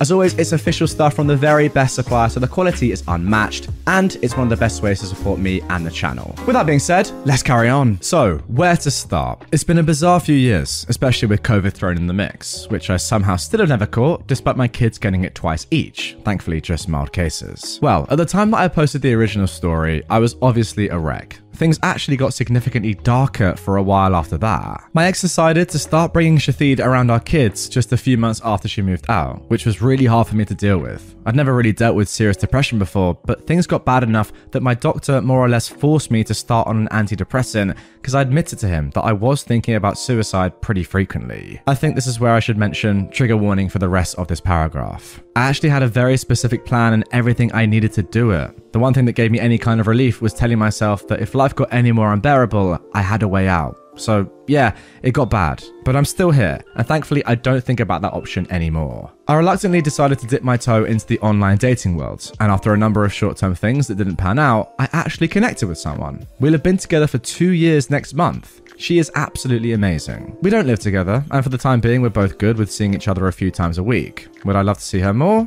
Yep. Am I ready to live with someone again and go all Brady Bunch with our respective kids? I'm not sure. For the time being, we have a lot of fun together, and that's more than good enough for me. As far as things stand with my ex and Shahid, they're still together. But there seems to be trouble in paradise because my kids report that they almost never see him anymore. My kids don't like him at all, and they just avoid him when he's around, according to my older one. When all of this started, she'd seemed confident that they'd be living together pretty soon, but they still don't, and as far as I know, there are no plans in the works for it. They did buy a boat together, which I find hilarious for some reason. It just seems like the classic affair couple thing to do. Sarah took a long time to accept that her marriage was truly over, but once she did, she really did an admirable job of moving on. She engrossed herself in home improvement projects, she remains the same incredible mum that she's always been, and she's been in a FWB type relationship, which is all she wants right now, with a nice, funny guy for almost two years. We hang out here and there, especially when my pool is open in the summer. We aren't nearly as dependent on each other as we were in the beginning, but we're still close friends.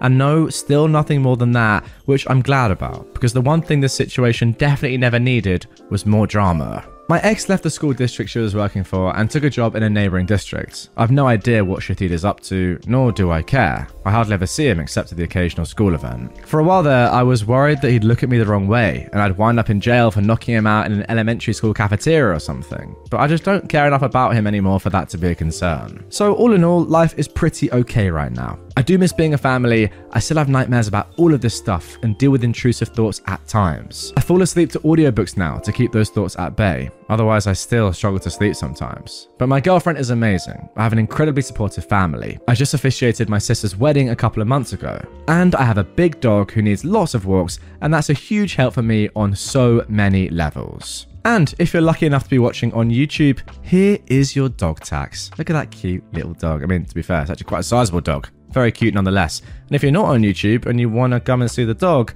Link is down in the description. So there we go. I tell you what, I really enjoy that update because it's very rare that we get an update like that, especially so long after the actual event takes place. And I love the honesty of it as well because you see some of these stories and then people are like, oh yeah, now I feel great again. But let's be honest, like going through that sort of an event that would change your life so much for the worst, at first anyway, is going to have such a lasting impact. I love the honesty of OP saying it actually got worse before it got better and they went to a really, really dark place. And even now, four years later, they still to listen to audiobooks to help them sleep at night because, you know, it makes sense. You wouldn't expect someone to be like, oh, yeah, now I'm amazing, best I've ever felt. Ideally, they'd be in that spot, but it just seems a bit unlikely to me that someone would be like, oh, I'm so much better now, just to few months, years, whatever afterwards. Yeah, love the honesty. I mean, look, I'm not saying eventually that OP won't get to that spot, and I really hope he does, and Sarah does as well. And it seems like you've moved on to a significant level, but yeah, you'd still be deeply hurt by this, I'm sure, for a good amount of time afterwards. And it's nice to see someone actually admit that. And there we go, guys. That is going to do it for some of the most brutal revenge stories I've read in the past 12 months or so. I mean, come on.